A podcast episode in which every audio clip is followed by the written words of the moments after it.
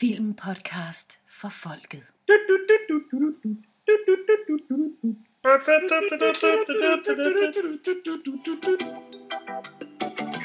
darn it, Mr. Lamar. You use your tongue prettier than a $20 whore. Fill your hand, you son of a bitch! Crush your enemies, see them driven before you, and hear the lamentation of the women. I have come here to chew bubblegum and kick ass. And I'm all out of bubblegum. Don't concentrate on the finger or you will miss all that heavenly glory. If I can change, and you can change, everybody can change. While you were still learning how to spell your name, I was being trained to conquer galaxies. It's a pressure valve. It won't open unless there's tremendous pressure. Flash! Flash, I love you! But we only have 14 hours to save the Earth! You are tearing me apart, Lisa! Just in case we get killed, I wanted to tell you, you have the biggest dick I've ever seen, old man. Thanks. Goddag derude, og velkommen til Filmpodcast for Folket. Vi fortsætter vores western-serie, der hedder FF Goes West. You want western? This is western. Hvor vi i dag skal have fyret skud nummer 2 af fra 6-løberen. Og det er i dag Rio Bravo fra 1959. Det er det morsymbolen, der taler. Med mig i røret har jeg den siden 1990'erne regerende Danmarksmester i kortspillet Fisk, Nikolaj. Hey, Rio Bravo, det er sådan noget med stikflæsket libisum, ikke? Jo, det er en københavner-ting. Jo, det er rigtigt, ja. Der var også en Rio Bravo på Mors for mange år siden. Det var Disco Dasko, den gik ned og hjem. Men er det ikke altid sådan en eller anden sådan lidt semi-western-inspireret bar eller bodega eller krog, ikke? Det bør det være med det navn. Og så har vi selvfølgelig også i dagens anledning med os den kongelige slotslimonade af Trapper. Christian. Yes. Bordersjøen er navnet, Mr. Wheeler. Hvorfor lavede en reference lige for morgenstunden? Var det fedt? Helt fantastisk. Godt, drenge. Rio Bravo. Jeg havde set den et par gange før, og har egentlig holdt af den i mange år. Hvordan var det med jer? Har I set den før, vi skulle snakke om den? Ja, jeg har set den også. Jeg så den. Det var endnu en af dem her, jeg så oprindeligt på tysk. Så her der sagde John Wayne bestemt også hente hoch hele min barndom. Og den har jo det der sjove, som mange af de der tysk synkroniserede film har, det er, at de taler tysk, men så når de begynder at synge, så synger de på engelsk. Ligesom Sean Connery i Dr. No, så talte han tysk, men så når han sang, så sang han lige pludselig engelsk og med skotsk accent og alt muligt. Og det er der jo også noget af her, så... Men jeg så den på tysk en del gange, da jeg var barn, og har så kun genset den et par gange, og så blandt andet op til den her podcast. Awesome. Jeg så den for første gang for 3 måneder siden. Aha. Og synes, det var en fantastisk interessant film. Selvfølgelig set den så igen her til podcast. Så det er anden gang, jeg har set. Så det bliver spændende at se, om jeg har fået fat på det hele. Nu har I andre jo set den en del flere gange end mig. Jo, men jeg så den på tysk, så... Det er rigtigt. Det er selvfølgelig rigtigt. Der kom lidt misforståelse der. Utvivlsomt. Ja. Fejloversættelser fra engelsk til tysk, som jeg så har fejloversat til dansk, ikke? Han hedder ikke Dude, han hedder Dudi. Dudi! Hallo Dudi! Howdy Dudi. Howdy Dudi. Jamen det er godt. Rio Bravo er jo fra 1959 og instrueret af Howard Hawks, som jo siges at være en af de helt store instruktørnavne i amerikansk film. Jeg ved ikke sådan for sådan folk, der ikke er der interesserer sig fantastisk meget for instruktører, så kan det jo godt være et navn, der er bledet glemt med tiden, altså i modsætning til en Hitchcock eller sådan noget, ikke? Altså, men han var jo altså et kæmpe navn og instruerede jo over mange år nogle klassikere. Altså, han lavede blandt andet den første Scarface fra 1932.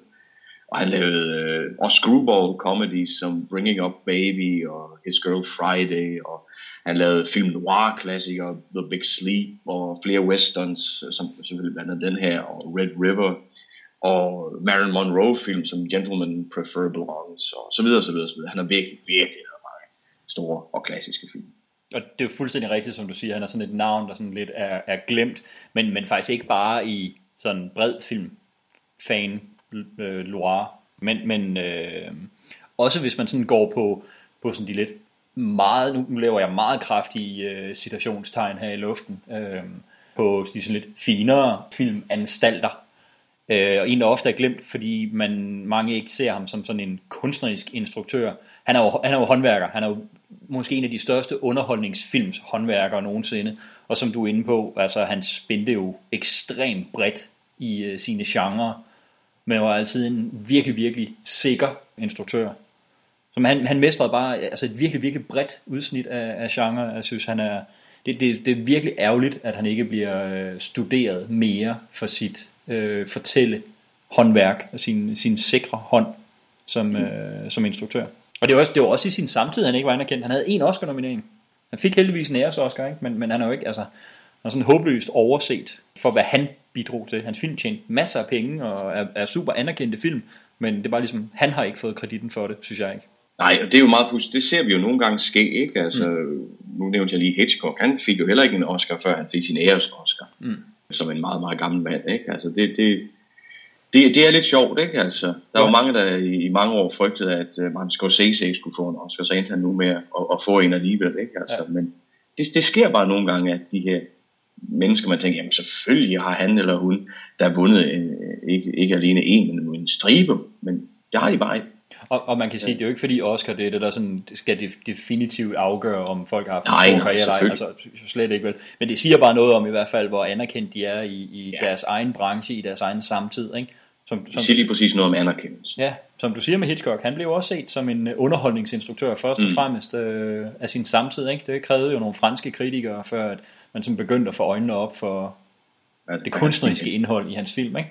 Og nu er han jo hyldet som en af de helt, helt største filmauteurs nogensinde, ikke? Og ikke fordi jeg siger, at Howard Hawks skal derop, men bare, man skal kigge tilbage, fordi man laver simpelthen ikke, altså de titler, du nævnte der, så bredt og så gode film i så forskellige genrer, det er altså bare ikke bare rent tilfælde. Og så kan man så sige, men det kan være, der virkelig var en stærk styring bag ham. Ja, han var sin egen producer, så... Det er jo sådan næsten helt Kubrick-agtigt, altså med at sprede sig ud over så mange forskellige genrer, og lave så gode film inden for så mange forskellige genrer, ikke? Altså, to meget forskellige filmmennesker, men alligevel, ikke? Altså, sammenligningen er der... Vidt forskellige filmiske udtryk, men den sammenligning er ellers faktisk ret god.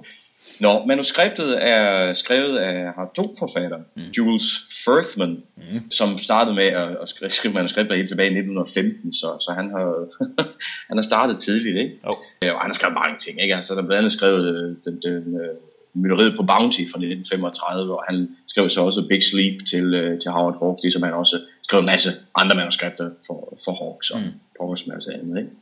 Og så har vi jo meget pudsigt Lee Brackett, forfatter, René, som vi jo har rørt ved før, om man så må sige, fordi hun var jo med til at skrive manuskriptet til The Empire Strikes Back i vores Star Wars-serie. Ja, min MVP på den. Ja, det var meget sjovt. Connected. Yes. Præcis, ikke? Ja.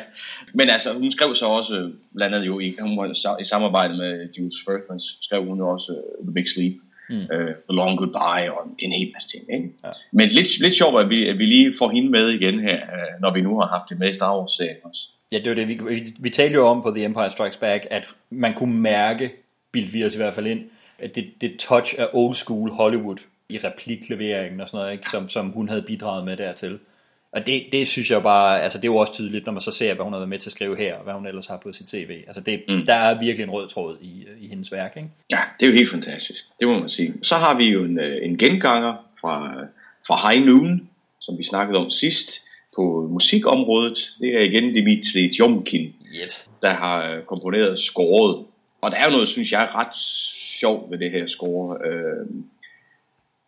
For der kommer på et tidspunkt, cirka midt i filmen, og så derfra og ud, kommer der et spansk mariachi-band, eller noget, der minder om det, og spiller et nummer, der hedder El Degüello, eller El Degüello, jeg ved ikke, hvor det udtales, som er den her meget sjælfulde sang, eller instrumentale nummer.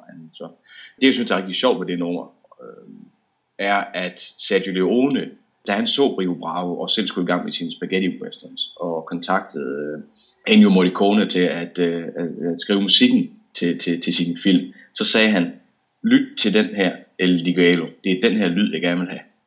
Hvor fantastisk. Det synes jeg er vildt spændende, fordi jeg kan godt indrømme her, at Ennio Morricone er min favoritkomponist, filmkomponist. Jeg anerkender, at der er nogen, der er større og vigtigere, og så videre, og John Williams kan man jo ikke komme forbi, og mange andre, ikke? Altså, men helt personligt, der er jeg bare så vild med det udtryk, og helt specielt udtryk, som Ennio Morricone har. Men han har altså blevet inspireret herfra. Det synes jeg er rigtig spændende, og man kan godt høre det, når vi ser filmen og hører det her nummer, ikke? Ja, det kan man godt.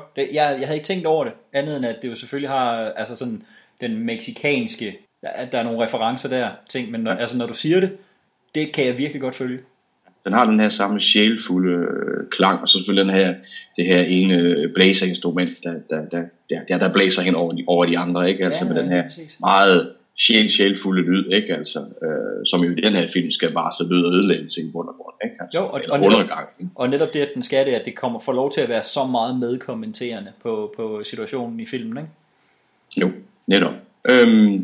Ratingmæssigt, anmeldermæssigt, IMDb giver den en score på 8,1. Det er faktisk nøjagtigt det samme som High Noon. Meget pudsigt. Ind på Rotten Tomatoes, og hold nu fast, der har den en approval rating fra anmelderne på 100%, ja. Og 91% fra brugerne. Hvad for brugerne? Det er jo ganske imponerende, må man sige. Hvor meget var det for brugerne? 91%. Det er jo helt vildt. Ja. Der er jo det her med anmelderne på Rotten Tomatoes, ikke? At det er ikke sikkert, at der er 100% af anmelderne der har givet den for eksempel 10 ud af 10. Nej, de har givet nej, det er jo eller negativt. Tommelfingeren op eller tommelfingeren ned. Så teoretisk set kunne det være 6 ud af 10, de alle sammen havde givet den, og så ville den få en 100% rating. Det skal man selvfølgelig lige have med, ikke? Den skal man tage med, ikke? Så det betyder ikke, at anmelderne siger, at det er en bedre film end for eksempel High Noon, eller end alle andre film, der har fået patetiske... Den har bare ikke fået en dårlig anmeldelse. Det er det, lige præcis. Og det er jo interessant. Det er jo virkelig interessant. Absolut. Der er jo noget lidt sjov baggrundshistorie ved den her film, og specielt i forhold til, at vi lige har snakket High Noon, fordi mange mener i hvert fald, at det her er jo faktisk Howard Hawks og ikke mindst John Waynes modsvar til High Noon. For der gik mange historier om, at de to ikke brød sig om High Noon, og i særdeleshed ikke brød sig om den måde, det fremstillede en sheriff og et bysamfund på. At de var krydster, og at sheriffen også havde sin tvivl på sig selv og på sin evne til at kunne klare det her og stå imod, og ender med at gøre det alene, ikke? Altså, men uden hjælp, og de andre de krydster. Og det her med, du snakkede sidst, Nicolaj, det her med sheriffstjernen, der bliver smidt på jorden sidst, og hvor John Wayne har udtalt, at han vil aldrig træde på en stjerne, som han gør i High Noon-seriffen der, hvilket han jo selvfølgelig ikke gør. Nej. Det er det, der er vigtigt, som vi også fik nævnt. Han smider den på jorden, yes, og han træder ikke på den. Nej. Så den her blev lavet som lidt et modsvar, og hvis det er sandt, så kan man godt se det. Jeg tror 100% på det rigtigt. Hele vejen igennem, fordi det er en helt anden indstilling, der er hos karaktererne, og også i samfundet omkring dem, ikke? Ja. Ej, jeg tror 100% på, at det er rigtigt. De er virkelig, virkelig meget. Og det sjove er, at det er de i indhold, og så bliver de der også i stil, altså filmisk stil. Det bliver virkelig sådan, altså to modsatte sider, ikke? Altså de, på alle måder, så to vidt forskellige argumenteringer over det samme emne. Altså, jeg synes virkelig, det er interessant. Og man siger, i forhold til, hvorfor vi for eksempel præcis har valgt High Noon, og så Rio Bravo, og så senere vil løfte sløret for, hvad der ellers er i den her serie. Det er som du var inde på sidste gang, Morsingbo. Det er for at ramme et relativt bredt og repræsentativt udsnit af de forskellige ting, som western-genren kan. Og vi kommer selvfølgelig ikke til at kunne dække det hele på første omgang 6 løbere, fordi der er mere end 6 grene, man kan gå ned af med westerns, ikke? Der er mange flere nuancer. Men vi sådan ligesom prøver at ramme nogle overordnede ting, og hvor High Noon repræsenterede dels old school western filmen, men også lidt sådan den revisionist western, der lidt gjorde op med nogle af de gamle klichéer, så er Rio Bravo jo nok den definitive, hvis man skulle vise folk et eksempel på filmen, som rammer alle de der baser med, at det er en lille støde westernby, saloon, livet på saloonen, den gode sheriff med den hvide hat, og alle de her klichéer, der er der, ikke? Den rapkæftede dame med tvivlsomt ry, men med et hjerte af guld og sådan noget, skal ramme alle de her klichéer, som nogen vil kalde det, stærke fortællevirkemidler, som andre vil kalde det, men det, der definerer den genre, ikke, er sådan saloon, sheriff, shoot 'em up, westerns. Så er Rio Bravo på en eller anden måde. Det er det. Der er ærke eksemplet på det, ikke?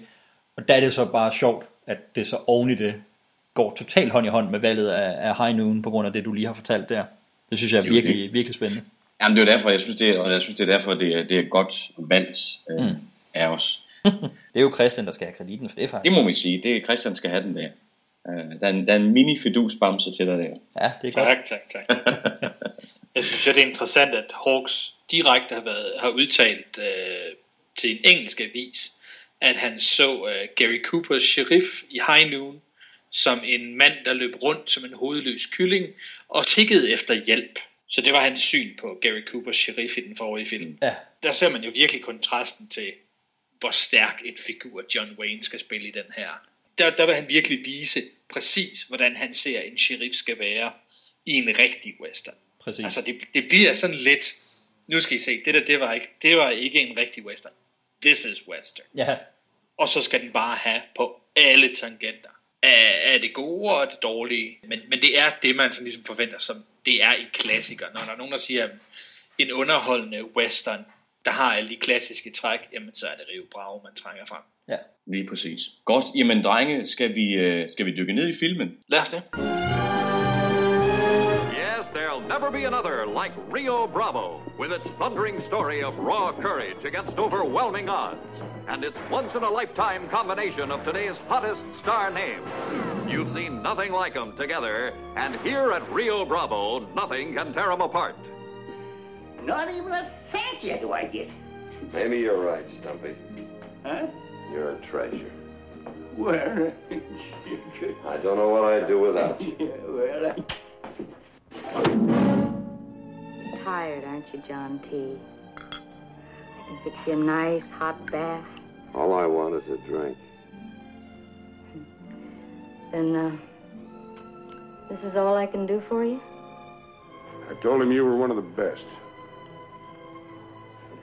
I'll tell you what I'm a lot better at, Mr. Wheeler. That's minding my own business. No offense, Sheriff. Where are you going?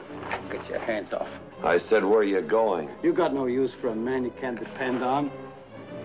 One bad night and I'm done for. Better go easy on that stuff. That makes three you have. Yep. You'd be lying because that's what I am, a soft-headed idiot. There isn't any other explanation for staying around here and inviting myself into this. Round the bend. Round the bend. She'll be waiting. She'll be waiting. My rifle, pony, and me. Oh, my rifle, my pony, and me. This has been one of the few peaceful scenes from the picture Rio Bravo, with John Wayne, Dean Martin, and Walter Brennan here, and a new girl, Angie Dickinson. Tell him about Ricky Nelson. Oh, yeah, that's me. Come and see us.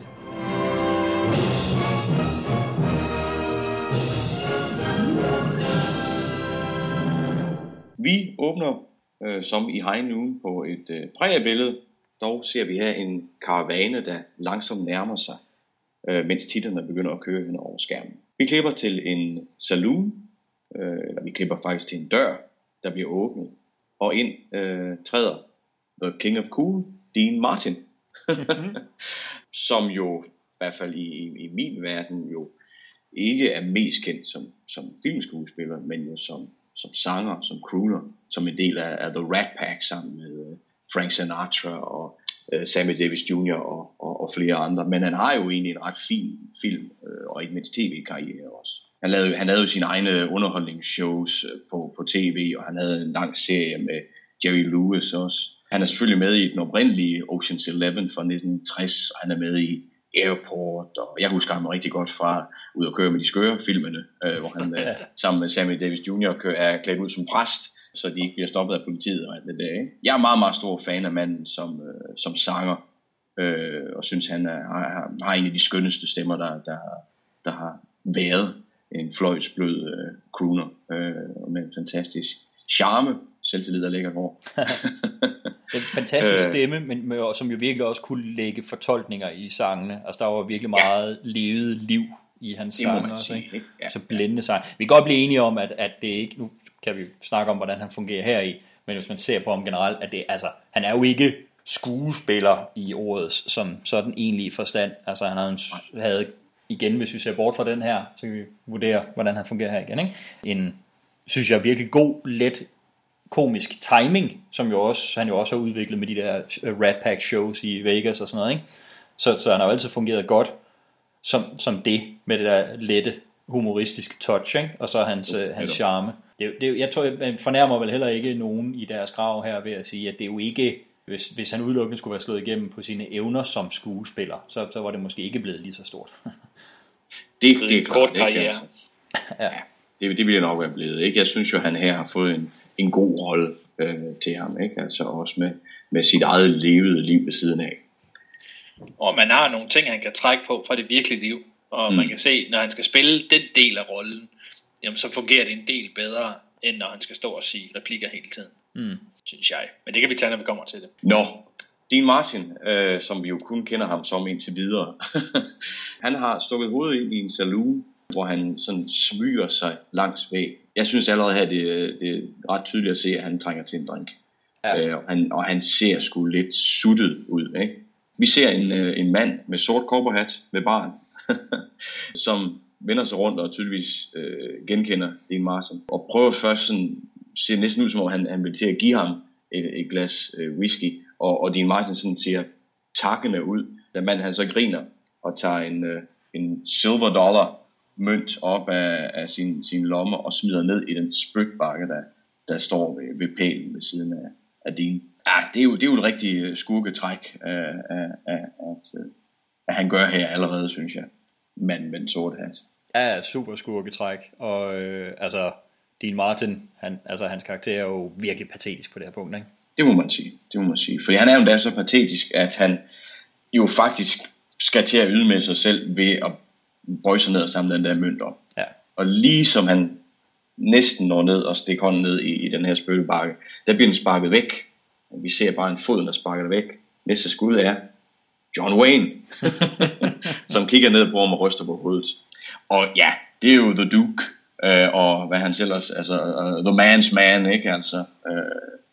Og vel, altså, hvis du skal lave en top 5 over de største filmstjerner, der nogensinde har levet, så kan du ikke undgå John Wayne, vil jeg mene. Han var et fænomen, ikke altså. Han er selvfølgelig først og fremmest kendt for sine westerns. Den her og Red River, The Searchers, The Man Who Shot Liberty Valance. Han vandt jo en Oscar for bedste mand i hovedrolle for True Grit fra 1969. Det var den, der blev genspillet for nogle år siden af Coen-brødrene. Og han har også lavet krigsfilm som The Longest Day og flere andet, ikke? Altså, han er jo en kæmpe stjerne. Han er jo den definitive westernstjerne, skulle jeg mene. Ja, der er sådan et eller andet der, hvis man sådan skulle lave i hvert fald old school Hollywoods Mount Rushmore, altså nogle ikoniske karakterer og sådan, ikke? Jamen, så er der sådan noget, altså Chaplins Vagabond skal der op, ikke? Måske Bogart, altså der er sådan de der, som står og stadigvæk står, og der er John Waynes sheriff, uanset hvilken film det har været i, ikke? Ja, selvfølgelig, altså det er omvandrende filmhistorie. Selvfølgelig er det, eller omvræltende filmhistorie. Han havde jo sin helt specielle gang. Ja, det må man eddermame at sige. Han er jo ikke, og var aldrig den mest alsidige skuespiller. Han spillede John Wayne. Det er sådan lidt, altså ligesom, så er det nuancer af John Wayne, han har spillet, ikke? Når han har været med i filmen nogle gange. Han har haft en lidt mørkere kant, nogle gange har haft en lidt blødere kant og sådan noget, men når alt kommer til alt. Det var John Wayne, der nu var i, altså en ny film, ikke? Det er ikke, man kan ikke sige, at det er en kameleon skuespiller, der forsvinder ind i rollen og bliver en helt anden næste gang. Slet ikke. Han spillede altid en tough guy, en, som jeg siger, man's man, ikke? Altså, han var John Wayne, altså. Ja. Det er ganske enkelt, ikke? Altså. Han står i dag, og han har sheriffstjernen på, så det er jo også allerede forklaret her, at okay, han er selvfølgelig sheriffen i byen, og med den lyse hat på, ikke? De trækker grænserne rimelig tydeligt op her. Mørk hat, lys hat. Ja. Og der bliver helt stille i saloonen, da han ligesom træder ind i billedet. Så selvom man ikke tænker, okay, sheriffen, er der nogen, der respekterer ham? Men så kan man mærke, at alle byboerne, de respekterer ham i hvert fald. De er spændt på at se, hvad der sker nu, fordi det kan godt gå hen og udvikle sig det her. Hvordan har jeg allerede sagt, ikke? Hvordan, Christian, fordi nu altså, du har jo tidligere i andre podcasts sagt, at western-genren er relativt ny for dig, i hvert fald sådan til at dykke ned i. Jeg tænker, når sådan noget 95% af alt, hvad John Wayne nogensinde har lavet, det har været westerns og sådan noget. Hvad er dit sådan forhold til John Wayne været? Jamen altså for mig har han altid været sådan arketypen på en western helt. Men jeg synes ikke, jeg har sådan, hvad skal jeg sige, jeg forbinder ham også lidt med overacting. Mm. Jeg synes altid, altså selvfølgelig så spiller han jo helte-sheriffen i mange af sine film, men jeg synes tit, det virkelig, det er malet tykt på, når han skal vise, at han er helten. Jeg synes ikke, han er specielt subtle i sit skuespil, som jeg har forstået ham. Så for mig, jeg har ikke den her heltedyrkelse over for ham. Jeg tager ham sådan lidt per film, og har ikke det store bagland at basere det på. Nej, og det er sjovt, fordi han er jo virkelig også sådan en, der altså virkelig deler vandene, også sådan historisk set nu, ikke? Fordi der er, altså man må kalde en spade en spade, som vi var inde på sidste gang, så havde High Noon nogen politiske vinkler, og hey, John Wayne, han har nogle andre, og han var jo erklæret virkelig hardliner-republikaner, og virkelig pro-våben, og jeg synes virkelig, på grund af alle skulle stadigvæk have lov til at bære rundt på skydevåben på gaderne, så ville der være færre problemer, og han var ikke specielt positivt stemt over for den indianske befolkning, som man ser i mange af kavalerifilmene og sådan noget, som at de film, han har lavet. En af mine absolutte barndomsfavoritfilm er Hatari, som han også lavede sammen med Howard Hawks, hvor de blæser rundt i Afrika og fanger dyr til zoologiske haver rundt omkring i verden. Det er sådan noget, det var god underholdning i 62, da den udkom. I dag vil det være en ekstremt politisk ukorrekt film. Jeg synes stadig, den er mega underholdende, man kan 100% se, hvad de sådan moralske issues er i forhold til det. Det er manden, der Vietnamkrigen raser, og antikrigsbølgen begynder at vælte ind over USA. Så instruerer han en film, der hedder The Green Berets, som er sådan totalt pro-USA, ud og slagte små vietnamesere og sådan noget. Altså, han var jo meget hardliner på det punkt. Så jeg tror bare, der er mange i dag, der virkelig får tics i øjnene, bare ved overhovedet at nævne John Wayne. Det er virkelig sådan en, der deler vandene. Lidt ligesom altså Charlton Heston er blevet, fordi stakkels gamle senile Charlton Heston dukker op i Michael Moore's Bowling for Columbine, ikke? Og jo, Charlton Heston var jo, før han blev dement, var han bestemt også hardliner og pro-NRA, men jeg er sådan lidt, er vi ikke et eller andet sted nødt til at adskille folks private politiske holdning, når vi vurderer dem filmkunstnerisk? Jo, det synes jeg, for ellers kan vi ikke, ellers bliver vi forfarvet af det, og så kan vi efterhånden nærmest ikke se film. Altså, fordi ham der, han var jo sådan det i virkeligheden. Det. Og altså nu, altså, det kunne være grallere end det er, ikke? Altså, men vi bliver nødt til at se filmen og præstationerne for, hvad de er. Jeg synes, det er en tightrope, fordi selvfølgelig så skal man adskille film og virkelighed og politiske holdninger, men når John Wayne og Howard Hawks går ud og siger, at sådan en film som High Noon var for liberal, og nu skal de vise, hvordan det rigtigt er, også i et politisk perspektiv, så er det svært at lægge de ting på hylden. Fordi hvor går grænsen? Hvornår er det okay at sige, hey, det her det er politiske connotations, og det her ikke noget med noget at gøre, men jeg synes selv, at det burde være sådan og sådan. Jeg synes, det kan være svært, og specielt de her ældre film, hvor der ikke var så meget censur, hvor der ikke skulle ligge så meget låg på. Man kunne godt tillade sig at ytre sig meget, meget kraftigt om sine holdninger, uden at det nødvendigvis gik ud over, hvad man lavede af film. Jeg synes, det er meget svært at finde ud af, hvornår man kan lægge det ene og det andet på hylden. Okay, det skal være helt ærligt. Jeg synes, undskyld, jeg nu kører ned af det sidespor, jeg skal nok prøve at gøre det sådan relativt kort. Det er virkelig det er virkelig et åbent spørgsmål til jer, fordi det interesserer mig helt vildt meget, og jeres holdning til det interesserer mig faktisk virkelig, virkelig meget i det.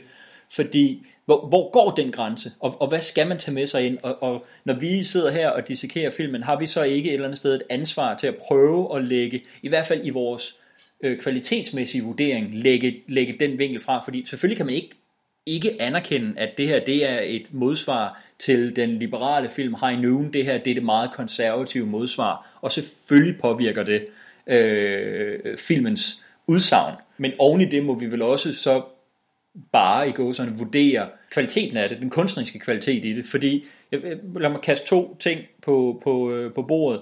Victor Salva er en i hvert fald i nogle kredse meget anerkendt genre-instruktør, horror-instruktør, blandt andet af Jeepers Creepers-filmene. Han har en dom for pædofili, er anerkendt pædofil, og selvom der stadigvæk godt må være børn og unge med i hans film, så må han ikke have den direkte kontakt med dem, og der skal være opsyn på og alt muligt. Gør det, at man ikke kan vurdere kvaliteten af hans film? Altså, skal man være farvet af det? Skal man så tage afstand og sige, så vil jeg under ingen omstændighed se hans film, eller vurdere dem? Hvad med sådan noget som, og det er jo det ultimative sådan propaganda-eksempel at smide på, når man diskuterer sådan noget som det her. Hvad med Leni Riefenstahls propagandafilm for nazisterne i årene op til 2. verdenskrig? Hendes film om Olympiaden for eksempel, og Viljens triumf fra 34 om deres store politiske møder i Nürnberg og sådan noget, ikke? Som er et eller andet sted objektivt set filmiske mesterværker, banebrydende i deres stil og deres udtryk. Men kan man tillade sig at værdsætte dem og anerkende dem for det, når de tydeligvis er, altså 100% erklæret nazistisk propaganda? Og Griffiths En Nations Fødsel, Birth of a Nation, hvor Ku Klux Klan er heltene. Altså, kan man sætte sig ned og sige, at Birth of a Nation er en fantastisk spændende film, uden nødvendigvis at lægge det politiske i det? Ja. Kan det være en flot film? Kan man sætte sig ned og sige, jeg nyder at se film lavet af Roman Polanski, uden nødvendigvis at drage den her sexual assault vinkel ind i det? Ja. Altså, det er jo interessant. Jeg synes, hvis man kan holde, og det er jo utrolig svært, hvis man kan holde et åbent sind over for filmen, og så sige, jeg er åben for alle vinklerne, og ser den i det lys, som man vil være, hvis man ikke kender noget til baggrund, og i det lys, som man nødvendigvis må se den i, hvis man kender baggrunden for filmen. Mm. Hvis man kan det, så tror jeg også, at vi kan belyse den åbent. Ja. Og det vil jeg, har jeg i hvert fald tænkt mig at gøre med alle de film, vi snakker om. Ja. Jeg synes, det er forkert at dykke både den ene og den anden. At tage sækken over hovedet, eller helt sige, at vi skal have det hele med. Og det der, hvordan det påvirker hinanden. Fordi ellers bliver det jo også sådan en tilfældig vurdering af, om man lige ideologisk eller politisk er enig med et udsagn, fordi man kan også komme til at gøre det modsatte. Man siger, her er en film, som prøver håndværksmæssigt, kunstnerisk, er det fandme noget lort, men ej, det er den bedste film nogensinde, fordi man tilfældigvis lige er bullerne enige med et udsagn, der kommer, ikke? Mm. Hvad siger du, Morsingbo? Well, I'm with you guys. Nej, det er jo som jeg siger, det er klart, at der er jo heldigvis langt fra en nazistisk propagandafilm til Rio Bravo, ikke? Altså, jo. Men der er jo nogle af de samme elementer, altså forstået på den måde, at der er politik i det, ikke? Altså, jeg ved godt, at nu er vi jo oven på den her forfærdelige blacklisting-periode i USA, ikke? Men jeg har det med den her film, at den kan jeg godt sætte mig ned og ikke blive påvirket af baggrundshistorien, ikke? Altså, eller bevæggrundene til ikke at lave den her film. Men jeg har det selvfølgelig med i tankerne, og det er jo også noget, vi vil komme til at snakke lidt mere om, mens vi fortsætter vores gennemgang af filmen. Men det er ikke for mig en større ting her, end at jeg ikke godt kan nyde filmen, og se den for hvad den er, og se præstationerne for hvad de er. Nej, fordi vi var jo også, man kan sige, uanset om vi hver især er politisk enige eller uenige med udsagnet i High Noon for eksempel, så tror jeg i hvert fald, at vi alle sammen er enige om at tage stor afstand til McCarthyismen, ja, og til blacklistingen, ikke? Altså det tror jeg, vi er ret enige om at være, altså tage meget kraftig afstand til. Og kan vi sige med sikkerhed, at vi ikke værdsætter High Noon en lille smule mere, fordi det er en stærk allegori over McCarthyismen, lavet af nogen, der faktisk var udsat for det, og vi godt kan se de ting i filmen, og vi værdsætter den kamp, som de har været igennem for at fortælle det. Ja, giver det mening? Absolut. Ja. Altså det er jo svært ikke at lade sig rive med, hvis der er noget, man er enig med, ja, med folk i. Altså nu har vi snakket om High Noon, men jeg føler da også, at vi havde et åbent syn på den, og ikke nødvendigvis dømt den i den ene eller den anden retning, på grund af politisk budskab. Men det er den tur at have et eller andet politisk budskab. Ja, og det er måske og kan man hylde det, jamen så kan man vel også hylde Rio Bravo for at have en form for budskab, uden at det nødvendigvis så er noget, der støtter eller hylder ens eget budskab, ens eget holdning. Det synes jeg er super godt set, fordi det man kan sige, det er, at man kan sige, prøv at, det kan være et plus eller et minus, at en film har en holdning, alt efter ens temperament. Det kan også være befriende at se en, der ikke prøver at tage stilling til alt muligt, ikke? Man kan sige, det kan være et plus, at den har en holdning og tager stilling til noget, og så kan vi vurdere, prøve at vurdere objektivt i hvert fald, om den så, det udsagn den kommer med, holder det vand i filmens kontekst, får den argumenteret godt for det, uanset om man så er enig eller ej. Jeg er tilfældigvis enig med, at McCarthyismen er forfærdelig skamplet på den amerikanske historie, men uanset om jeg var det eller ej, så skal High Noon værdsættes for, at den kommer med sit statement, gør det godt og bruger det kunstnerisk stærkt, og man bare må sige, at Leni Riefenstahl kom med sit statement, pro-nazistiske statement i Williams triumf og i Olympia, og uanset hvor utrolig stor afstand jeg tager til nazismen, så må jeg anerkende, at det var pissegodt udført kunstnerisk, at hun lykkes med sit budskab. Så på sådan en kunstnerisk vurdering af det, er det sindssygt godt gået og godt lavet, og skulle selvfølgelig have topkarakterer inden for sin genre, uanset jeg synes, det er et forfærdeligt budskab. Ja, vil man kunne lide Zero Dark Thirty uden nødvendigvis at være for tortur? Ja, det er jo sådan helt, ja, det er jo fuha, der er Catherine Bigelow jo hårdnakket holdt på, at det ikke er en pro-torturfilm. Det er en film, der konstaterer, at man kan opnå de her resultater ved tortur, men stiller spørgsmålstegn ved, om det er godt at gøre det eller ej. Men skal den så ikke også have cadeau for at ture stille spørgsmålet? Er det noget, vi kan bruge til noget eller ej? Velvidende, at det foregår. Jo, det synes jeg. Altså, jeg om man så kan lide det eller ej, den skal vi stadigvæk have hyldest for at ture stille spørgsmål, eller vise, hey, der er faktisk forskellige fronter i den her sag. Jo, altså spørger du mig personligt, så er jeg meget anti-tortur, og i alle henseender, ja. Og kan ikke rigtig se argumentet for, at vi kan gå ud til det punkt, hvor det er okay, men at fælde Zero Dark Thirty, fordi den tillader sig at stille spørgsmålet, som der var mange, der virkelig gik i flæsket på den, og sagde, det er en pro-torturfilm, og hvad fanden bilder de så ind overhovedet at komme med det udsagn? Det synes jeg er helt forkert, for selvfølgelig skal den have lov til at komme med et statement og behandle det, og den kunne også være kommet til en konklusion, at det var det mest fantastiske i hele verden, så skulle man stadigvæk vurdere filmen for dens filmiske kvaliteter. Altså selvfølgelig har den lov til, det er jo en del af ytringsfriheden, at den har lov til at komme med det udsagn, og at det skal have lov til at stå og blive behandlet for det, og ikke man skal lukke ned for den, fordi man føler sig forfrelst til, at nogen må have en anden holdning. Det er et godt eksempel, Christian. Rigtig spændende eksempel. Tak fordi I ville lige følge mig ned af det spor. Jeg synes virkelig, det var fedt at høre jeres tanker omkring det. Det burde vi næsten lave en podcast om. Jeg synes virkelig, det er et spændende emne. Vi har allerede til en nu.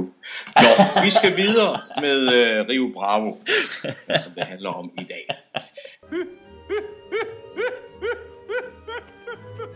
Vi er nået til, at John Wayne han har lige sparket til spytbakken, som Dean Martin han skulle til at samle mønten op af og udlyse sig selv totalt. Wayne han vender sig rundt og kigger hånligt på manden med den sorte hat ved baren.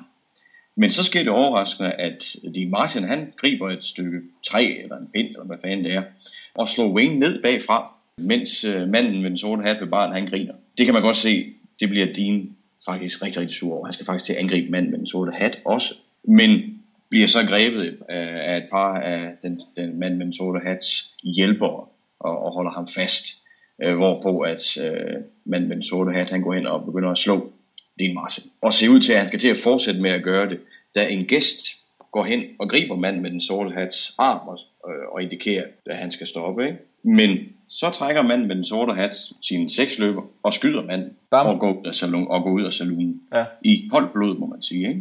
Fuldstændig. Så har vi ligesom fået skabt en skurk. Manden, han fortsætter ude på gaden hen i retning af en anden saloon. Han kigger på hånligt på et par mennesker, der går forbi, og river en pige, der går forbi, og lige ser, hvor køn hun er, og så går han videre.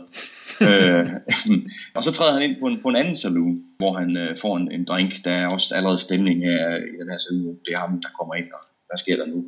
Men lige efter, så træder en blodig John Wayne ind, uden hat på, men med sin Winchester-rifle, rettet mod manden med den sorte hat. Og her siger han, Joe, du er arresteret. Og det er den første replik, vi hører i filmen her efter 4,5 minutter, cirka. Ja. Joe, som vi nu ved, han hedder, han modsætter sig, eller jeg vil sige Joes mænd, som han også har nogle af herinde, modsætter sig og trækker våben og retter dem mod John Wayne. Men så dukker Dean Martin op og viser sig at være noget af hans skarpskytte. Han kommer så med hen og skyder pistolen ud af hænderne på en af Joes hjælpere og siger til John Wayne, som han kalder Chance, om han skal bruge noget, at han har hans ryg, om man så må sige. Mm, right. John Wayne han slår simpelthen Joe ud med kolben på sin Winchester rifle. Og sammen med Dean Martin så slæber de Joe ud. Ja, sådan. Det er en meget mystisk scene. Jamen, det er så mærkeligt det her. Og det er... Altså, Dean Martin er alene og sur og har hangover og har lyst til at få en drink og bliver lige ved at blive ydmyget. John Wayne kommer og hjælper ham. Så slår han John Wayne, og så går han hen, og så støtter han ham, som om de er jo bedste venner. I don't get it. Hvad fanden der foregår? Altså, men er det ikke hele hans karakter? Altså er det ikke den her frustration, som der ligger i ham? Vi får jo mere at vide om det, som filmen skrider frem. At han er frem og tilbage omkring rigtig mange ting, og om sig selv, og om sin måde at gebære sig selv på, og med sit forhold til Chance, som vi nu ved, John Wayne han hedder. Jo, men er det ikke meget hurtigt? Altså, jeg når dårligt nok at finde ud af, om det. Hvad fanden skete der her? Altså, hvorfor han pludselig ændrede mening? Altså, før angreb han John Wayne, og nu er han pludselig hans ven. Altså, jeg må også sige, det at han slår ham ned der, det er det, der grundforvirrer mig i hele det her forløb her i starten. Og jeg vil sige, efter at have set filmen, så forstår jeg stadigvæk ikke den start. Jeg forstår simpelthen ikke, hvorfor han slår ham ned så voldsomt. Jeg synes ikke, det passer heller på karakteren senere. Heller ikke i hans skiften frem og tilbage og sådan noget. Og jeg kan slet ikke... Jeg synes, det er meget rodet fortalt, meget forvirrende. Og så det der med, at om der er to saloons, okay, men det får vi så lidt forklaring på senere... Men hvorfor er ham der bad guyen så ikke bare startet inde på bad guy saloonen til altså, jeg synes der er meget forvirring i det her forløb her i starten. Men der kommer forhåbentlig nogle flere forklaringer. Nå, jeg tror min pointe i det er, at selv efter at have set filmen og gå tilbage og tænke over det igen her, så er jeg stadig grundforvirret over den her start. Jeg synes ikke, jeg havde godt nok sådan lidt en følelse efter det her, da de slæber ham hen imod fængslet og tænkte, nej, det her det virker til at være meget dårligere end jeg kunne huske det. Dårlig karakterarbejde. Ja, det var min følelse, men derfor kan det jo godt være, at du, Morsingbogen, synes, det er pissegodt, og det er jo 100% fair. Så I er ikke her i starten helt med? Nej, jeg har stået fuldstændig af på det her tidspunkt. Jeg synes virkelig, jeg tænkte, nej, det bliver ikke godt der. Jeg synes, Claude Akins, som er ham der, Joe, han er jo heller ikke verdens mest altidige skuespiller, men han er jo sådan en type skuespiller, som blev brugt rigtig tit, enten som tough guy, politimand, eller som bad guy. Ja, han har bare det look, ikke? Fedt look, altså han er super fed. Utrolig enkelt, men, og kun det han er, ikke? Men det er til gengæld også fedt. Jeg synes, der hvor Chance han bliver slået ned, Dean Martins figur, og så vi så kigger over på Joe, det grin han har, det smørrede grin, at det er som om han har sat det hele op, og altså, nu vælter alle dominobrikkerne præcis som han gerne vil have det. Han står bare og griner for sig selv. Altså, det er jo, det kan jeg rigtig godt lide. Det er jo unuanceret tegneserieskurk, ikke? Altså, det er ikke sådan noget, altså, de onde er onde, og de gode har hvid hat på og er gode, ikke? Men der er ikke nuancer i det her, men det er mega fedt. Altså, den del af det, synes jeg. Joe, you're under arrest. Maybe so, but don't turn around, Sheriff. Now what are you going to do, Sheriff? You can do just about what you want, Chance. Anybody else you want besides Joe? No.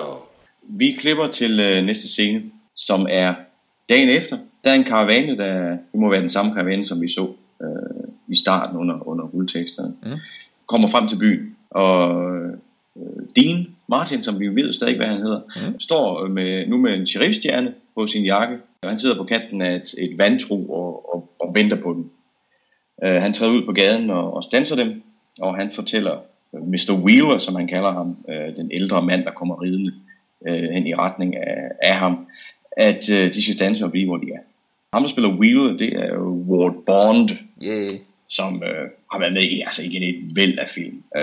Man kan bare nævne It's a Wonderful Life og The Searchers, men altså rigtig, rigtig mange, ikke? Som sådan en god... små birolle skuespillere, ikke? Altså, ja, og virkelig en, og han er jo faktisk virkelig, synes jeg, så i modsætning til mange af de andre vi taler om. Han er sådan en, der virkelig godt, altså han var en skuespiller. Han kunne virkelig godt lægge nuancer og dybde og sådan noget i karakter med meget få midler. Altså ham har jeg sgu altid været ret stor fan af. Og det var ham rigtig mange i starten af 50'erne, havde håbet på, faktisk dukket op som Frank Miller, der i slutningen af High Noon. Ja. For han var også sådan en, der både kunne spille skurk og good guy helper, ikke? Ham kan jeg sgu godt. Ward Bond, han kommer jeg sgu altid godt kunne lide. Altså jeg tænker straks chef, når jeg ser ham. Den måde, han ligesom sidder på og taler på, og han udstråler chef for mig. Ja, han er ikke lowlife håndlanger, vel? Nej, overhovedet ikke. Der er et eller andet sådan, han er tøjet er ikke prangende, men den måde, han opfører sig på, der virker han bare som en sådan elderly gentleman. Altså, ja. han har nogle penge bag sig, og han har været med til meget i hans unge dage, og nu er han chefen for det hele, og super effektiv. Ja. Og jeg synes faktisk, Dean Martin, han er rigtig god her også. Altså, det er som om, han undskylder lidt for sig selv hele tiden. Ja, men det er det. Han er sådan en omvandrende dårlig samvittighed, og der er ingen tvivl om, at han har kunne, som I også var inde på, kunne trække på sine egne erfaringer med tømmermænd og abstinenser og sådan noget. Altså, jeg synes, den del, han er virkelig, virkelig god og troværdig i. Altså, jeg er totalt grundforvirret om, hvorfor han render rundt med en sheriffstjerne på det her tidspunkt. Det ved jeg jo så godt senere, ikke? Men det synes jeg stadig er virkelig mærkeligt, eftersom han lige har basket sheriffen ned. Ja, den jakke, der flænser i. Ja. Jeg forstår det ikke helt, at han sådan en eller anden bums, der har fået fat på en sheriffstjerne, eller hvad foregår der? Og det er jo så også derfor, at Wheeler, han kun efter lidt skulen på Dean Martin genkender ham og siger, han har da set ham før, men ikke i Edo-tilstand. Aren't you the fellow the Mexicans used to call Brachin? It's nearly right on its Borachon. I don't think I've ever seen you like this before. You mean sober? You're probably right. You know what Borachon means? My Spanish ain't too good. It means drunk. Men Dean fortæller, at han kan kalde, han gerne vil kaldes dude. Ja. Så vi har The Dude med. Ja. Lloyd Bridges sidste gang, og den her gang har vi The Dude. Ja, det er helt fantastisk. Ja. Big Lebowski, all the way. No, you're Mr. Lebowski. I'm the dude. That's what you call me. Or the duder, El Duderino, if you're into the whole brevity thing. Nå, men dude, som vi kalder ham nu, får fortalt Wheeler, at han skal standse karavanen og blive, hvor de er, indtil de får andet at vide. Hvor til at Wheeler fortæller, at det er lidt irriteret over, at han allerede blev standset en gang af Burdettes mænd. Og det der Burdette, det er jo så et navn, vi kommer til at støde på rigtig meget i resten af filmen. Ja. Men Wheeler, der han får lov til at ride op til sheriffen, Chance, som vi kender, og som også beder Wheeler om at blive, hvor de er. Wheeler, han er træt af det, men har tydeligvis et beskabeligt forhold til Chance. Chance, han spørger, om Wheeler har nogle nye mænd med, og Wheeler, han introducerer den unge Colorado, som bliver spillet af Ricky Nelson. Ricky Nelson på det her tidspunkt, som er han er en teenager, og sådan en heartthrob, ikke? Altså sådan en, som alle pigerne er vilde med, og han er jo sanger og musiker. Det er det, han er kendt som. Ja. Han har lavet nogle andre ting, filmmæssigt, tv-seriemæssigt, men han var først og fremmest sanger. Ja, det må man sige. Ja. Det kan vi så se, hvordan han lever op til i den her film. Mens Chance står og udspørger Wheeler om den unge mand, så er det Colorado, han selv bryder ind. Og han er tydeligvis altså en selvsikker ung mand, må man sige, ikke? Som siger, at han kan bare spørge ham. Og kommer så frem til at fortælle, at han er vagt for den her karavane. Er jeg den eneste, som får sådan en lidt gay vibe her? Ja. Mellem Chance og Colorado? Det er det. Wow, shit. Fra Colorado. Wow. Den har jeg ikke tænkt over, det må jeg sige. Jeg vil sige, jeg tror i hvert fald ikke, det er noget, som John Wayne bevidst har ønsket skulle være til stede i filmen. Så tror jeg, han har gjort rigtig meget for at gå imod. Det er et indtryk. Men det er jo virkelig sjovt, at du får det indtryk, fordi sådan en som James Dean for eksempel er jo også efterfølgende blevet et gigantisk homoseksuelt symbol, ikke? Mm. Jo. Og var det ikke. Og var ikke et homoseksuelt symbol i 50'erne, hvor han jo var sådan, altså tæt på det ultimative heteroseksuelle symbol, ikke? Hvor Ricky Nelson var et kæmpe sexsymbol på det her tidspunkt. Altså der var en anden efter sigende, som var rigtig i spil til den her rolle her, men ville have haft øverste billing på plakaten og have mest i løn. Det var Elvis Presley, som var det selvfølgelig store musiknavn på det her tidspunkt.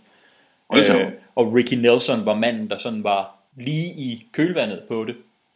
Og en af historierne, om det er rigtigt eller ej, men det er fra blandt andet fra Ricky Nelsons egne fortællinger og sådan noget, så måske er der lidt i det.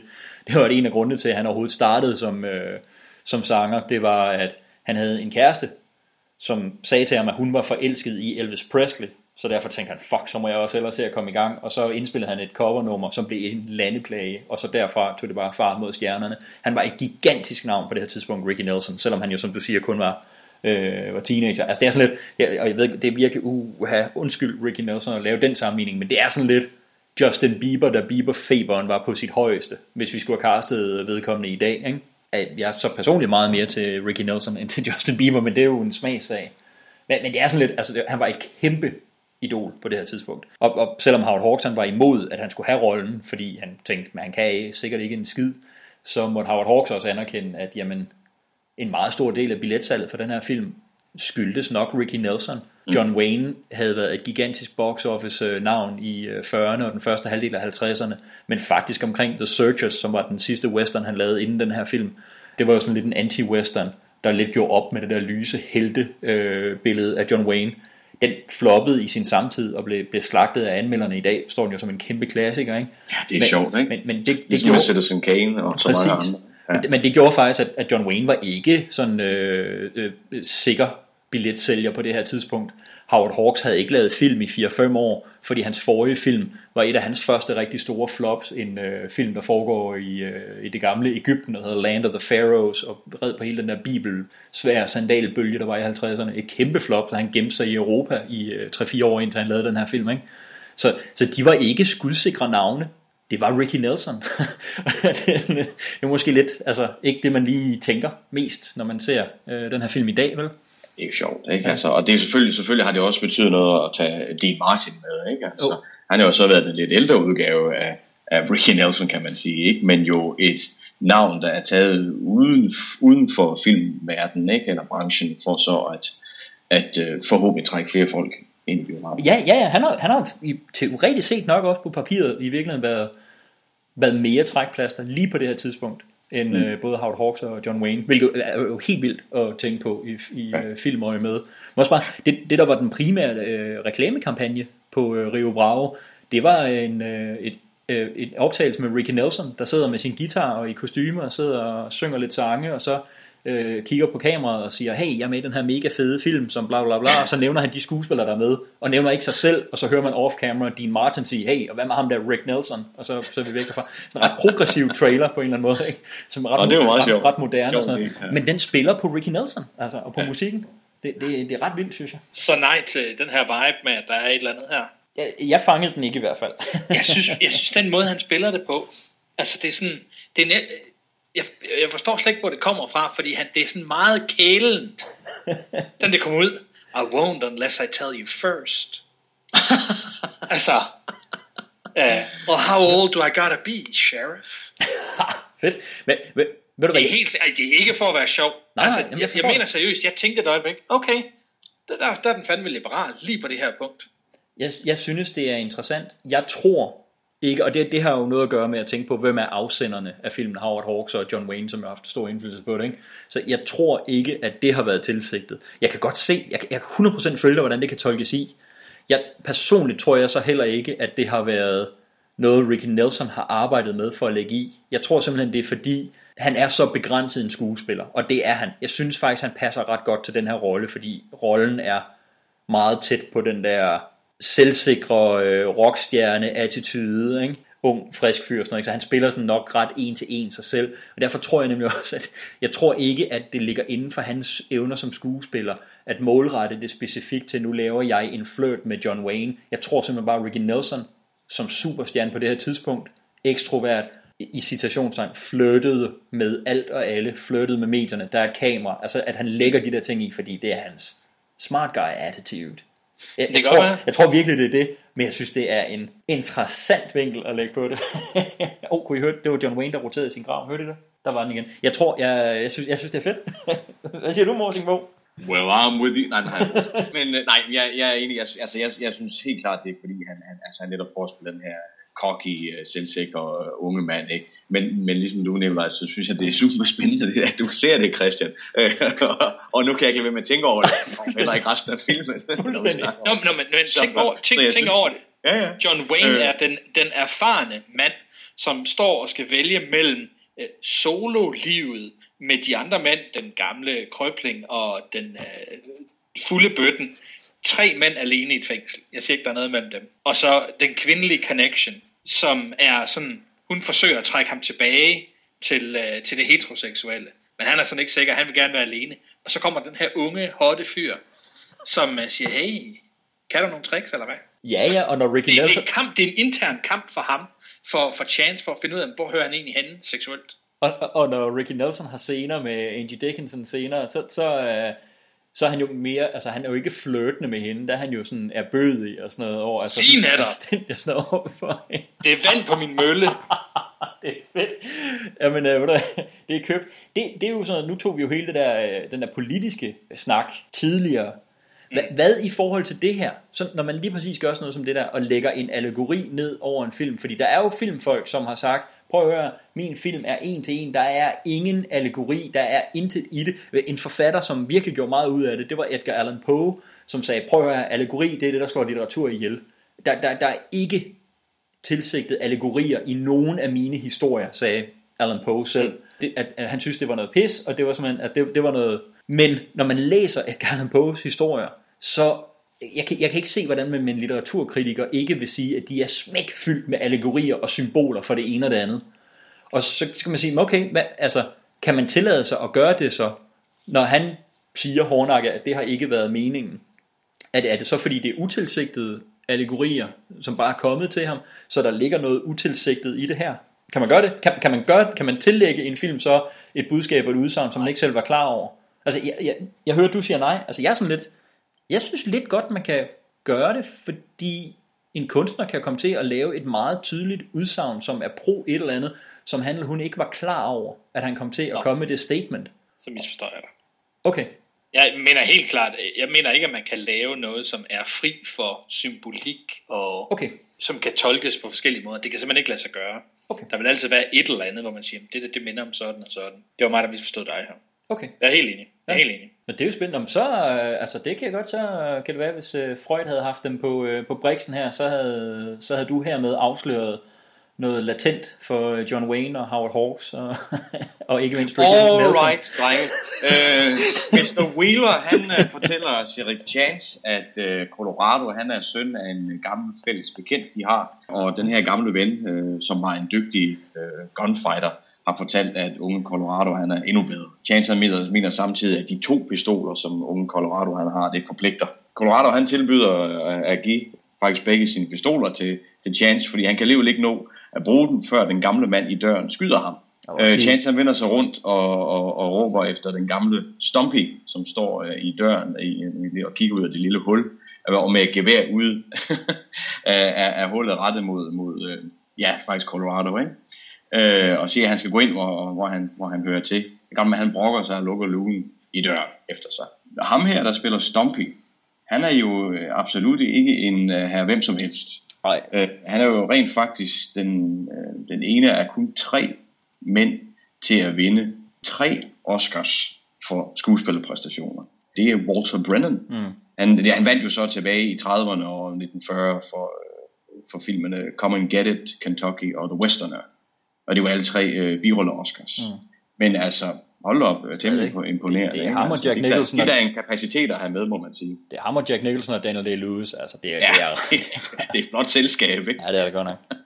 Det må man sige, ikke? Ja. Han er sådan en, som jeg vil sige, da han dukker op, der havde jeg det igen og sådan lidt, det er godt nok, hold kæft, der bliver spillet på alle klichéerne og tangenterne. Altså, jeg havde virkelig sådan, min første følelse var, det her, det er alt for tykt.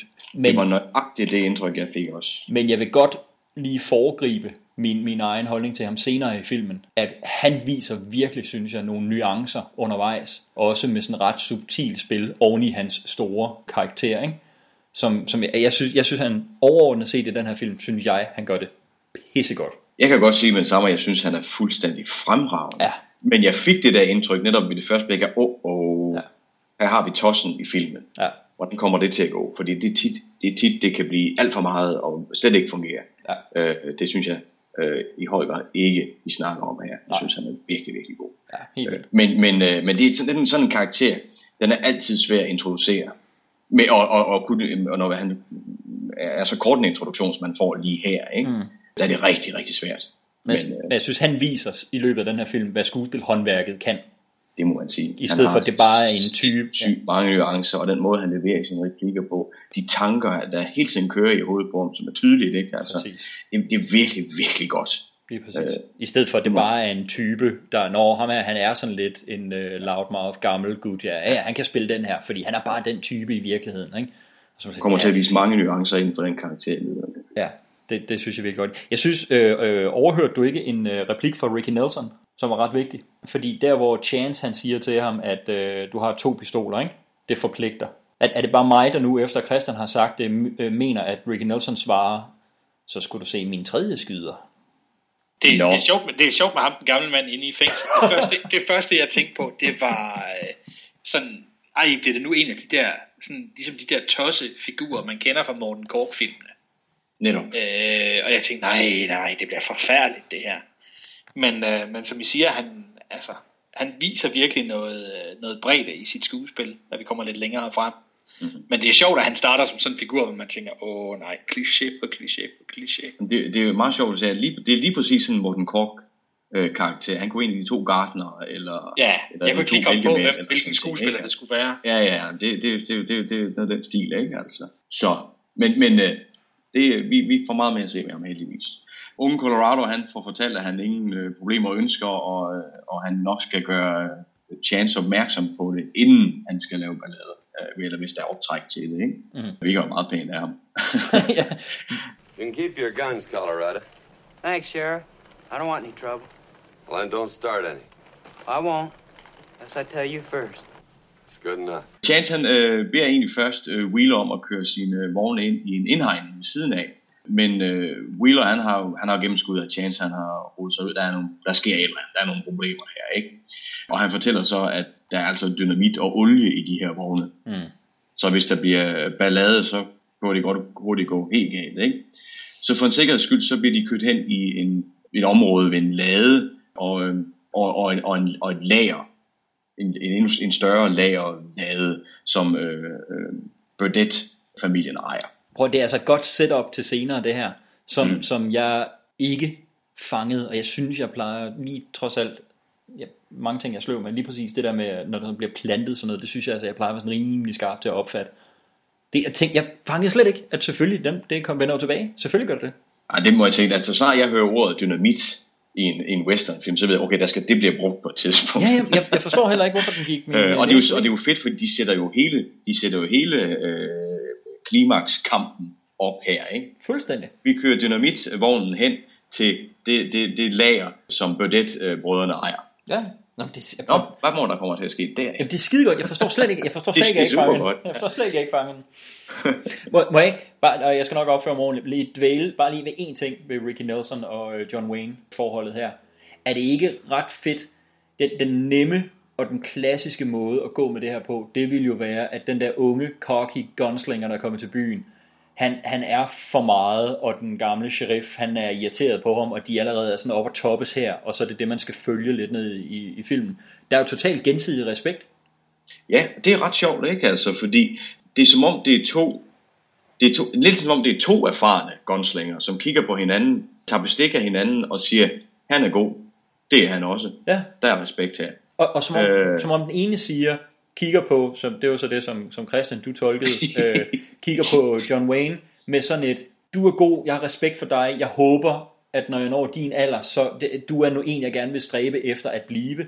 Og John Wayne kigger på mig og siger, det der, det minder mig om mig, dengang jeg var din alder. Er det mig, altså det er bare sådan noget, jeg tolker i det, vil jeg sige. Det synes jeg er rigtigt, altså. Jamen, de et eller andet sted, altså Chance kan tydeligt se, at de er mænd af samme støbning, ikke? Til en vis grad i hvert fald. Ja. Så selvom jeg synes, Ricky Nelson virkelig er en begrænset skuespiller, så altså, jeg synes ikke nødvendigvis, han fungerer dårligt i det her, og jeg synes karakteren, jeg synes de styrer udenom de åbenlyse fælder. Jeg synes, det er rigtig velskrevet i det hele taget, den her Colorado-karakter til Ricky Nelson. Ja, præcis. Jeg tror, de har set på ham, hvad kan han, hvilken type er han, den karakter laver vi til ham. Det er Morsingbo. Og så har han selvfølgelig fået en masse hjælp, det går der ud fra, han har, ikke? Altså, ja. Og derfor synes jeg, at han undgår at falde igen i det hele taget, ikke? Altså, Så kan vi altid sige, at en virkelig dygtig skuespiller kunne have fået meget mere ud af den, selvfølgelig kunne han det, men jeg synes generelt, at han fungerer. Jeg tror, du har fuldstændig ret. Den er simpelthen skåret til, så tøjet passer perfekt til ham.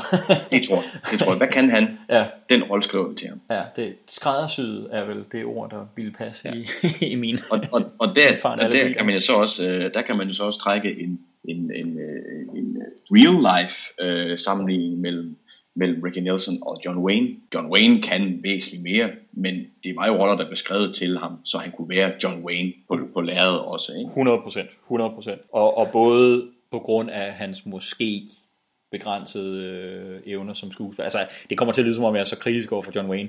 Altså, jeg vil ved Gud godt indrømme, at der er mange ting, jeg ikke politisk er enig med John Wayne i, men det kommer ikke til at røre ved mit billede af, at for mig er han en af de helt store ikoner, og jeg var kæmpe John Wayne-fan, og nyder at se film med ham, fordi jeg synes, han holder opmærksomheden. Men udover hans lidt begrænsede evner som skuespiller, i hvert fald sådan i alsidighed, så det har jo også været et bevidst valg for både ham og for hans agenter, at sige, vi holder John Wayne som en økonomisk sikker vare ved at sørge for, at publikum får det, de forventer fra ham.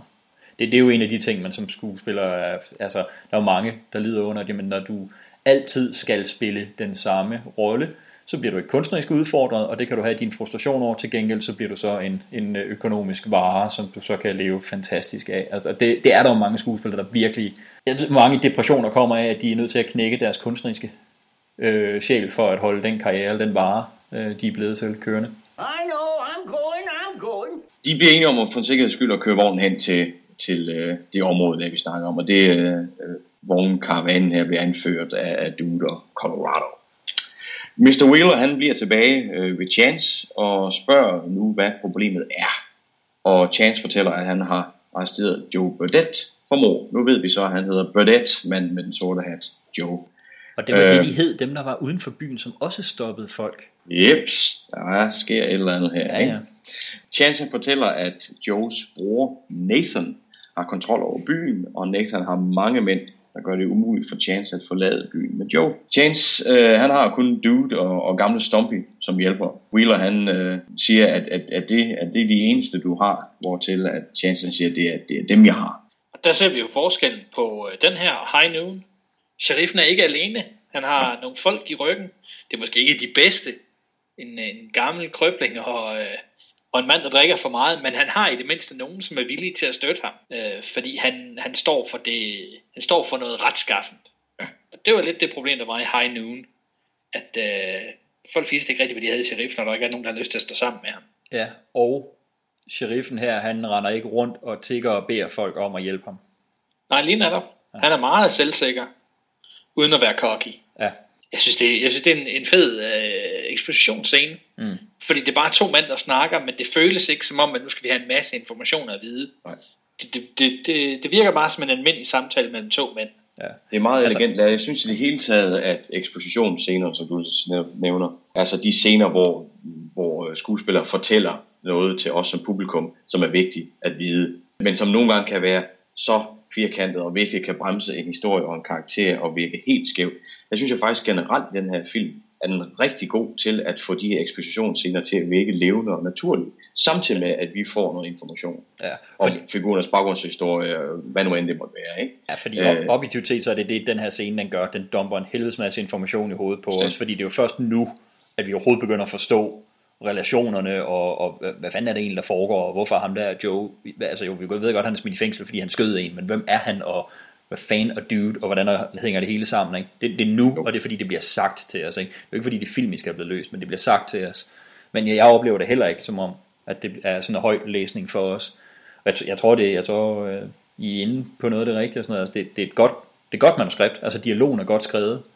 Så tror jeg så også virkelig, der er noget i, at for eksempel her, der er det John Wayne og Ward Bond. Det to. Igen kan det godt være, at det ikke er verdenshistoriens mest altidige skuespillere, men de har en naturlighed i deres repliklevering, og så kan man altså godt mærke, at de har det er to karakterer, der er påstået, at de har en lang historie sammen. Det synes jeg, man kan mærke, at for fanden, John Wayne og Ward Bond, det her, det var deres film nummer 22 eller sådan noget sammen. Yeah. Så de, altså, alt det der, de har alt det der, det ligger. De har et gammelt menneske. Ja. Så man siger, de har lavet deres lektier hjemmefra, de har lavet deres forarbejde og sørget for at opbygge et venskab til at spille venner her, ikke? Altså de har skabt sådan en fælles historik, som man bare kan mærke mellem dem. Men også det, der kun er én kameraindstilling, det gør bare, at det bliver så afslappet. Altså kameraet er bare der, vi ser dem begge to fra siden. Der er ikke noget sådan close-ups, eller nu bliver det, og så har han fanget, så har han skudt. Det er sådan stille og roligt. Det er to ender, der står og snakker. Det sælger det i hvert fald for mig. Ja, og det er måske faktisk interessant, at til sådan noget, hvor at man skal have information og koncentrere sig om det, der er det måske ikke alle mulige stilistiske kameraøvelser, der skal til. Nej, lige nærmest. Generelt, hvad tænker I om filmsproget her? Altså, fordi den er jo markant anderledes end High Noon. Altså på alle parametre. Og jeg ved godt, at det er nemt at sige, at den ene er sort-hvid, og den anden er i farver, og den her er endda i mange farver, ikke? Men det er sådan, altså det er det hele. Den anden, High Noon, var høj blænde, kraftigt lys, ikke noget filter på kameraet. Den her, den har, altså der er virkelig filter på, og blødt filter, sådan klassisk guld eller Hollywood. Det er i mørke, der er slet ikke de samme kontraster, som der var i billedet i High Noon. Og den bruger overhovedet ikke de der ekstrem ekspressive close-ups og kameragange og sådan noget, som High Noon gjorde. Selv Dimitri Chomkins musik er jo ikke lige så ekspressiv og in your face, som det var i High Noon. Jeg ved ikke, hvordan har I det med sådan noget? Fordi jeg kender mange, der står helt af, når kameraet gør opmærksom på sig selv. Jeg kan pisse godt lide det, men jeg kan virkelig godt forstå, at der er nogen, der føler, at de bliver revet ud af det, når filmmagerne sådan ligesom er meget smarte og kan al mulig teknik. Det er der jo ikke noget af her overhovedet jo. For mig så er det bare som altså film for mig. Den her film for mig er som en blød dyne. Altså det er nogle simple indstillinger. Det er et blødt lys. Det er nogle bløde farver. Alt er candyfloss. Ja. Og det gør at man føler sig. Jeg synes ikke at det bliver for meget, men det giver sådan en ro, og det giver filmen en ro, at det bliver behageligt at se på, afslappende at se på. Det er sådan en film man får lyst til at sætte på og så læne sig tilbage i sofaen og så bare sidde og nyde den, slappe helt af, og det synes jeg faktisk er meget fedt for lige den her film. Så du er ikke til det ene eller det andet, det er bare når udtrykket bliver brugt, så skal man bruge det og være bevidst om hvad man gør med det, og her der gør de det her og gør det godt, er det det? Jamen, ja, altså jeg gider ikke fluff for fluffs skyld, altså man skal bruge det til noget, ikke bare så kan vi lave et crane shot her eller et eller andet fantastisk. Hvis man ikke bruger det til noget, så hvis der ikke har nogen speciel symbolik, så lad være. Altså det er en simpel western det her, og så passer det mig egentlig fint, at de vinkler der nu bliver valgt og måden at bruge kameraet på, det er jo også simpelt. Mr. Wheeler føler tydeligvis for Chance, altså og den situation som Chance er i nu, men må lige nu og her ride hen til sine vogne og se til dem. Mens han rider afsted, så vender du tilbage. Dude, han ser ret tørstig ud, og overvejer at tage ned på saloonen og købe en øl, og Chance inviterer ham så i stedet ind på sheriffkontoret, hvor han kan få en kold øl i stedet for dagen. Det synes jeg er ret tydeligt, at Chance han gør, for jeg ved godt, at hvis Dude han går derned, så er der nok en ret god chance, altså på saloonen, så er der en ret god chance for, at det ikke kun er en øl, han får, og det skal vi ikke have med i. Jeg synes, det er ret fedt, at der virkelig bliver skelnet så meget mellem, om man drikker alkohol, eller om man drikker øl. Ja, der er stor forskel på det, ikke? Ja. Altså, ja. Hvis man er afholdt hard liquor og så ganske almindelig pilsner, ikke? Men hvis man er afholdsmand og man er ædru, det betyder ikke at man ikke har nogen øl indenbords. Nej. Aha. Det er jo øl er noget helt andet. Ja. På det her tidspunkt i hvert fald. Jamen, jeg synes bare det er ret interessant. Ja. Der kan man jo godt blive set på i dag. Nu kommer mine totale fordomme og forsmådighed frem her, ikke? Jeg synes, man kan jo godt, hvis man tager en øl i dag, der kan man jo godt blive set på, som om man er skabsalkoholiker, ikke? Så faktisk slap af, mand, det er en øl. Så, ja. De to mænd kommer ind i sheriffkontoret, / i fængslet, og her kommer Stumpy så ud, og Chance han minder ham om, og det gør han mange gange i løbet af den her film, at Stumpy han skal blive inde i den del af fængslet, hvor Joe Burdette sidder i en celle, ikke? Der er en fængsel har eller sheriffkontoret har et lokale, og så er der et adskilt rum, som har fængselstrammer for. Og inde bag de fængselstrammer er der så de her celler. Så gamle Stoppy, han skal stå på den anden side af de her trammer og være klar, hvis der kommer nogen ind, som ikke skal være der. Det er vist det, ikke? Altså, og der er jo rigtig meget friendly banter frem og tilbage mellem Chance og Stumpy, han kan jo brokke sig over alt, ikke? Altså, og føler sig jo ikke værdsat, der har egentlig bare behov for at få et klap på skulderen, nej, det er ikke, altså. Og allerede her synes jeg, at han begynder at fungere rigtig godt, Stumpy. Helt vildt. Og det er jo sjovt imellem de to, at han bliver ved med at sige til ham, du skal gå derind. Ja. Og Stumpy siger, der er aldrig nogen, der bekymrer sig om mig. Du bekymrer dig kun om dig selv. Ja. Og det er så tydeligt, det eneste John Wayne, han ikke siger, det er, jamen det er jo for din egen skyld. Ja. Men han hører det ikke. Nej, præcis. Hvorfor skal jeg hele tiden? Ja.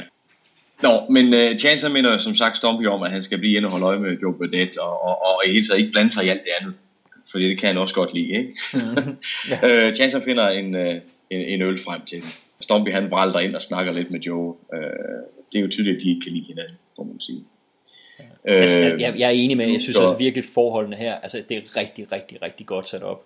Altså, jeg vil godt komme med det forbehold, du var også lidt antydet, Morsingbo, at der er mange ting i den her film, der bliver gentaget rigtig mange gange. Ja. Altså, der er mange scener, jeg synes, går igen og går igen og går igen og sådan noget, ikke? Men hvis man bare tager dem her for sådan, ligesom, hvad de er, ikke? Og hvordan de er udført, det er skide godt og super hyggeligt. Altså. Ja, det er nemt lige præcis super, super hyggeligt, ikke? Ja. Nå, men inde ved Joe, der kommer både Chance og Dude også ind. Og Joe han kan selvfølgelig ikke lade være med at begynde at provokere Dude, kalder ham en sut, og trækker jo så en sølvmønt op af sin lomme og tilbyder ham den, ikke? Og Dude smider så sin ølflaske efter ham, og den knuses på fængselstremmerne, og øllet ryger ud over Joe. Ja. Og han begynder at følge og brokke sig Joe over, hey, det kan da ikke tillade sig at gøre, og men Chance han har ikke den helt store med Joe, må man sige. Og han siger endda, at hvis Dude han har lyst til at få nøglen til cellen og gå ind og banke Joe, så kan han få lov til det, ikke? Jo. Og så tilbyder Stumpy at smide en kold spand vand i hovedet på Joe og på sengen og alt muligt, ikke? Altså, Stumpy er ikke særlig glad for Joe, eller det må man sige. Der får vi også lidt mere at vide lidt senere, om der er noget med den Burdett-familie og gamle Stumpy. Altså her, det er jo, der er jo virkelig, synes jeg her også, kan man drage en parallel til High Noon, hvor sheriffen var blevet provokeret, og der slog bartenderen i gulvet, men med det samme bagefter indrømmer på, det havde jeg ikke ret til at gøre, lad mig hjælpe dig op igen, ikke?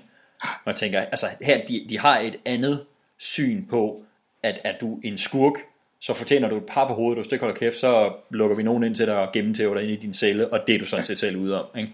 Altså, det er et helt andet syn på sådan nogle ting. En vis form for selvjustits til det her, ikke?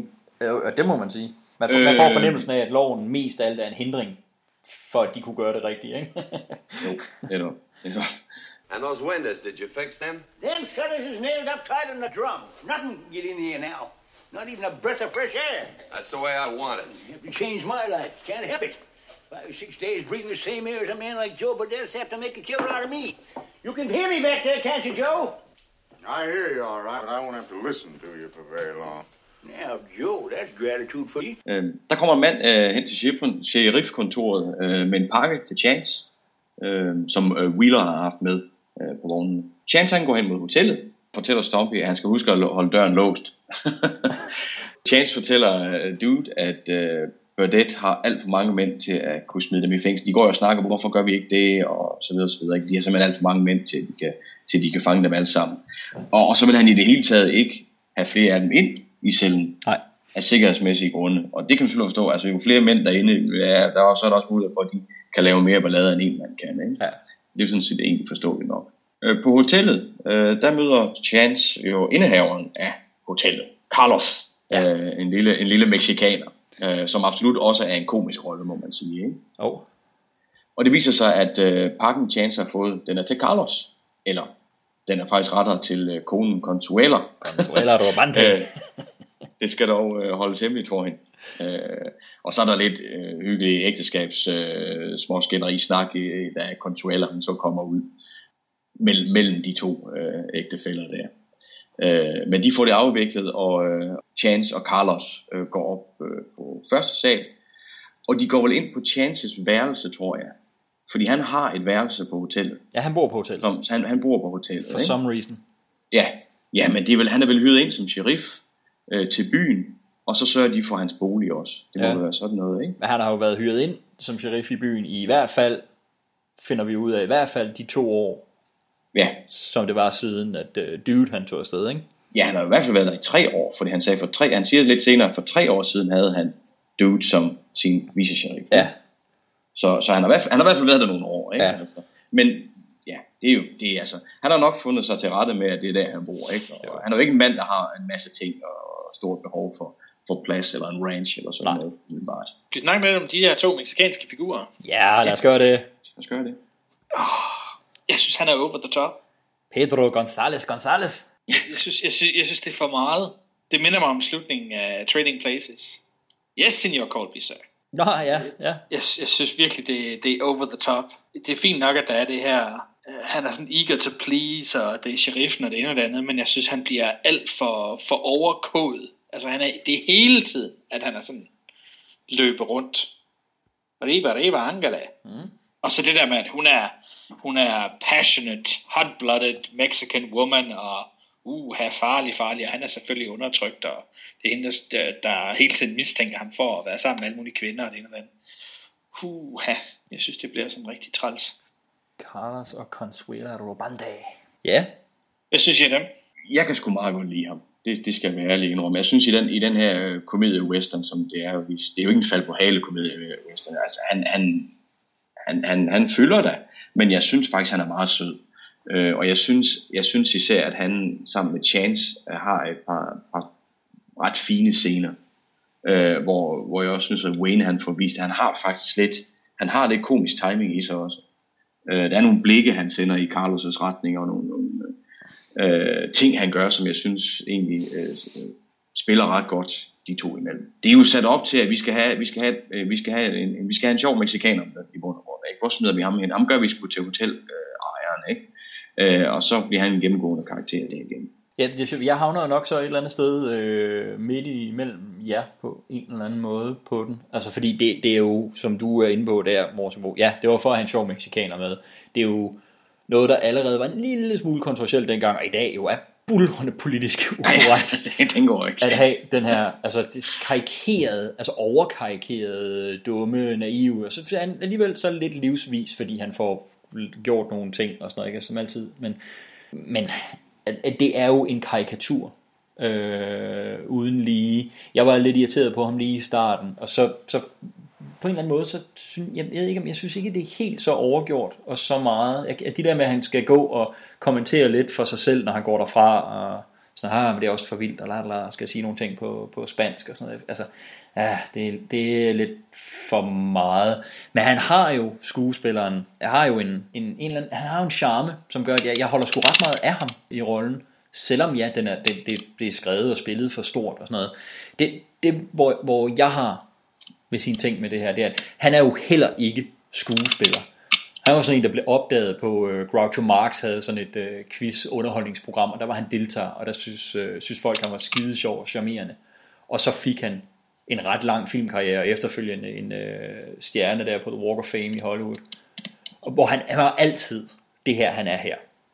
Altid, i alle film, fordi det var det, han var, og det var det, der var hans personlighed, som han blev kendt for i fjernsynet. Det er lidt ligesom, synes jeg, helt hovedløst, når der så bliver hevet reality-stjerner eller sportsfolk eller noget, som bliver hevet ind til at spille en rolle. Jeg har stor respekt for, at man kan gøre det, at man kan tage, igen i gåseøjne, virkelige mennesker, som ikke er skuespillere, fordi skuespillere er jo ikke virkelige mennesker, men virkelige mennesker, som ikke er skuespillere, ind og spille eller være en rolle, og så høste stor anerkendelse for, hvor autentiske de er, eller sikkert er en type og sådan noget. Og det synes jeg er fint nok. Det kan godt være et virkemiddel, som man bruger. Så altså all the power, giv den gas, brug det, og det kan være super stærkt, eller super sjovt, eller godt, eller et eller andet film.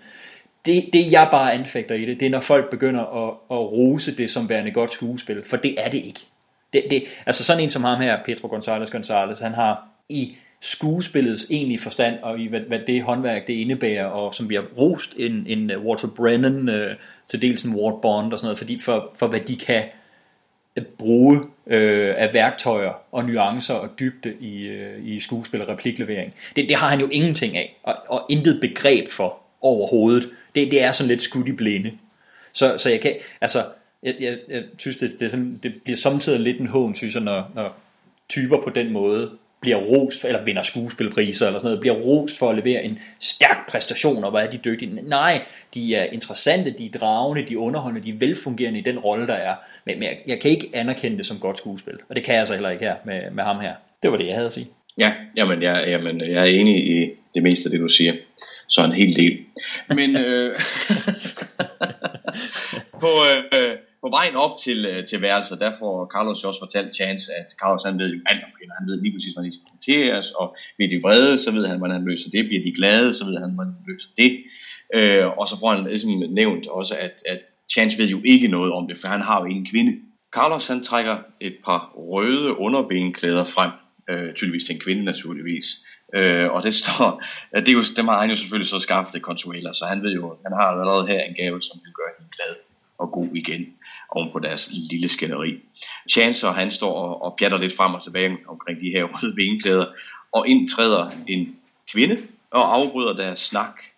Hun bliver spillet af Angie Dickinson, som også havde en filmkarriere, en kæmpe stjerne, men hun er alligevel med i film som Ocean's 11, den oprindelige fra 1960, og hun er med i The Killers og Grosse Point Blank. Så var hun gift med, i flere år med komponisten Burt Bacharach. Nej. Kan man også nævne som en lille sjov lille ting. Ikke? Og hun var ret stort tv-navn. Ja, hun lavede rigtig meget tv-arbejde. Og især den tv-serie i 70'erne, der hed Police Woman, som var sådan den første mainstream politiserie, der faktisk er en kvindelig politiopklarer i hovedrollen. Det hævde hun også en Golden Globe for, og en masse Emmy-nomineringer og sådan noget. Så hun er et stort navn i USA. Altså, hun er jo ikke nødvendigvis sådan en, vi kender så meget. Nej. Jeg husker helt bedst for Dressed to Kill. Brian De Palma. Ja. Ja, der var hun skidegod i os. Godt. Chance, han betragter kvinden her, som han håber ville rejse med dele chance. Jeg synes næsten, det ser ud som, han kender hende. Men jeg tror lidt, det er fordi, han kender typen. Jeg tror, det er det, han udstråler. Han kigger på hende og tænker, jeg ved lige præcis, hvad hun er for en type. Og det er også noget af det, der kommer til at spille ind i deres forhold resten af filmen.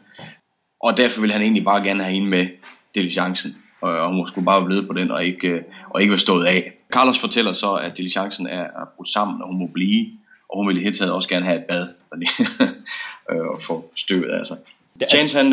Det må jo helt klart være det han spiller på, ikke? At han kender typen, fordi de kender jo ikke hinanden, de har aldrig mødt hinanden før. Men jeg var sikker på, da jeg så scenen, at de må have en fortid sammen. Det er jo også den tanke, jeg fik, ikke? Ja. Så jeg synes, det er måske ikke sådan en film, vi skal spille med sit helt skarpt løst. Fordi det er jo ikke sådan, at jeg er i tvivl gad vide, om jeg er 100% sikker på, at jeg har en fortid sammen. Hun virker i hvert fald meget kælen, som hun står deroppe af dørkarmen, hvis de ikke kender hinanden. Ja. Det må man sige. Det kan selvfølgelig være, at hun er helt vild med John Wayne, og sådan som han ser ud, men det virker virkelig, som om der er et eller andet imellem dem. Ja. Hun er allerede en mægtig, sød og charmerende pige. Men det falder han jo ikke for. Ikke udenbart. Nej, han går. Han har jo Colorado i tankerne. Ja, præcis. Det er jo kommet for dig, Christian. Mens kvinden, hun spøgende, siger efter ham, at han skal ud sine røde bukser. Hvad tænker I om Angie Dickinson her? Og måske generelt? Ja, det vil jeg give Christian ret i. Jeg synes, hun er vældig pæn at kigge på. Og jeg synes, hun har rigtig meget charme her. Altså igen er det her sjov med, at det virker som om de kender hinanden. Det gør de jo ikke, det kommer de først til. Ja. Så det var sådan lidt svært at finde ud af i spillet der. Men jeg synes hun er allerede her charmerende. Ja. Og spændende, kommer ind som noget andet, ikke? Jo, altså jeg er enig med. Det synes jeg virkelig også. Altså utrolig smuk og meget, meget charmerende. Altså generelt kan man også, hun er måske lidt den der, hun hamrer lidt sådan på den samme tone i filmen, men jeg synes hun gør det godt. Altså jeg synes faktisk virkelig, virkelig hun er god. Vi kommer helt sikkert til at diskutere det der med, at altså hun er jo bare endnu en stakkels skuespillerinde, der i 50'erne blev sad lidt op med at spille en ung smuk kvinde, som er hovedkuldsforelsket i en 30 år ældre mand. Altså vi snakkede om det sidste gang, men det er lidt det der wish fulfillment fra de 50 plus hvide mænd, der har styret Hollywood på det tidspunkt, ikke? Altså det er det jo, men jeg synes hun er god, altså. Ja, så synes jeg hun har en mere myndig og en ældre udstråling end vi havde fra Grace Kelly selvfølgelig i High Noon. Og samtidig synes jeg også, at John Wayne ser yngre ud end Gary Cooper gør. Okay. Så jeg synes, de er tættere på hinanden, end Gary Cooper og Grace Kelly var. Men selvfølgelig kan man se, at der er en aldersforskel. Men den generer mig ikke på samme måde, og den er ikke så tydelig, som den var i High Noon. Det synes jeg ikke. De er også 5 år eller sådan noget i den dur tættere på hinanden, ikke? Fordi hun er lige de der 4-5 år ældre, end Grace Kelly var. Jeg er ret imponeret over, at du synes, John Wayne så yngre ud end Gary Cooper. Faktisk lige om, at godt nok, han ligner en slidt sadeltaske, John Wayne. På jeg synes bare, han er mere, altså Gary Coopers ansigt, i hvert fald i High Noon, er mere furet. Der er flere rynker. Jeg synes, han har et ældre ansigt, end John Wayne har på det her tidspunkt. Jeg synes bare, han så mere bekymret ud. Men det kan godt være. Men det er jo bare, hvordan vi ser på det, kan man sige. Det kan måske godt følge.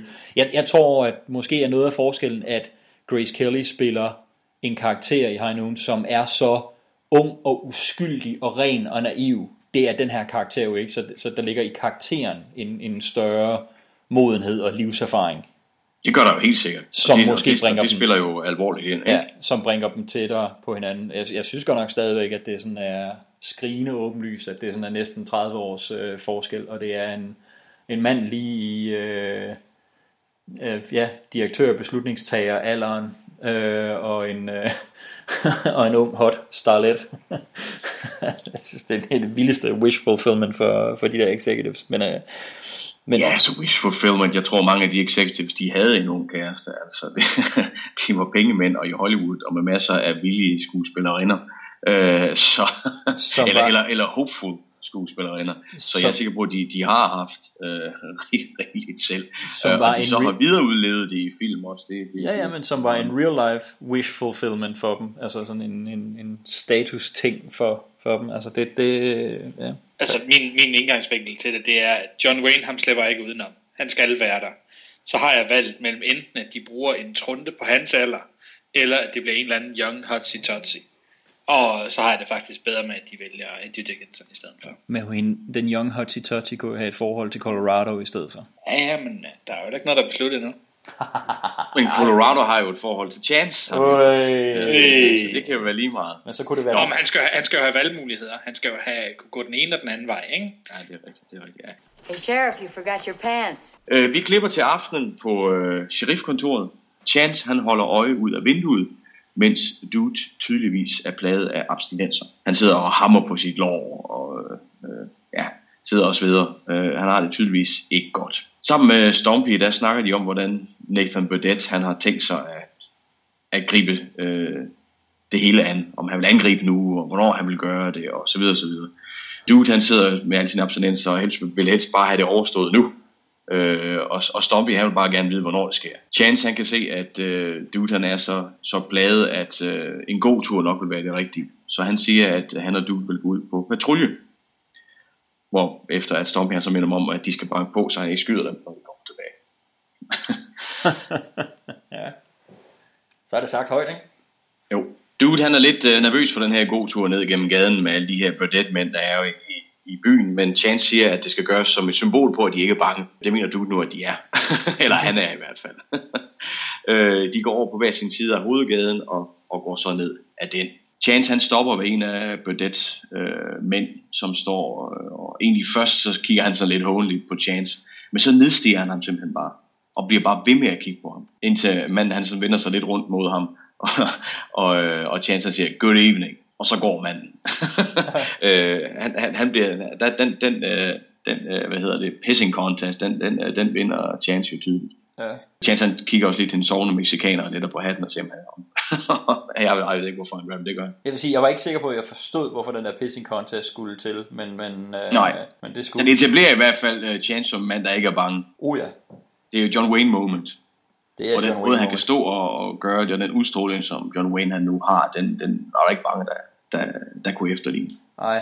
Og han gad ikke have nogen, der står på gaden og står og kigger. Der er også en sekvens, hvor Chance nu bliver forskrækket af et æsel, som pludselig popper ud af et vindue, ikke? Og så, at du kommer over og spørger, om han skal komme over og holde Chance i hånden, så han ikke er bange.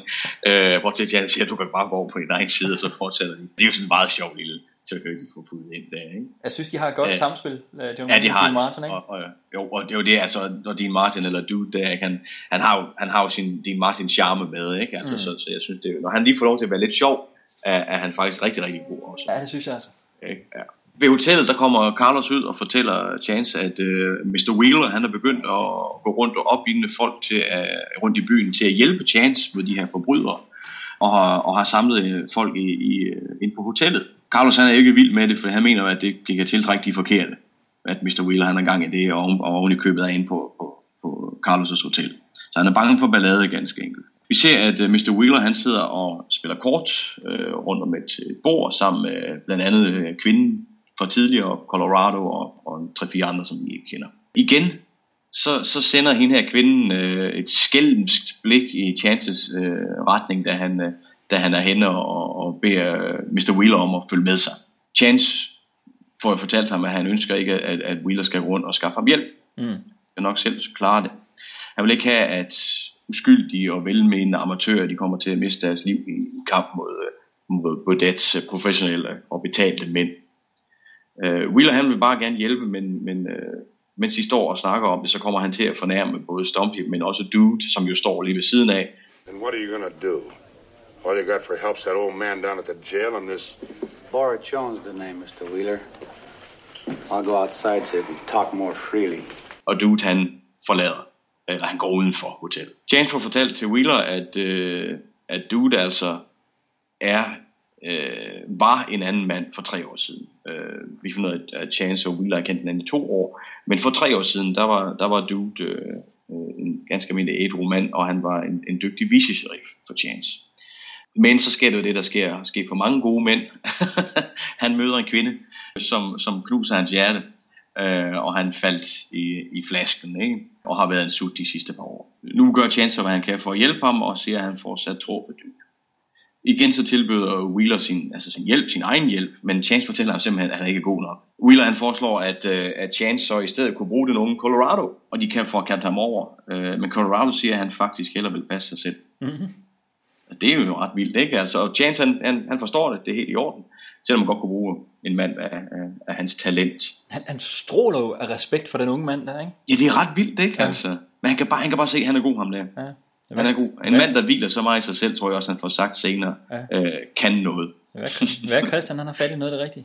Ja, det er måske. Jeg synes, billederne her af John Wayne er super fede. Den der sådan hero pose, han har. Han sidder midt i billedet, ved sit eget bord, med hænderne sådan hen over den riffel, han har under. Og sidder sådan, han kan se hele rummet. Og folk kommer ligesom i audiens op til ham. Det er super, super fedt. Altså, der er virkelig ikke nogen tvivl om, hvem der er helten her. Hvem der er hovedperson. Nej, altså, manuskript og billeder og alt gør, hvad det kan for at understøtte det, ikke? Ja. Det er patos, så det gør noget. Ja. Men jeg synes ikke, at det er så, det bliver kvalt. Overhovedet ikke. Det, der virkelig taler for den her film, at selvom vi hver gang siger, så er der den der stereotyp, eller så gør de det her, og nu maler de det godt nok tykt på, men det bliver aldrig kvalt. Nej. Det synes jeg virkelig er fedt i den her film. Ja, helt sikkert. Det har jo også rigtig meget at gøre med John Waynes naturlige udstråling. Ja. Han har bare det der i sig. Han er bare ham her. Han er bare en mand, der kommer ind i lokale og øjeblikkeligt kalder på respekt, ikke? Altså, og naturligt får den for folk omkring ham. Det er jeg sikker på, han også har gjort i virkeligheden. Helt sikkert. Og jeg tror virkelig også, man skal huske på, at det altså Howard Hawks, John Wayne, alle folkene bag kameraet. Altså, det er jo ikke deres første gang til skoleballet, det her. De har lavet det her så mange gange. De ved præcis, hvordan de skal gøre. De ved præcis, hvor lidt der skal til for lige præcis at hamre sømmet i bund, uden at ødelægge brættet samtidig, ikke? Altså, de ved fandme, hvad de laver. Ja, og gør ikke, har ikke noget behov for at gøre. Altså, ja. Det er et godt sted at starte, fordi det her, det viser virkelig, hvad sker der, når man tager nogle erfarne herrer, og smider Birth of a Nation sammen, og så siger jeg, lad os lige lave en film. Fuldstændig. Altså, der er ikke, de gør ikke, som du siger det der med, det bliver ikke kvalmt. Nej, fordi der er ikke noget sted, hvor de har behov for at overgøre det, for at få en pointe hjem. Balancerer lige der på klichéen hele tiden med det meste af det, ikke? Og nu ved jeg godt, at vi sammenligner hele tiden med High Noon. Dels fordi vi lige har lavet High Noon podcast, men jo fordi, som du var inde på, Morsingbo, at det er et modsvar til den. Og at det her, det er jo nogle af de scener, hvor det virkelig bliver demonstreret. At der er folk, der tilbyder ham hjælp. Han kan få alt den hjælp, han vil i hele verden. Men de skal være dygtige nok, før han gider at have dem med. Ja. Det er totalt modsat. Det er modstykket, ikke? Altså. Fuldstændig, og han beder ikke en eneste om at komme og hjælpe. Han siger endda, Ward Bond, da han foreslår, Wheeler han foreslår, at han skal tage Colorado, så siger han, jamen det er op til Colorado selv, det vil jeg ikke komme og bede ham om. Altså, han siger det eksplicit, altså. Og da han bliver afvist, der har han sådan endnu mere lyst til, nå fedt, nu vil jeg faktisk gerne. han accepterer fuldt ud, ikke? Altså, det er godt, respekt for det. Og i modsætning til Will Kane, som jo ikke engang kunne sige til sin vice-sheriff, at nej, du er for ung og uerfaren til at jeg vil anbefale dig som sheriff. Altså, Chance her, han siger tingene direkte. Til Wheeler siger han, men du skal ikke med, for du er ikke god nok. Ganske enkelt, nej. Der bliver ikke så meget gemt i posen, vel? Altså, det var sådan, det er ud med det. Du skal lave noget andet. Altså, der er ikke, det er sådan det der med en mand og hans ord og ærlighed og bum. Altså. Er det jeg den eneste, der har følelsen af, at det her er nogle vanvittige store sats i forhold til High Noon? Nej. Altså, sheriffkontoret i High Noon var næsten bare ham bag et lille bit skrivebord. Ja. I den her, der er det en kæmpe stor ud i en celle og det ene og det andet. Og det samme med den her saloon, de er inde på. Så er der sådan noget baglokale og forhæng, og der er et par gamblingborde og et par borde, hvor de sidder og drikker og det ene og det andet. Det virker jo virkelig, virkelig stort i forhold til High Noon. Ja, der er meget større dekorationer og sådan noget, ikke? Jeg har på fornemmelsen, at de også har haft længere tid til at optage. Altså, det har været en dyrere film, ikke? De må have haft et noget større budget. Det kan man ikke lade være med at tænke. High Noon er økonomisk på den måde. Den er skåret ind til benet på alle parametre, ikke? De optog den også på 31 dage, så vidt jeg husker. High Noon? Ja.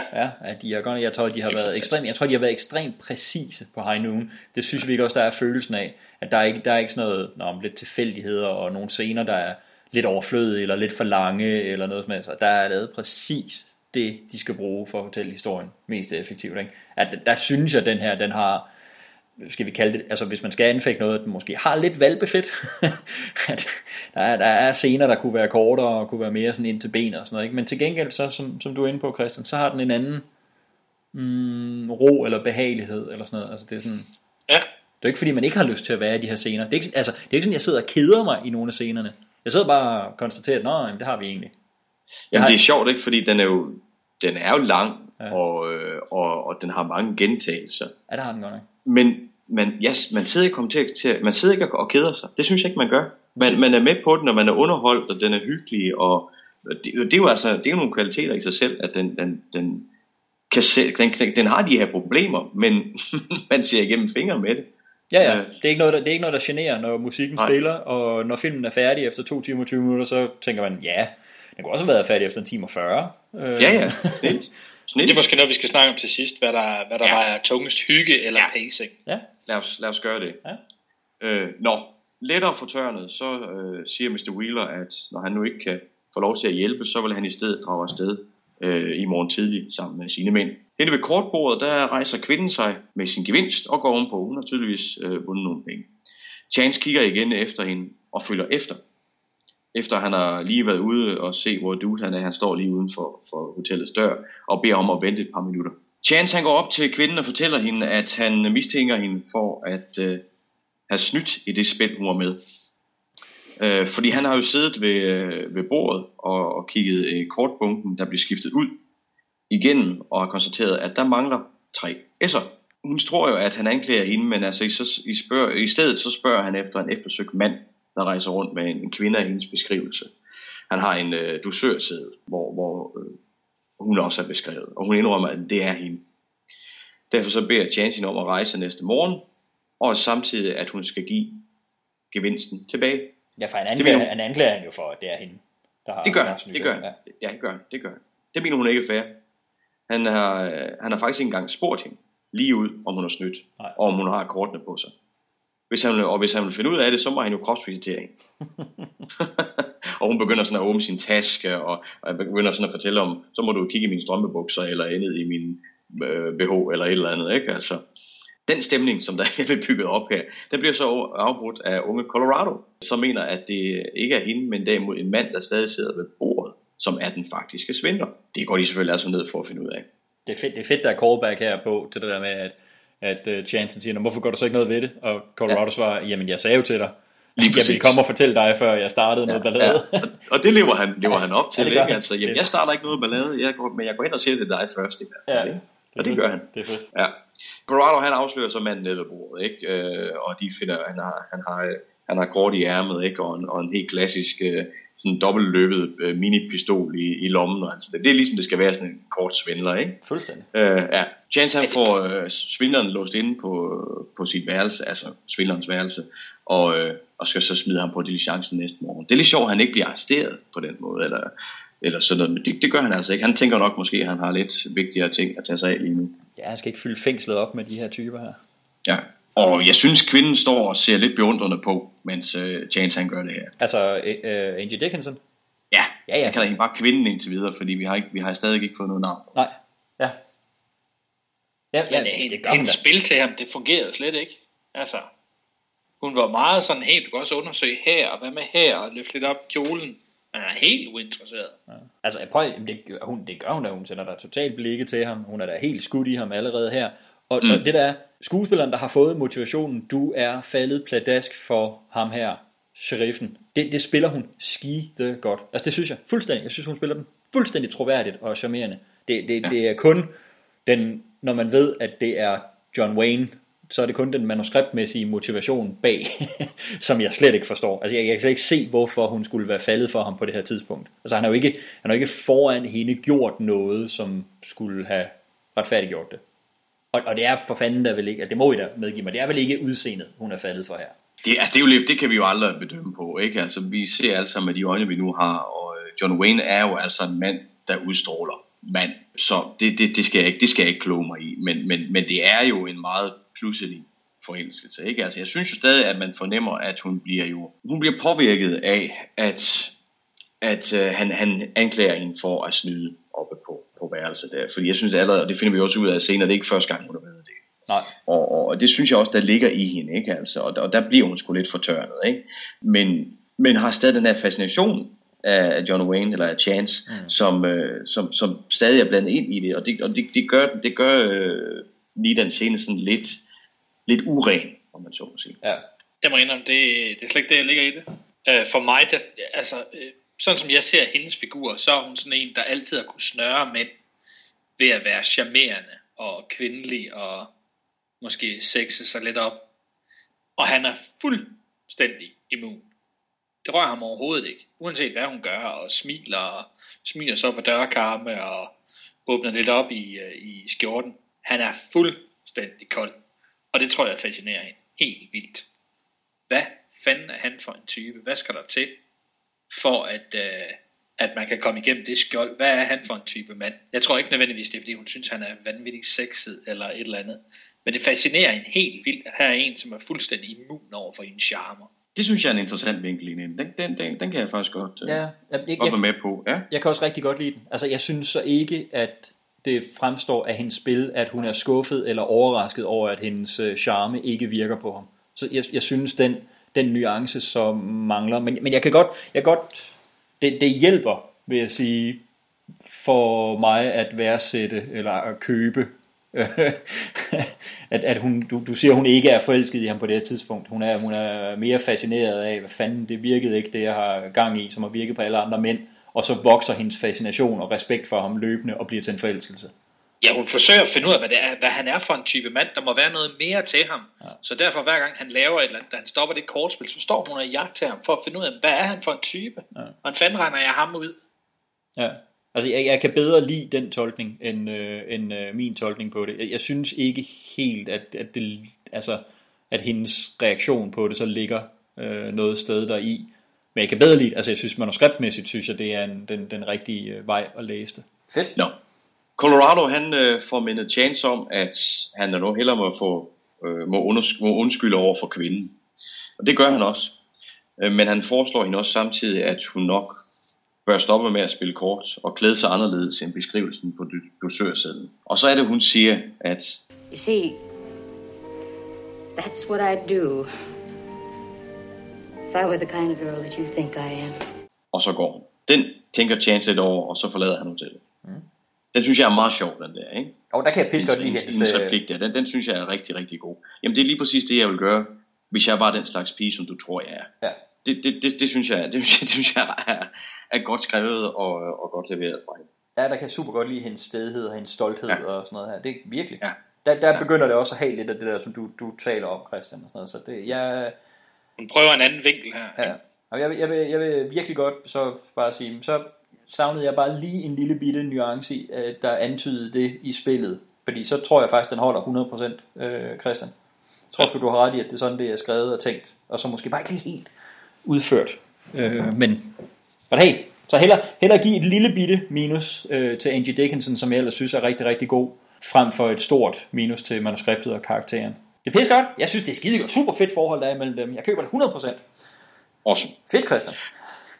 Uden for hotellet, der får Chance og Dude øje på Mr. Wheeler, der går lidt længere nede af gaden. Men han bliver pludselig skudt af en mand inden fra en lille stald, tror jeg. Han skyder ham gennem vinduet med en rifle. Chance og Dude, de stormer jo hen til Wheeler og får slæbt ham ind til siden og konstaterer, at han er død. Colorado, han kommer også løbende til. Chance får selvfølgelig sagt, at de skyder ham i ryggen.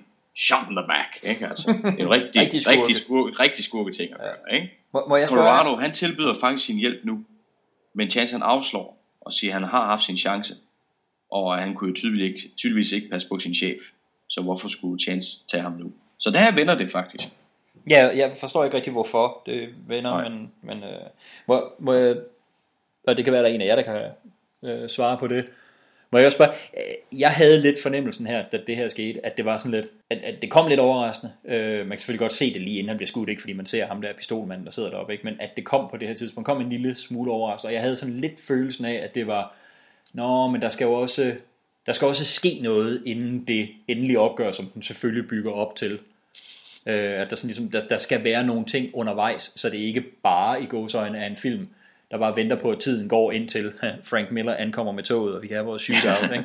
Altså, at der skal ske nogle ting undervejs.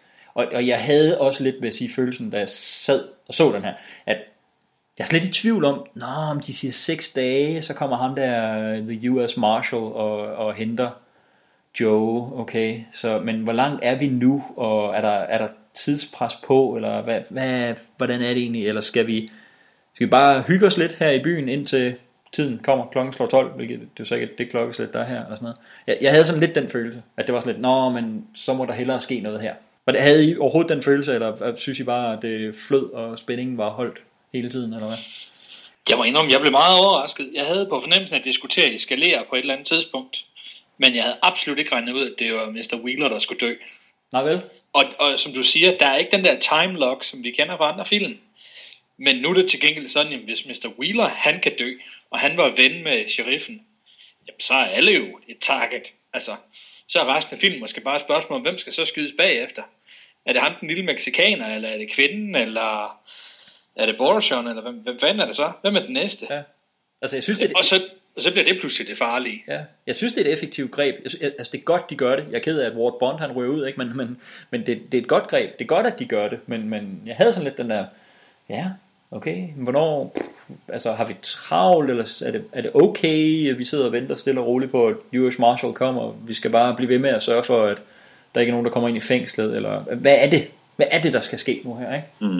Ja, men det er jo det samme med, at jeg synes jo med Stomp i den måde, hvor det hele tiden bliver nævnt, at husk nu at blive i cellen, husk nu, og så videre, og så videre, ikke? Det synes jeg lugter så meget af, at han på et eller andet tidspunkt i filmen glemmer det, og bliver skudt. Ja. Så må vi jo så se, om det sker. Det virker som et stort setup. Ja. Det er jo det, ikke? Til gengæld så synes jeg, det er rigtig fedt, i stedet for at det bliver en eller anden sidekarakter, som bliver skudt, og så er det sådan et, ja, det er selvfølgelig ærgerligt, og nu bliver det farligt, men det var jo kun en sidekarakter. Men det er en af de store. Mm. Det er, som jeg sagde før, sheriffens ven. Mm. Altså, så skal der ikke ret meget mere brænde på bålet, før det virkelig futter af nu. Ja. Jeg føler, at det er en stor eskalation, det her. Ja, nu har skurkene jo skudt en af dem, vi holder med, ikke? Ganske enkelt, ikke? Og det frigør og godtgør, at vores helte kan gøre mod skurkene, som de har lyst til i vores bog, ikke? Jo, hvis vi... det er jo det, det skal bruges til. Jo, helt sikkert. Hvis vi allierer os her, og det gør vi jo selvfølgelig for fortællingens skyld, ikke? Allierer os med Chances syn på verden, ikke? Jo, helt sikkert. Og jeg synes, det er rigtig godt, det sker, og det er den rigtige karakter at gøre det med, og det ja... I hvert fald også på tide.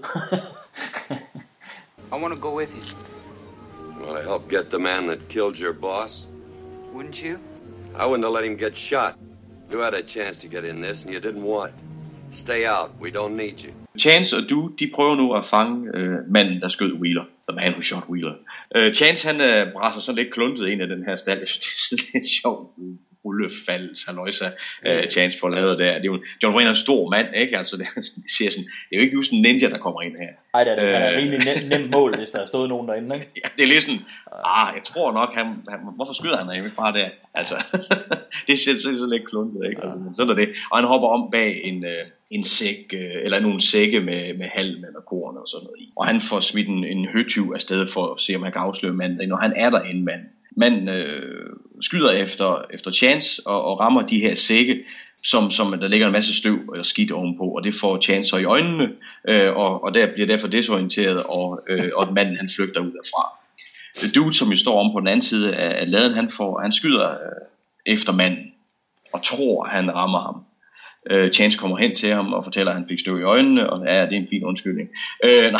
Men Dude fortæller så, at han så manden, der skød løb ind i salongen, og han er ret sikker på, at han på vejen trådte i en mudderpøl. Så de måske en dag ind og finde en mand med mudder på støvlerne.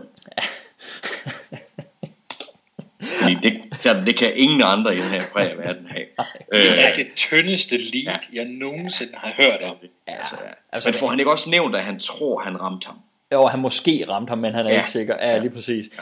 Jeg synes, hele det her, at det er sådan, også i måden, det sådan er sat op og eksekveret, altså arrangementet i det her, det er lidt kluntet. Ikke? Ja, det er ikke deres bedste øjeblik, vil jeg sige. Det starter med hans rullefald, og så, Til gengæld, så synes jeg jo, det er lidt godt det her med, at Chance siger, at vi skal sgu ind i den her saloon, selvom det her jo er Burdett-saloonen. Ja. Chance siger, jeg går ind af hoveddøren, og du går ind af bagdøren. Og så er det, du siger, må jeg ikke godt få lov til at gå ind af fordøren? For det plejer jeg nemlig ikke at få lov til derinde. Og Chance kan godt se, jo, hvis du er klar til det, så gør vi det. Ja. Og det synes jeg er rigtig fint. Ikke? Det er jo igen den her udvikling af Dude, der er ved at vende tilbage til at skal blive et helt menneske oven på sine par år som fuldårig. Ikke? Prøv, jeg synes både det, at lige præcis den scene med de to der, for det øjeblik, der synes jeg, det er rigtig, rigtig godt igen. Og også det, de får sat op virkelig tydeligt, at okay, prøv, det her det er altså The Burdett Saloon, det er møghammerende farligt for de to personer på det her tidspunkt at gå ind i den saloon. Det synes jeg er super godt. Netop, ikke? Og de er i undertal i høj grad. Ja, det er skidegodt. Ja. Fandt jeg lige skudt Wheeler i ryggen ude på åben gade, altså hvad kan de så ikke finde på inde i saloonen? Altså. De træder ind, og det er jo først Dude, der går ind af frontindgangen, og så ret fint Chance, der jo får åbnet døren ganske lydløst om bag de her venner, så smækker døren, ikke? Så de her mænd, de nærmest hopper ud af sæderne og kigger i hans retning, ikke? Godt, han ikke lavede rullefald her også. Dude, han beder bartenderen om også at aflevere sit gevær, ikke? Han er tydeligvis også en bartendmand. Bartenderen, han er lidt spydig, men han gør det. Dude, han får dem alle sammen til at samle sig og rejse sig op og smide deres våben og vise deres støvler frem. Igen er de generelt disrespektfulde meget disrespektfulde over for Dude, og en af dem er endda fræk og tager en sølvmønt og smider i spytbakken. Det er godt callback. Ja, det er det. Så ser vi dog i skyggerne oppe på første salen af den her saloon, at der står en mand med et gevær i skyggen. Dun, dun. Dude, han kan ikke finde noget mudder fra nogen af støvlerne. Igen så kommer tvivlen ind, bliver tydeligt at læse på hans ansigt, ikke? Og så samtidig kan man også se Chance, og hvad sker der her, eller styr på det. Og Dude går så forbi baren, og der står et ølglas, som han pludselig opdager, at det drypper rødt ned i. Han vender sig rundt og skyder manden, der står oppe på første salen, som falder ned. Og Chance, han holder samtidig de andre fra at trække deres våben, som de ellers var godt i gang med. Den døde mand, han har en $50 guldmønt på sig. Ja, han er blevet godt betalt. Det må jo ikke en hel del, ikke? Altså, og Chance siger, jamen det er jo sådan en hired killer, ikke? Betalt for at myrde en lejemorder i bund og grund. Chance, han sætter sig endda respekt over for resten og slår en af de næseviser ned med sit gevær. Ja. Og det du siger, rolig. Ja, bare rolig, jeg skal nok være med at skade ham, ikke? Altså, I won't hurt him. De slåede ham med metaldelen af dit gevær. Han kommer også op sådan, altså, okay. I'm gonna hurt him. Bare rolig. Han havde jo også lovet det, lige da han kom ind, så ham gutten, han havde jo sagt et eller andet grimt om the dude, og så sagde Chance til ham, We'll remember what you said. Han havde sagt, at der er ikke løbet nogen herind. Der er ikke nogen, der er kommet herind. Sådan, okay, det skal vi nok huske, du har sagt. Ja, det skulle du sige. Nå, det var der ikke. Okay, smak. Ja.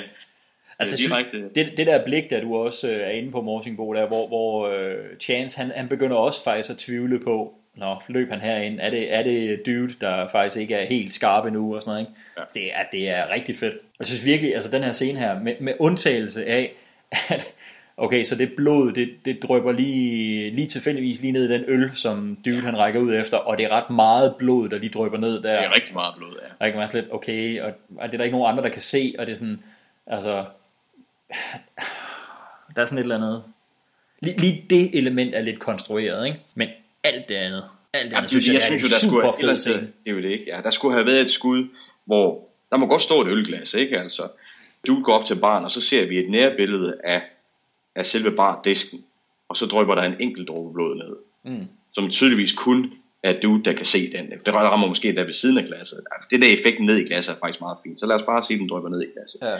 Så vender han rundt og skyder, ikke altså. Jo, lige præcis. Men det er meget tydeligt, det flyder jo med blod ned i det her ølglas, ikke? Altså, ideen er fin nok, men det kunne godt have håndteret lidt mere elegant, ikke? Ja, jeg tror ikke, de har været bange for, at publikum ikke har kunne se, hvad det var, der foregik, ikke? Til trods for, at han siger det bagefter. Sådan. Ja, det er også det. Det var også derfor, jeg tænkte, at det nærbillede havde været godt lige her, ikke? Men det er jo en film, der bruger stort set ikke nogen nærbilleder.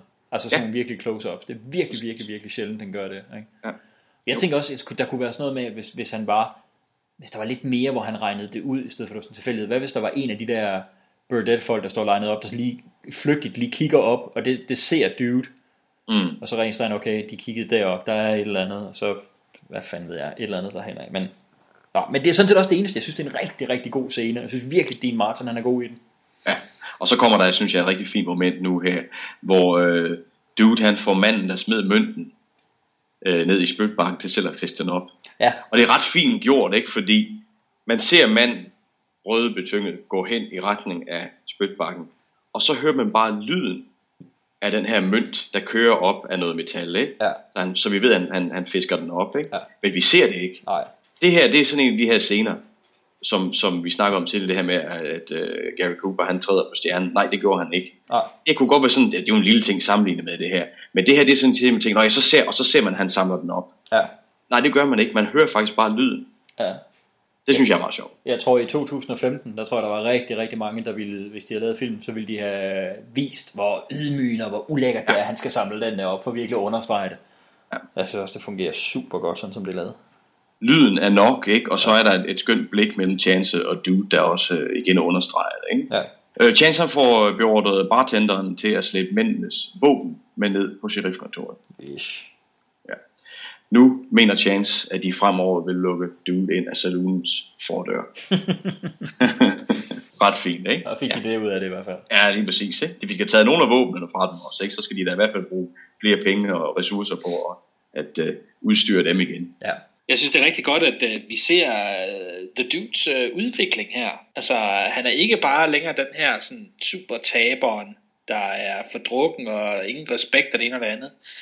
Vi ser ham langsomt blive bygget op som figur nu. Altså, nu har han vist sit værd. Han kunne rent faktisk godt være ham, der går ind ad fordøren og ligesom styrer showet. Det har han vist. Og det anerkender Chance. Ja, det var sgu ikke helt dårligt. Det kan vi godt lade dig gøre en anden gang.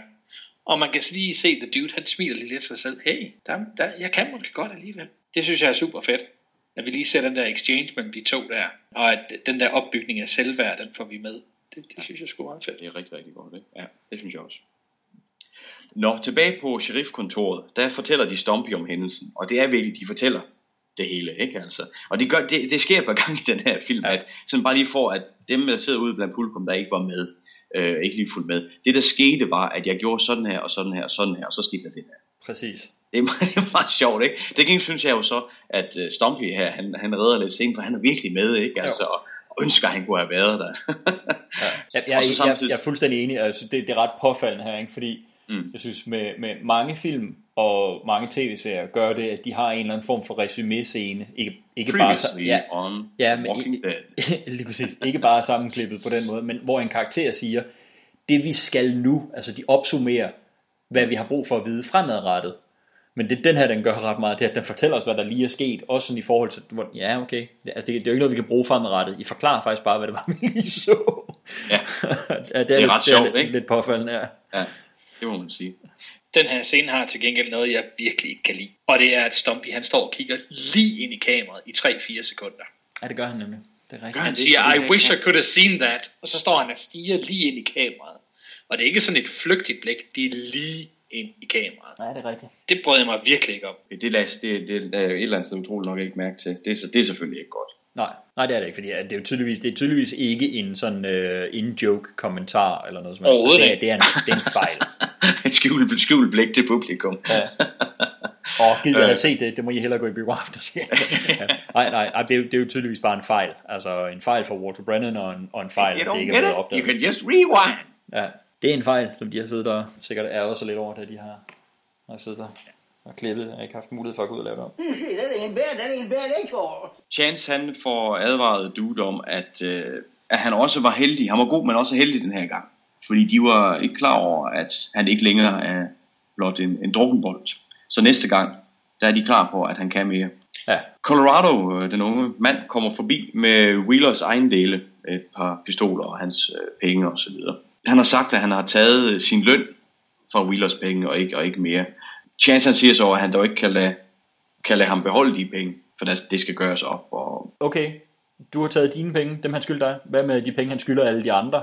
Ja, netop lige præcis, ikke altså. Altså Colorado, han er jo, altså, jeg synes det er ret fedt, at det netop ikke er sådan noget, at Chance siger, det kan du godt glemme alt om. At det han siger bare, nå, så og hvad med alle de andre? Og så Colorados egen samvittighed og sådan lidt, gud ja, det havde jeg ikke tænkt over. Og så lægger han pengene tilbage. Det er sgu ret fedt, altså. Ja, igen får vi dem vist som, jamen det er to gode mænd. Ja. Og han er forstående over for situationen, at selvfølgelig så er Colorado ikke en svindler, men han har jo også brug for penge. De bliver jo nok betalt fra job til job, og nu har han altså ikke fået nogen penge den her gang. Så Chance tilbyder jo også og siger, jamen tag over på hotellet, de ved jeg er god for det, du kan bare sige at jeg har set dig. Og tilbyder han jo også at alle Mr. Wheelers mænd derovre, hvis de har behov for penge til mad på hotellet, så vil han godt kautionere for dem, eller stå inden for dem. Men alligevel så ser man, at Colorado, han er ikke helt overbevist om, hvor god Chance han er, fordi han siger, I wish you do that sooner, before anything happens to you. ja, præcis. Kan du ikke lige gå over og sige det med det samme, inden der sker? Ja, lige præcis. Det er for at du bliver skudt. Ja, lige præcis, ja. Hvorfor tog de ikke den der $50 mønt der? Det forstod jeg heller ikke. Han lod den bare ligge. Ja. Det er rigtigt, den smed han jo faktisk for sig, men det er jo også, altså, det er jo nu snakker vi Dude i scenen før, ikke? Ja, det er jo jeg tænker også, det må også være et symbol altså på, at Dude, den gamle Dude, ville jo have beholdt den der 50'er og skyndt sig ned og købe sprut for den, ikke? Ja. Eller vendt sig rundt og købe sprut for den. Han er jo på en saloon. Men nu har han nået til et punkt, hvis han smider den faktisk fra sig. Han skal ikke have noget med de her blodpenge at gøre. Og det er jo det, der er. Det er jo blodpenge, det er jo dirty money, men man kan sige, det at de lader den ligge, så går den jo bare til nogle af de andre skurke. Man kan sige, den kunne de jo have taget, og så, hvad fanden ved jeg, betalt. Det her, det der er symbolik og ikke logik. Ja, 100%. Ganske enkelt, ikke? 100%. Ja. Efter Colorado, han er gået fra sheriffkontoret, så roser Chance ham igen, og er overbevist om, at han er lige så god, som Wheeler, han mente, han var. Chance, han går hen til hotellet, hvor han møder kvinden. Hun undskylder sin opførsel. Tidligere med, at hun ikke kendte til den kedelige situation, som Chance han befinder sig i, og derfor er en presset mand. Han godkender det og finder en drink til. That's right. De snakker og fortæller, hvorfor hun er beskrevet på en dusørside. Hun blev gift med den forkerte mand, og han fik hende i problemer, inden han til sidst blev skudt, fordi han begyndte at snyde i poker, da hans held vendte. Hun nød at spille poker, men vidste ikke, at han snød. Og nu rejser hun så rundt på mor og få, for hun har ikke noget hjem. Fordi Chance får sagt, hvorfor tager du ikke bare hjem? Men der får hun understreget, at hun har ikke noget hjem. Så kan man jo lige så godt slå sig ned. Ja. Ja, lad os se, om det sker. Carlos, han kommer ind og insisterer på selv at bevogte sit hotel. Yes. Carlos Robante. Det er jo det, ikke? Ja. Og Chance, han godkender det. Jeg synes stadigvæk, at Chance får sagt, jeg sover i fængslet. Det gør han også. Jeg husker det, som om han sagde, jeg sover i fængslet, men det gør han så ikke alligevel. Det gør han jo ikke. Det siger han nemlig. Det synes jeg er lidt mærkeligt. Jeg sover jeg i fængslet. Jeg kan bare sætte en stol foran døren, og det gør han jo, men det er jo oppe på sit hotelværelse. Præcis. Det synes jeg er lidt mærkeligt, men det virker som, jamen noget, der skulle være klippet ud, eller noget, der hører til senere, fordi senere, hvor han lige så i fængsel, altså det er lidt mærkeligt, ikke? Altså, men bortset fra det. Ja, Chance han godkender det, og siger, okay, så må han sove natten her, ikke? Han beder Carlos om at vække ham, hvis han ikke er vågen ved daggry. Han siger farvel til kvinden, og spørger om, hvor hun vil rejse hen. Og så siger hun et sted hen, hvor den du søger sædel ikke findes. I know the sheriff that got these out. I'll write him a letter, get him called in. Then you won't have people like me making trouble for you. Så altså, han tror på hendes historie 100%. Lige præcis, ikke? Ja. Og så går han op i seng. Og der står hun så tilbage, sådan berørt over situationen, over den gestus, han nu har vist hende. Mm. Og får sådan mumlet thanks, efter han er gået, ikke? Og så kigger hun efter ham, og så går hun ud af billedet. Og så tænker man, men det er det ikke. Til gengæld så. What the hell? Må jeg lige skyde ind her? Jeg kan virkelig mærke, at når der er lagt den nuance i det, den tolkning, som du kom med tidligere, Christian, på hende og hendes forhold til Chance. Ja. Det er som om det hele falder meget mere på plads, som perler på en snor for mig. Jeg tror virkelig, at det er det rigtige, du havde fat i. Jeg tror også, Christian nok en gang har været meget klogere end os. Det må selvfølgelig, som altid. Det må vi bare erkende. Ja, men selvfølgelig, som altid. Jeg synes stadig lige den der nuance i spillet, der så manglede tidligere, fordi det havde bare virkelig været nøglen til det. Men det, jeg synes virkelig, at det løfter hele det forløb, synes jeg. Som jeg synes var godt i forvejen. Nu er det bare også, nu giver det også logisk mening. Det er godt. Well, det løfter den her karakter, det må man sige. Og, well spotted. Og samspillet også, ja. Chance er vågen. Næste morgen kan vi se, at han er i gang med at tage støvlerne på, og er lidt stresset. Han får sagt, at klokken er 7. Han skulle have været oppe for længe siden, når der solen stod op. Så han kommer og løber ned og skælder Carlos ud og spørger, hvorfor han ikke vækkede ham. Men der fortæller Carlos, at kvinden bad ham om at lade være, og at hun har siddet vagt uden for Chances dør hele natten. Mm. Hvad sker der her? Og der er lidt frem og tilbage og lidt banter mellem Carlos og Chance. Og Chance vil så løbe op og snakke med kvinden og se, hvad der sker her. Og igen, Carlos har så lidt øjeblik med, hun siger det til mig, han siger det til mig. Det er jo ikke til at være. Det er jo ikke til at finde ud af, hvad man skal. Chance stormer op for at snakke med kvinden, som ligger i sin seng. Hun erkender, hun tilstår, at hun har siddet uden foran døren, og nu vil hun egentlig godt have lidt søvn. Men Chance fortæller hende, at den chance, som hun skal med, den kører altså om en time. Så får hun travlt, og de får ikke rigtig afsluttet samtalen ordentligt. Og kvinden ender med at sige til sig selv, jeg snakker for meget. Og får alligevel ikke sagt det, hun egentlig gerne vil sige til jer.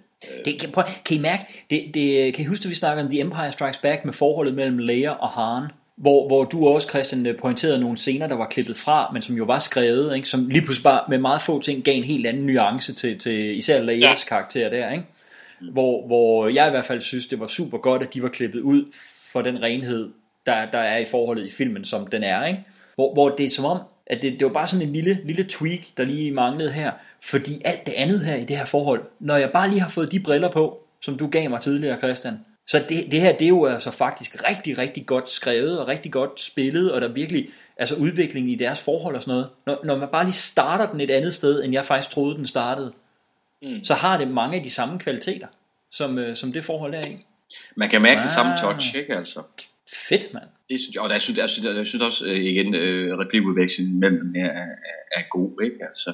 Det er levende, og det er jo, det er en komedie det her, ikke? Altså, så noget af det er lidt stort, ikke? Nu mener jeg ikke overspillet, det er bare lidt stort, og så den der hendes snakken med sig selv til sidst, synes jeg er rigtig sødt. Ja. Jeg synes det her, at der er kommet det tweak på den historie, i hvert fald i min opfattelse af det er sådan noget her, der viser, hvad styrken ved at tage en film alvorligt nok til at gå den så detaljeret igennem og virkelig opdage og mærke de her ting her. Altså, men så kommer man sgu samtidig til at opdage sådan nogle greb og nogle detaljer, som virkelig løfter det. Det er rigtig fedt. Well played, Christian. Det må man sige. Endnu en fidusbamse. Du er ved at have en hel væg af den. Jamen, det er helt vildt. Til gengæld så har jeg fået forfærdelig hikke, så jeg prøver lige at holde lidt tilbage. Sådan. Det er ikke, fordi jeg ikke har lyst til at sige noget. Jeg undrede mig også, at du ikke tog den ros til dig. Ja, men jeg er sådan helt strålet dig i det sollys, sender i din retning. Ja. På vejen ud, så beder Chance Carlos om at sørge for, at kvinden hun når den lille chance. Han lægger samtidig mærke til, altså Chance, at der er mange mennesker i byen, og Carlos mener, at de simpelthen er der for at se, hvad der sker.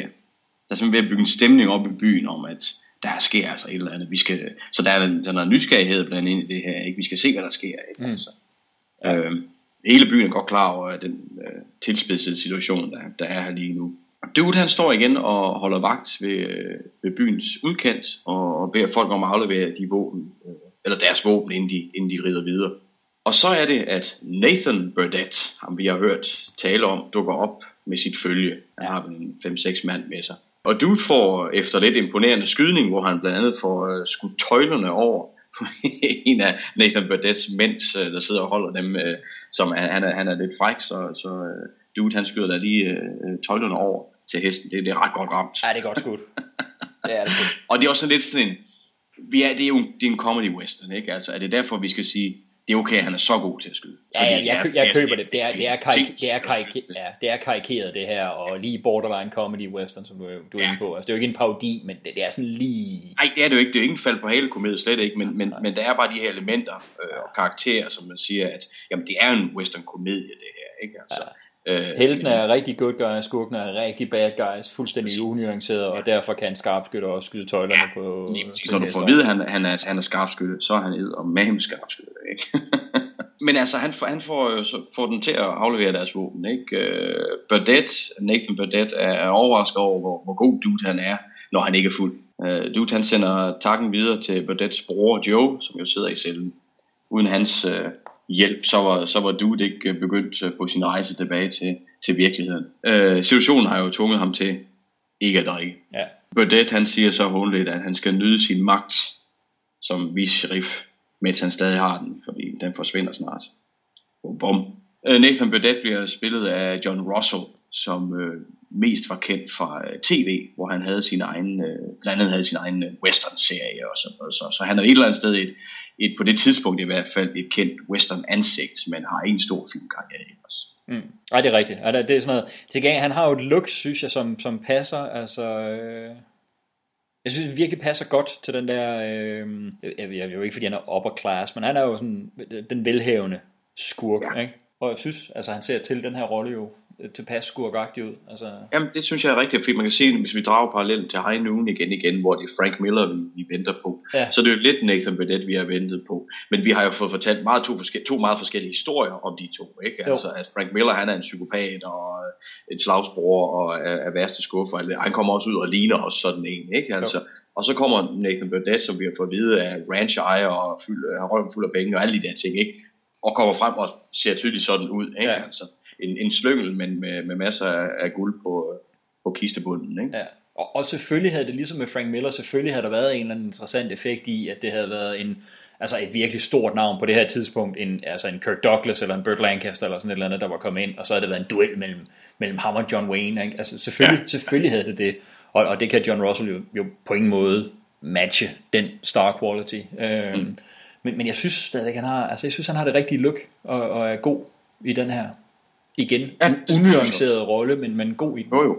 Og jo, det er jo en entonet karakter, ikke? Altså, men netop som den her film er sat op, så giver det jo mening. Mm. Oppe på sheriffkontoret, der fortæller Chance til Stompy, at Burdett er ankommet, og Stompy lover igen at blive, hvor han er. Inde bag sin cellevæg, eller celledør, ikke? Igen. Ja, præcis, ikke? Burdett kommer nemlig op til Chance og snakker, og Burdett får lov til at se sin bror. What are all those people doing in town? I didn't ask. Didn't ask him to come, or ask him why they're here. But I think they're watching to see what you're gonna do. You don't like that, do you? Too many witnesses. Det er Burdett jo ikke vild med. Nej. Gør det jo sværere for ham at gøre det, han egentlig allerhelst bare ville gøre, var at skyde sheriffen og hans hjælper, og så befri broren, ikke? Jo, fuldstændig. Det er godt sat op, ikke? Fordi det er også noget... det er jo en verden, vi ikke rigtig kender, så nogle af de her spilleregler er jeg i hvert fald... Jeg er sgu nødt til at få dem forklaret. Altså Joe, han skød en mand inde på saloonen, der er jo masser, der har set det, og det var jo ikke Burdett-saloonen, så det er sådan noget, så det kun... hvad skal der til for at der er vidner, og for at der ikke er sådan noget? Altså det skal sgu siges højt for mig. Ganske enkelt, ikke? Og det er netop for at helt forstå det samfund, de lever i, og den tid, de lever i også, ikke? Også fordi det jo ikke er en dramatisk hemmelighed, og det er spændende, hvordan det fungerer. Nej, det her, det er, hvis du ikke ved det, så er det kun en ting, der distancerer dig, altså forhindrer dig i at nyde historien, ikke? Jo. Inde ved Joes celle, der konfronterer Chance Nathan med det. Han siger, at Nathan Burdett ville gøre alt for at redde sin mor, om han så selv var skyldig 20 mor, ikke? Altså, han siger, at Burdett godt ved, at den er gal, og derfor har Burdett fyldt byen med sine mænd. Chance, han har tænkt sig at vente på, at Marshalen kommer om 6 dage, og så se, hvad han siger til hele affæren. Så fryger der nogle trusler frem og tilbage, og vi finder ud af, at Stumpy på et eller andet tidspunkt har mistet sin elskede jord til Burdett, og tydeligvis ikke med sin gode vilje. Ja. Stumpy får sagt et eller andet, det går ved, at det kun var så mange hektar jord, ikke? Altså, det betyder ikke noget i mægtige Burdetts regnskab, men det var en vigtig og elsket jord for Stumpy. Ja. Så der er altså et eller andet der. Vi får jo ikke detaljeret at vide, men det er helt tydeligt, at Burdett på en eller anden måde har moslet Stumpy ud og væk fra sin gård. Så nu forstår vi pludselig, hvor Stumpy han er så vild med at hjælpe Chance mod Burdett-brødrene. Ja, det er sjovt, fordi vi behøver jo ikke mere detaljeret viden. Vi behøver ikke mere. Okay, det er rigeligt det der, ikke? Ja. Også fordi det er en klassisk western element, det her med, at den rige gårdejer, der skubber de andre ud, ikke, og overtager deres jord på mere eller mindre lyssky vis, ikke? Jo. Chance han fortæller Stumpy, at Burdett han har en plan. Det sker selvfølgelig efter, at Burdett han er taget afsted med Nathan. Så kommer Carlos over, og han kommer over med et ordentligt blåt øje. Der er opstået misforståelse mellem ham, kvinden og konen Consuela. Ja. Kvinden nåede ikke diligencen.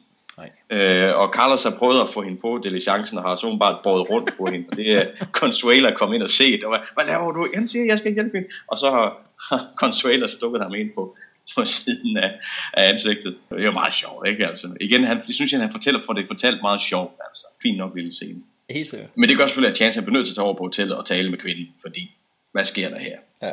Det er lang tid at bruge på ikke ret meget. Hvordan tænker du?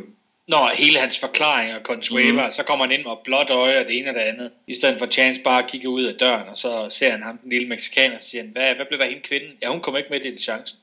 Ah!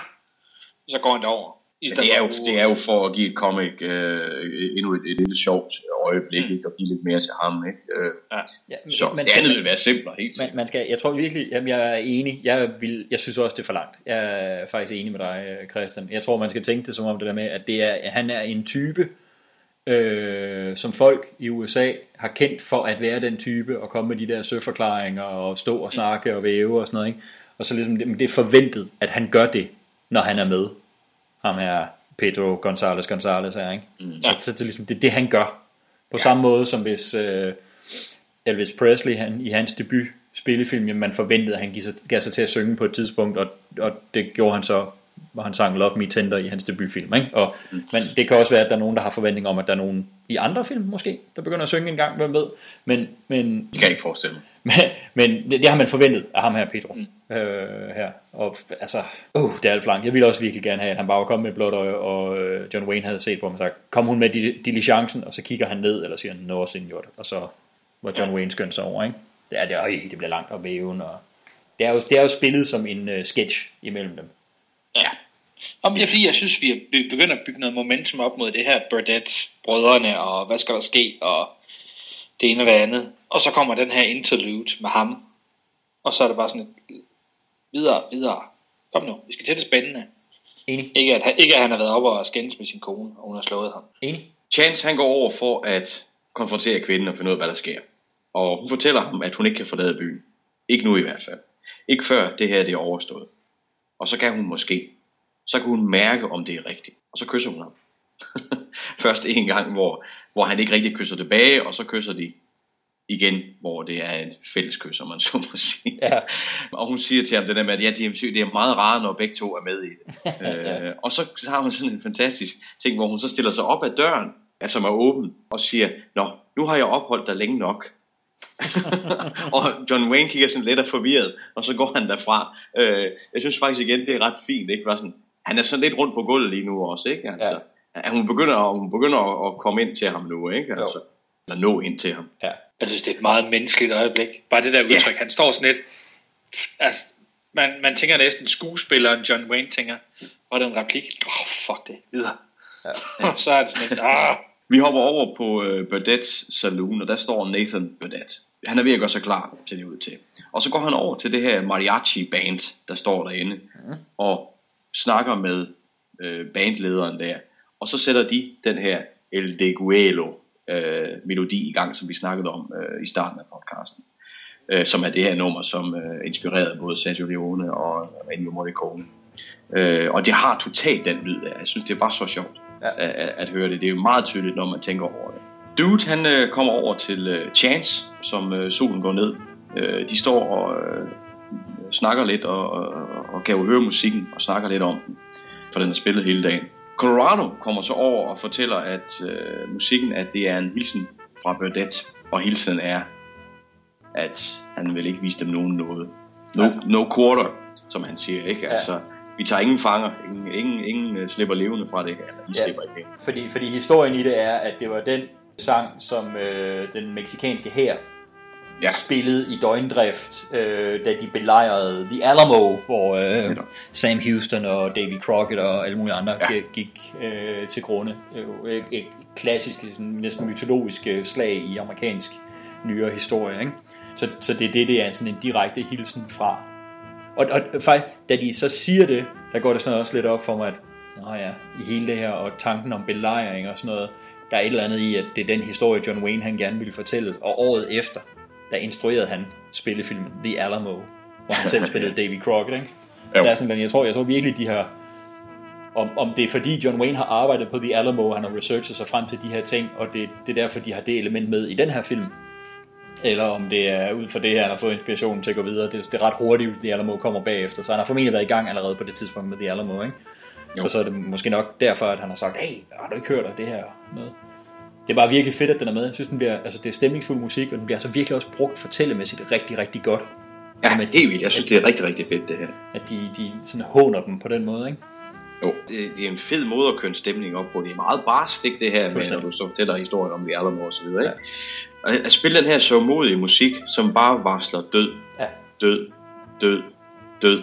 Og dem, der sidder og står for at spille musikken, de tænker, vi vinder, ikke? Altså, det er ret vildt, at et musiknummer kan have den der dobbelt betydning, ikke? Altså, det synes jeg er ret stærkt. Ekstremt stærkt. Så det er fedt til det her. Vi er inde på sheriffkontoret noget tid senere. Musikken hører vi fortsat spiller. Stompy, han sidder og har fundet sin mundharmonika frem og begynder at sidde og spille med på melodien. Det er mega fedt. Og efter han har gjort det bare et kort øjeblik, så er det Chance siger, kan du ikke lidt med det? Jeg tror godt, de kan finde ud af at spille den selv derovre, ikke? Altså, og så griner Stompy tilbage og siger, at musikken der begynder at gå derpå. Ja. Og det er meget sjovt, synes jeg. Men det er fedt. Jeg synes faktisk, det er ret interessant, jo, ikke? Fordi altså, Stompys karakter, han er iskold over for det der. Det er fuldstændig livrører, ikke? Han synes, det er hyggeligt. Jeg spiller lidt med på det, fordi det er jo bare musik. Ja. Og nu sagde vi, at i High Noon, der tillod de Will Kane, Gary Coopers karakter, at være decideret bange og rende rundt og bede om hjælp, ikke? Og vi sagde sådan lidt, at det er John Waynes karakter, han er aldrig bange.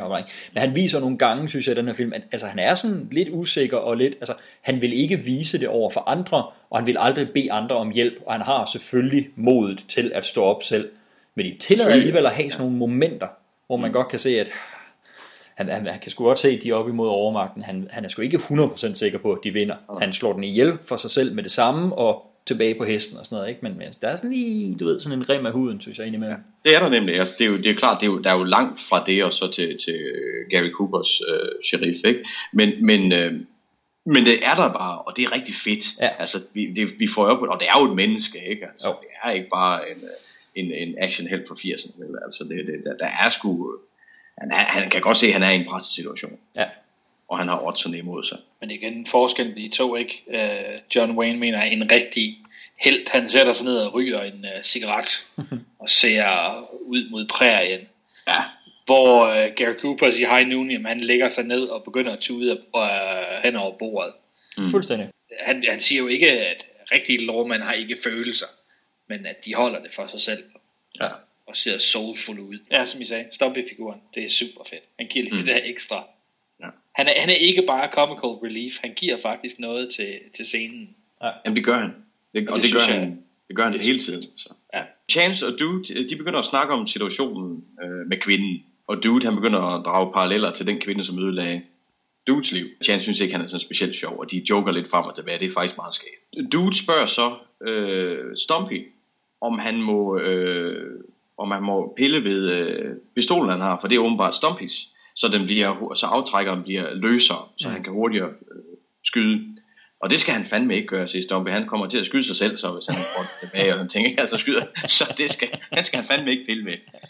Og så siger han til Chance, men Chance, du kan da give ham, du kan da give Dude sine egne pistoler, dem har du da. Og Chance siger, nå, det her skal du fuldstændig glemt, og går hen til et skab og finder et pistolhylster med 2 pistoler, 6 løber i frem. Og Dude bliver helt rørt. Det er tydeligvis Dudes egne tidligere pistoler. Og Chance fortæller så, at han købte dem tilbage fra den mand, som Dude solgte dem til. Så det ved vi jo, det tolker vi jo selvfølgelig, ved vi jo godt, at Dude har på et tidspunkt solgt dem for at få råd til sport, da han har været nede. Ikke? Ja. Og så har Chance så købt dem og tænkt, det kan godt være, at jeg kan få Dude tilbage på rette spor på et tidspunkt. Det er meget fint. Det er en lille fin hentydning til John Waynes alder, at Stumpy, han får sådan sagt ud af mundvinen, ja, hvad med os to er, der er gammel? Fordi han har glemt, at de der pistoler, de ligger inde i skabet og ligger der et stykke tid. Det er meget sjovt, ja. Er der ikke lidt, altså jeg er lidt, og det kan godt være, det bare fordi jeg er lidt tung i optrækket, men sikkert. Jeg synes, der er sådan lidt, okay, så for 2 år siden blev Dude forelsket i en pige, og han var væk med hende. Ja, var det ikke 2 år siden? Nej, han sagde altså, for 3 år siden, der var... Der var han en velfungerende ja, det er rigtigt, Wheeler, og så ankom kvinden der. Ja, det er rigtigt. Wheeler sagde, jeg har kendt ham i 2 år som drukkenbold. Okay, hvis du havde kendt ham i 3 år, så havde du kendt ham, da han ikke var en drukkenbold. Det er rigtigt. Ja. Okay, så et eller andet sted mellem 2 og 3 år siden, der er han rejst afsted med en kvinde, han blev forelsket i. Han var væk, får vi vide, i et halvt år. Og så kom han tilbage og var blevet svigtet af hende på den ene eller den anden måde. Og så har han været en drukkenbold lige siden. Så det er 2,5 år, hvor Dude, han har været en fordrukken vice-sheriff. Der er bare sådan et eller andet i det forløb. Nej, jeg tror ikke, han har været vice-sheriff. Jeg tror, han har kommet tilbage og bare været fordrukken. Og ikke været vice-sheriff. Men vi ser jo ikke... Okay, det er simpelthen kun fordi, at han slår John Wayne ned i starten. Og hjælper med og ender så med at hjælpe med at overmande Joe og slæbe Joe tilbage. Men vi får ikke på noget tidspunkt i den her film at vide, at han lige har fået sit skilt tilbage, da han bare har det dagen efter.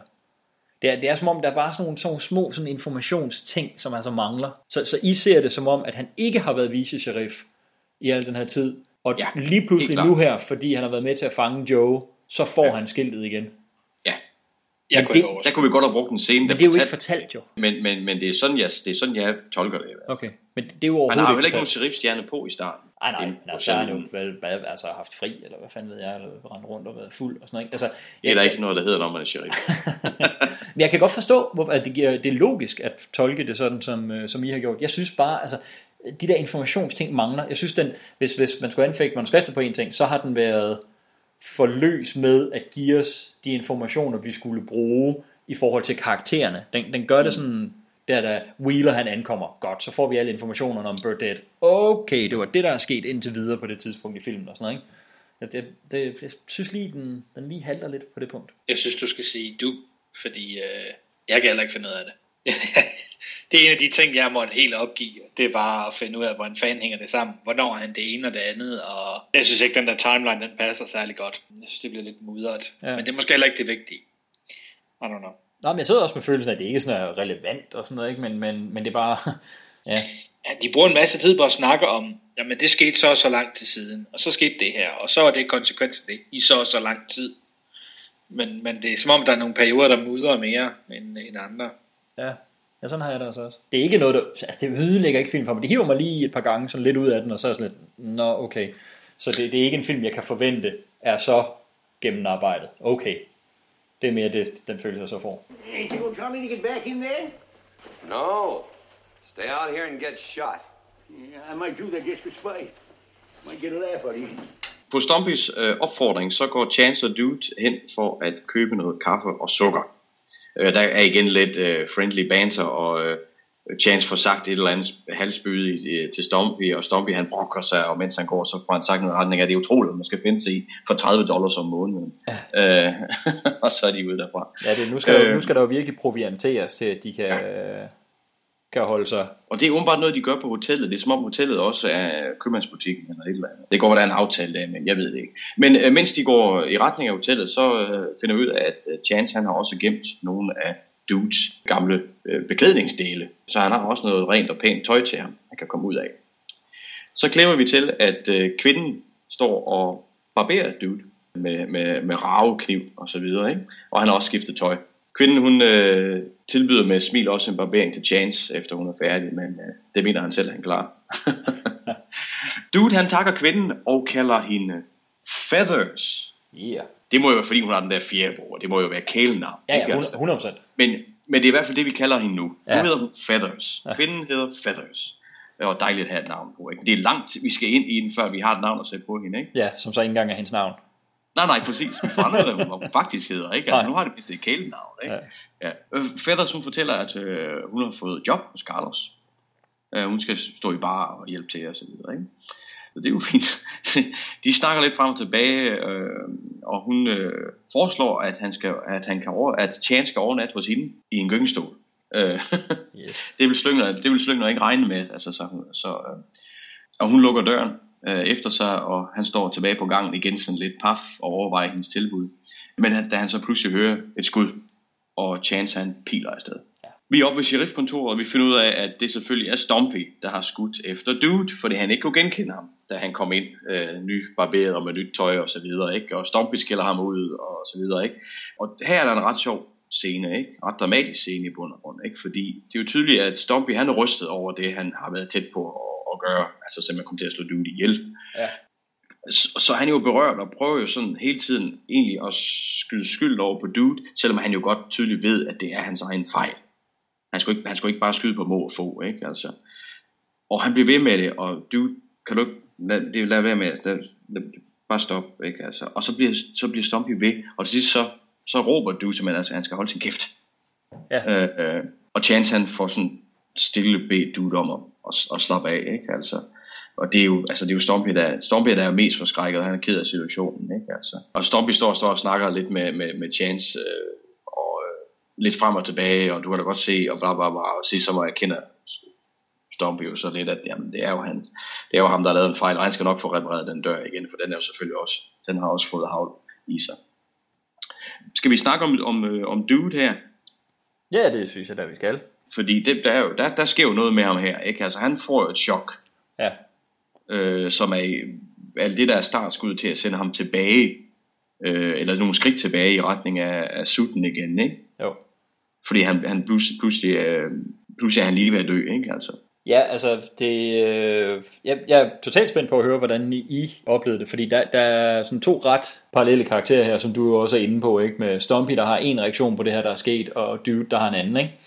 Men de begge to er i chok, og jeg synes, at den gode Walter Brennan spiller det helt fantastisk. Altså jeg er helt med og forstår hans reaktioner hele vejen igennem. Den eneste grund til, at jeg forstår Dudes reaktioner, det er fordi det lidt bliver sagt i de efterfølgende scener, at det var fordi han fik et chok. Altså lige da det skete, der kan jeg ikke i Dean Martins spil overhovedet orientere mig i hvad det er han føler, hvad han reagerer på, og hvorfor han reagerer som han reagerer, og hvad han synes. Jeg forstår det simpelthen ikke. Jeg synes ikke han spiller det, så det kommunikerer i hvert fald ikke til mig. Nej, altså det er jo her, han måske kommer lidt til kort, ikke? Jeg synes jo ikke, han falder igennem. Altså, det er okay. Jeg synes godt, jeg kan godt fornemme hans smerte og hans chok over det, ikke? Altså, men det står ikke lysende klart. Det gør det ikke. Og han er også sådan lidt forholdsvis nonchalant, da han siger til Chance, lige inden Chance kommer ind på chefkontoret, at det var Stumpy, der skød efter ham, ikke? Altså, men det virker ikke som, det lige der berører ham. Og så kommer han ind, og så er han pludselig chokket og så næsten noget der minder om katatonisk, ikke? Altså, ja. I sit spil. Ja, jeg synes faktisk det er lige før at det falder lidt på gulvet. Altså jeg synes virkelig ikke han er god i det. Det er for upræcist eller ja. Mm. Jeg synes det er ret dårligt, må jeg sige. Men de andre omkring er rigtig rigtig gode. Og jeg synes Dean Martin har været rigtig god Ja. Så. Igen synes jeg, altså jeg hopper med på Stormpiece-historien, ikke? Altså fordi han er så god, ikke? Altså. Jo, men det er jo meningen. Og han redder hele den her scene, ikke? Jo, helt sikkert, men det er jo Stumpy, der er den, der bærer den her scene, og man føler med og sådan noget, ikke? Men den vigtige karakter og den vigtige historie, at det burde jo være Dude, jo. Helt sikkert. Så, det er jo der historien ligger, ikke? Altså, ja. men det er jo så der, hvor man ser en god skuespiller over for en mand, som jo ikke er skuespiller. Ja. Altså, herregud, jeg synes, han generelt jo gør det fint, det er slet ikke det. Og er en mand, som ikke er skuespiller, så synes jeg igen, han gør det godt. Så, jamen, jeg synes, men lige den her situation, ikke? Der er det... Ja, altså, der kræver det bare lidt. Der kræver det bare lidt mere kunden. Ja, altså jeg synes som type og sådan noget, Dean Martin er rigtig, rigtig velvalgt til rollen som Dude. Jeg synes faktisk han er rigtig god generelt i den her film. Men det er som altså som den type, og når han får lov til at spille de nuancer, det var bare Christian også inde på helt i starten, ikke? Når han får lov til at spille de ting, der enten ligger tæt op på hans liv eller altså det kan han. Ja. Så får han lov til at være det, ikke? Men der er altså noget i det her med, at han har simpelthen ikke redskaberne til at spille sådan en scene som den her. For mig føles det som om, at de ikke har fundet ud af, hvordan han skal spille den anden rolle. Altså cleaned up og pænt tøj og det hele. Altså det er jo nemmere at spille udskuddet. Ham der er bange eller fordrukken eller et eller andet. Det er nogle simple, sådan primordial følelser, nogle rene følelser. Nu står han pludselig og skal være, ja, air quotes, helbredt. Nu er han tilbage, han har fået sine skyder, han har fået sit tøj, han er blevet barberet. Nu er han præcis, hvor han var, før han begyndte at drikke. Det virker bare ikke som om, at han rigtig ved, hvordan den figur skal spilles. Det siger du. Dean Martin, han ved, hvordan man spiller fuld, han ved, hvordan man spiller abstinenser, han ved ikke, hvordan man spiller ædru. Yeah. Pretty much. Jeg tror bare, at når man skal... Hvis man ikke er skuespiller, nu jeg er jo ikke skuespiller, så jeg kan jo kun gætte, men jeg tror, at hvis man skal forsøge at agere i en rolle, så vil man selvfølgelig sige, ja, jeg forestiller mig, at jeg er den person, og sådan og sådan, men i bund og grund, så vil man kaste sig over sådan de basale ting, man kender fra sig selv. Man vil forsøge at relatere, og så bruge noget af det, man kender følelsesmæssigt, eller udtryksmæssigt. Men hvis man pludselig så har en figur, som er så langt væk fra der, hvor man selv er, at man ikke selv har været igennem den rejse, så tror jeg virkelig, at man er på dybt vand. Og jeg tror ikke, at der er nogen af en, som man skal gøre lige præcis her. Du skal forestille dig mange, men det er jo noget andet. Det er jo overført betydning, og det er jo ikke det. Og så står han bare... Han famler lidt her, ikke? Ja. Jo, men jeg tror, der er helt klart noget i det, du er inde på, Christian. Og det er jo en af de teknikker, der er at arbejde med, som du beskriver der, helt sikkert. Der er simpelthen også noget i, at de eller han virker til at være i tvivl om, hvad det er, der sker med karakteren i den her situation.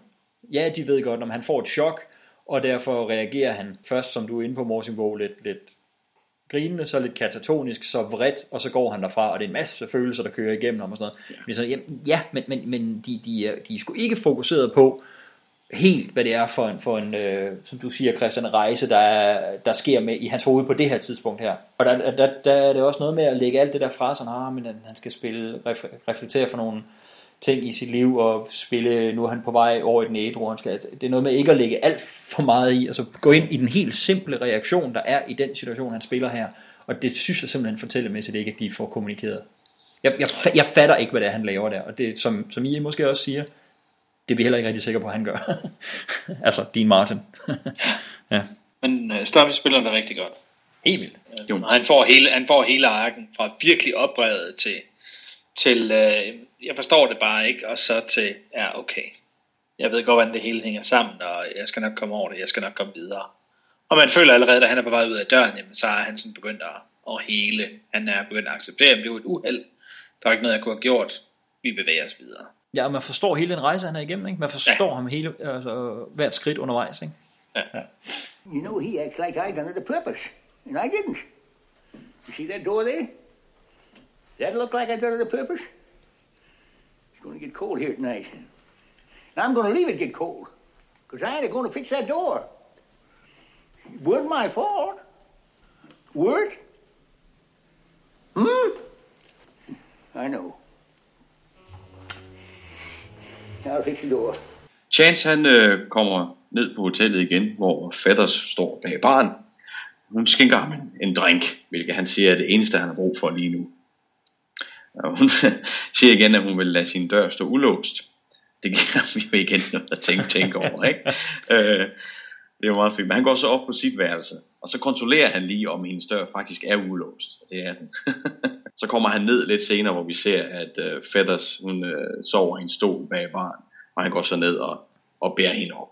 Det var meget sødt. Mm. Næste morgen, der har Dude endnu ikke styr på abstinenserne, og han kan, som vi har set tidligere, fortsat ikke rulle en cigaret.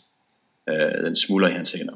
Chance, han kommer ud og minder om, at han skal få noget at spise, men Dude, han er sur. Fortæller, at han skal nok styre, han har styr på det, det skal han ikke blande sig i. Og rider vredt ned til sin vagtpost for inden af hovedgaden der. Og der ser vi, at han bliver bevåget af fire mænd. Han står ved et vandtro, og de kommer ud og overmander ham. Stikker hovedet ned i vandtroet, og så slår ham ud og tager ham ind i den her lille staldlade, der er lige bagved. En af dem tager Dudes vest og hat på, og stiller sig ud, så det ser ud som om Dude stadig står og holder vagt. Don, don, don, drama. Ja, ja. Men det er godt tænkt. I stedet for bare at slå ham ned, og så lade ham ligge der, som jeg ville have troet kunne være en ganske almindelig western. De slår ham ned og skaffer ham af vejen.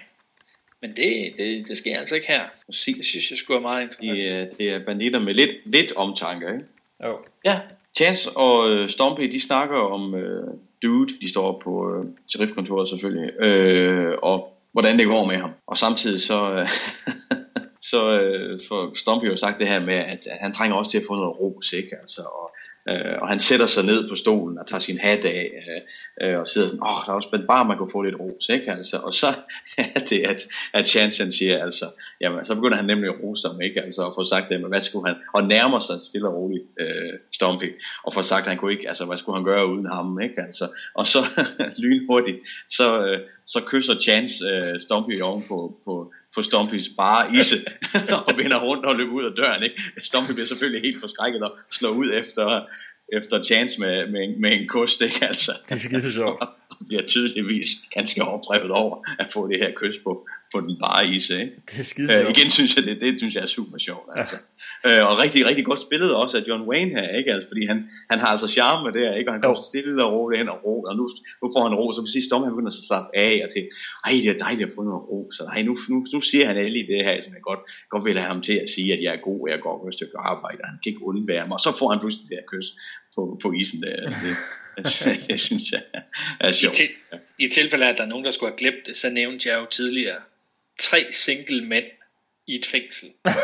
Og nu er der en, der bliver kysset af en anden mand. I'm just saying. Ja, igen har du set nogle ting, så det er skarpt, det er skarpt.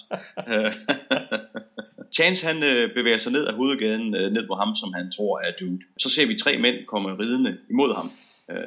Vi kan genkende 2 af dem som værende nogle af de mænd, der overfaldt Dude. Den tredje, som sidder i midten, sidder forover på Colorado, han træder ud fra, det må være hotellet, som Chance er gået forbi, og hilser på ham.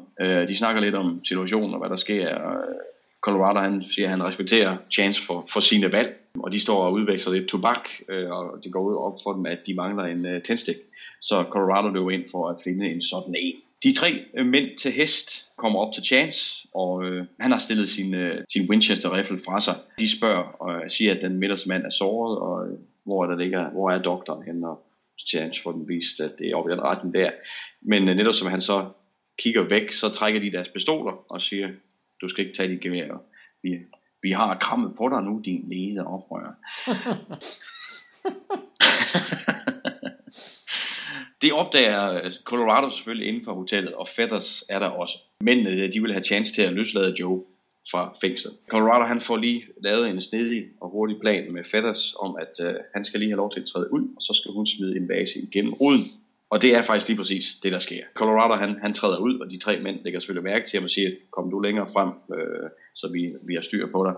Feathers smider den her vase igennem ruden. Det tager selvfølgelig mændenes opmærksomhed. Og i sådan en lynhurtig bevægelse, faktisk ret godt udført, der snupper Colorado Chances Winchester-rifle og smider den til Chance, samtidig med, at Colorado også trækker sin pistol.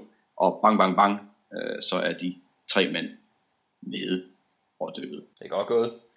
kan vi kort dvæle ved den her by, hvor shootoutet er i. Det er jo Old Tucson i Arizona. Og hvis man synes, at det virker bekendt, så er det jo fordi, den her westernby har været med i et hav af film. Det er jo helt vanvittigt. Tombstone og Wild Wild West, The Three Amigos, Quick and the Dead, tv-serier som Bonanza og Little House on the Prairie. Okay. Så det er, altså, hvis man ikke har optaget i Californien, eller i Monument Valley, jamen så har det været Old Tucson i Arizona. Ja, det er sjovt. Det er sjovt. Det er ligesom toget sidste gang. Der er desværre ikke noget tog her. Nej, men toget sidste gang havde været med i alt, hvad der kunne krybe og kravle og gå og westerns. Det har byen her så også. Det er rigtigt, ja. Det er rigtigt. Interessant. Ja. Godt. Chance, han har fik jo at vide, at de her mænd, inden de blev skudt, at de har overmandet dude og bagbundet ham. Chance, han får også skudt den mand, der står nede og har spillet dude, mens han prøver at ride væk. Det lykkes ham altså ikke. Så dude bliver løsladt, men er igen nu er han virkelig i kuldkælderen. Han mener ikke, han dur til noget som helst. Han bryder sammen og siger op. Chance, han prøver at provokere ham med lidt tough love, ikke? Altså, men dude, han slår Chance. Bare sådan et losing, ikke? Altså, undskylder hurtigt, men Chance siger, at det er anden gang, du slår mig. Det skal du ikke gøre igen. Chance siger, hvis det er det, du vil, så skal du også, hvis du vil stoppe, så skal du stoppe. Så gå op på kontoret, og så kan du få din afskedsløn deroppe. Chance, han rydder op i retningen af sheriffkontoret igen. Der møder han bedemanden, som er kines, og bedemanden siger, om han skal, hvad han skal gøre med de her døde mænd, og siger, Chance, dem skal du begrave, du skal nok få penge for det. Men så siger bedemanden, det behøver han ikke, fordi hver af de tre mænd havde $52 guldmønter på sig. Så det er rigeligt til at betale for begravelsen. Det er selvfølgelig igen, og Chance konstaterer det jo også, at prisen er gået op, og beder ham så om at begrave de her mænd, ikke? Ja. Så ja, og vi får det selvfølgelig også samtidig videre, okay, han har sgu penge ham her, Nathan Burdett, ikke? Og han vil betale i dyre domme for at komme af med Chance. Vi så faktisk, da han hyrede det der mariachi-band, at de også fik sådan en $50 guldmønt. Det er vildt, ja. Ja, altså $50 på det her tidspunkt, det er mange penge, når vi siger 1800, lad os bare sige 1880 eller et eller andet, ikke? Jeg stomper tjener 30 om måneden. Ja, præcis, ikke? Ja. Tror jeg, han har ærget sig over, at der ikke er nogen, der kunne vægte. Nå, for helvede, så tag en 50'er. Ja, tag. Altså, jeg behøver vel ikke at dvæle så lang tid ved, at det er jo også ekstremt karikeret med ham, den kinesiske karakter her, ikke? Ja, det er næsten ud af en Lucky Luke-tegneserie, ikke? Altså. Oh, Senor Chance, what do you wish me to do with this 3 dead man? You're the undertaker, Bert. Bury him. Another one down by the bridge. Send in your bill and the county will pay you. No need for that. Each one of them had 2 new $50 gold pieces in his pocket. Price is going up. What? Nothing, Bert. Bring their guns and other stuff up to the jail. It will be done. Med den høje hat og den her lange, flettede hestehale, han har der, ikke? Det er meget, men altså, I don't know. Det er jo igen, den hopper ned på de der forestillinger, vi har også af den tid, ikke? Men altså, som jeg siger, jeg synes næsten, det bliver Lucky Luke tegneserier med lige præcis den her karakter. Ja, man skal også huske, at de forestillinger, vi har om dem, om den tid, kommer jo fra film, der har gjort det så karikeret som det her. Okay, så når vi siger, nå, men det er jo også lidt det der forestilling, ja, fordi vi har fået det stoppet ned i halsen af film, der har gjort det på den her måde her, ikke? Det er fandme karikeret, det må jeg sige. Det tror jeg ikke, vi er uenige om. Oppe på hotellet, der sidder en rystet feathers og får sig et par drinks for at dulme nerverne. Colorado står og skænker op og siger, hun skal lige passe på, hun har jo fået nogle stykker nu, men hun er slet ikke stolt over situationen og forstår ikke, hvad hun har gang i. Chance kommer også derop, og Colorado, de prøver at forstå hende, men de fejler. Hun er forvirret her, og hun er lidt halvfuld og sådan ting, ikke? Altså, så hun står lidt og ævler lidt frem og tilbage, ikke? Altså, så snakker sådan om, at hun ved, at hun hjalp dem, og Chance ville aldrig lade de 3 mænd få Joe Burdett, så hun måtte jo hjælpe til. Chance siger nu, at han er glad for, at hun ikke tog det chancen. Og så er hun lige ved at bryde sammen, ikke? Og hopper op og lægger sig, ikke?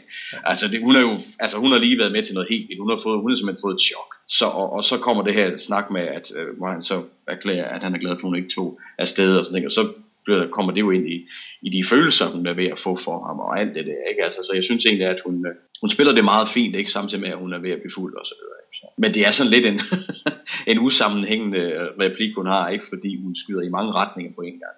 Ja. Og vi er vel enige om, at det må være, fordi hun også er i chok, ikke? Fordi altså det, han siger, Colorado siger, at det er hendes tredje drink, nu må hun hellere stoppe, ikke? Og jo, hun er da sikkert ved at blive fuld i et eller andet omfang, men jeg tænker, hun er også en karakter, jeg forestiller mig, har drukket 3 drinks før i sit liv. Sikkert, men du ved, sådan en pressesituation, så kan sådan noget alkohol måske godt stige til hjernen, så hurtigt det jeg er helt med, altså det er kombinationen, ikke? For, jo, helt sikkert, derfor, det er også derfor, hun bliver så usammenhængende, som hun gør. Ja. Men jeg synes det bare, hun gør det ret godt, ja. Vores kære skuespiller inde. Ja. Ja, ja. Chance, han godtager nu Colorado og lader ham hjælpe. Så Colorado kommer over på hans hold. Han siger dog til Colorado, at han skal være klar over, at dude han har valgt at stoppe. Men Colorado kommer op på sheriffkontoret lige sammen med Chance og bliver sværget ind, mens dude han sidder og ser røde betynget til. Han er dog fortsat fastsat på at stoppe. Stopmanden skiller ham ud. Og Chance siger, jamen så tag den drink, og stiller en flaske whisky på bordet foran ham. Og dude han ser jo sådan lidt trods. Han er lidt i trods humør, ikke? Så han hælder sgu en drink op og sidder med glasset i hånden. Chance og Stumpy lige står og kigger på selvfølgelig. Og så begynder vi at høre musikken spille igen, mariachi-bandet. Og dude han tager glasset og hælder det tilbage i flasken. Og som han siger, uden at spille en dråbe. Så fortæller han, at musikken har bragt ham tilbage. Han vil gerne fortsætte, hvis Chance vil give ham lov. Og det gør han. Stompy han er forvirret, ligesom jeg også er lidt, og siger, der er fandme heller ikke nogen, der tilbyder ham en eller nogen, der tænker på ham, og tilbyder ham en drink. Så tager han flasken og tager en ordentlig tår. Og dude siger, at han vil fortsætte sin vagt. Stompy han genoptager også sin, dog igen med lidt brok. Jeg synes, vi skal dvæle lidt ved Dean Martin her. Ja, ja. Jeg synes, det er meget forvirrende, det skuespil, der kommer fra ham. Fordi han sidder, det er tydeligvis, han har det her dilemma, skal jeg tage min drink, eller skal jeg ikke tage min drink? Og Stumpy går og snakker. Fint nok, det køber jeg. Mm. Men så da Colorado kommer ind, så, okay, det er stadigvæk fint, ingen problemer. Men så Colorado, han skal jo løfte hånden og sværges ind, og det ene og det andet. Så er det som om blikket, det ændrer sig. For the dude. Jeg ved ikke, om det er en smule misundelse, eller det er sådan lidt, okay, jeg bliver erstattet så hurtigt. Altså for et par timer siden sagde jeg, nej, jeg kan ikke mere, så fik jeg ved, så kunne jeg bare smide stjernen og få min løn og gå min vej. Og nu har han allerede fundet en afløser. Og så er der som om, at det ligesom er det, der bygger ham op til at sige, nej, ved du hvad, jeg er faktisk ikke bange, og jeg vil faktisk godt stadigvæk være med, hvis du kan bruge mig. Og det virker bare som 2 helt vidt forskellige spor. Altså det er som om, at fordrukkensporet er væk det sekund, der er en lille smule misundelse. Eller er der bare mig, der slet ikke kan læse ham? Nej, jeg tror også, der er den der grad af misundelse. Jeg tror, begge spor er der, og det er meningen, at begge spor skal være der. Og for mit vedkommende, så altså, det kommer bare til at mudre, fordi de vil fortælle begge ting som en motivation samtidig. Det havde været renere, hvis det bare havde været musikken, synes jeg. Ja, hvordan har du det med det, Morsebo? Jamen, jeg er ret enig, altså det, men altså, det er jo tydeligt, at han sidder der og kigger på ham, at han bliver misundelig, blandet med, at han også bliver sur på sig selv, og at han ikke kan tage sig sammen og hjælpe til. Og så kommer, vi skridtet videre, og jamen, så tag den drink, siger det til ham, ikke? Altså, og han er i gang med det, mens de her tanker, de kører rundt i hovedet på ham, og så starter musikken, og så er det der egentlig bringer ham tilbage på ret kurs, ikke? Mm. Så jeg synes måske, det fungerer lidt bedre, end I gør, men jeg synes også, at man kunne godt have gjort det, igen kunne man godt have gjort det lidt renere, ikke? Ja. Det er ikke så elegant, som man kunne have håbet. Nej, lige præcis. Det er også mere sådan, jeg har det. Altså, jeg tror ikke, det er fordi, det er ikke fordi, det irriterer mig. Jeg synes, det er forfærdeligt dårligt eller sådan noget. Men jeg synes, det bliver lidt uelegant. Det mudrer en lille smule, og at jeg tror bare, det havde været stærkere, hvis de havde holdt sig til en del. Men... Ja. Nu kommer vi til noget meget specielt. Så kører vi. Vi er i sheriffkontoret, og nu er der et musisk indslag. Ja.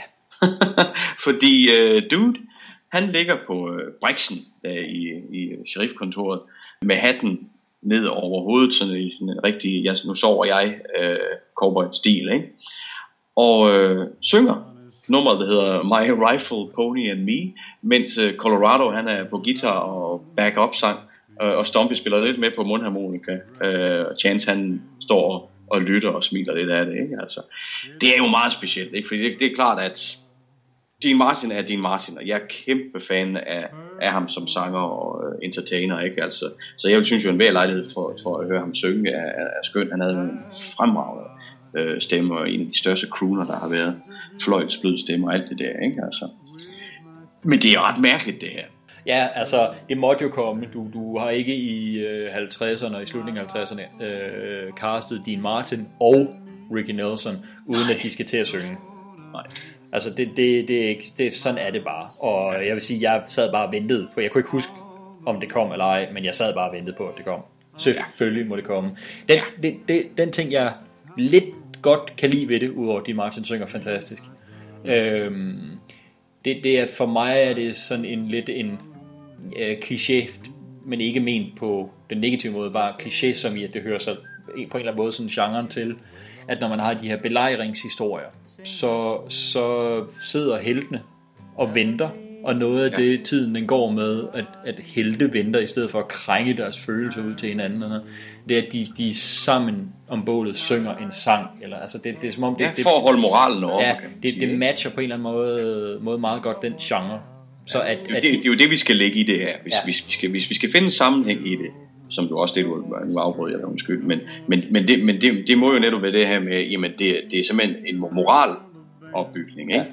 Så de kan holde gejsten oppe, ikke? Jo, og det er sådan lidt det der med at fordrive tiden, mens man venter under belejring. Altså det kan jeg godt, det kan jeg godt købe. For mig var det ikke et problem, at de gik i gang med en sang sunget af Dean Martin og backet op af Ricky Nelson. For mig var problemet, at da den er færdig, så skal de synge en til. Ja. Det er nemlig lige præcis det helt store problem, ikke? Altså, og også fordi den han så synger, den der hedder Get Along Home Cindy, synes jeg har en klang, som ikke rigtig er western musik. Ja, det er jo fordi det er 50 år. Det er fordi han spiller jo bare noget, han synger jo bare noget, som er meget i stil med den type musik han lavede i virkeligheden, Ricky Martin der, ikke? Ja. Ricky Martin, Ricky Nelson. Ricky Nelson, Ricky Martin, ja, det er jo lige præcis, ja. Jamen men det er jo det, altså, det nummer er jo bare for, altså føles bare for tidligt ude, ikke? Altså tidsmæssigt. Jo, og så er det lidt med, at nu har Dean Martin sunget en sang, så skal Ricky Nelson også lige have lov, ikke? Præcis.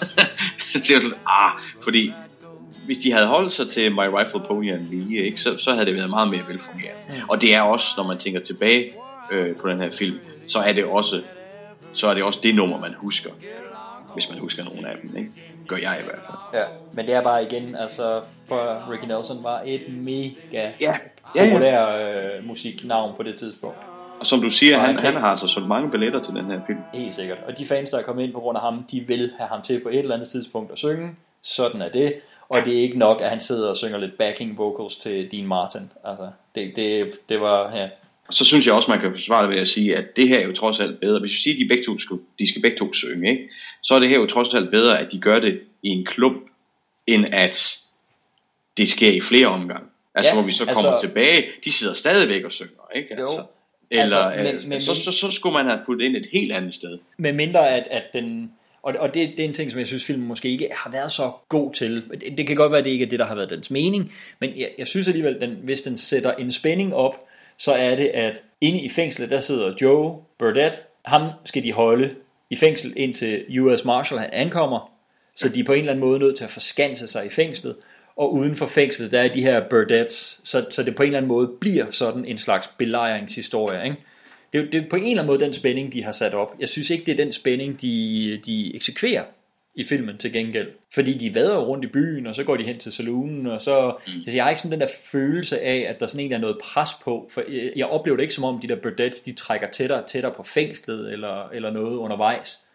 Op til det her punkt i hvert fald, ikke? Jeg kunne godt have købt, hvis det var, at de oprigtigt var sådan under belejring, at så flere gange er der nogen, der synger, hvor det så havde været forskellige tidspunkter, og så havde det fået den der insisteren, som der også var i High Noon med musikken og billederne af uren og sådan noget, ikke?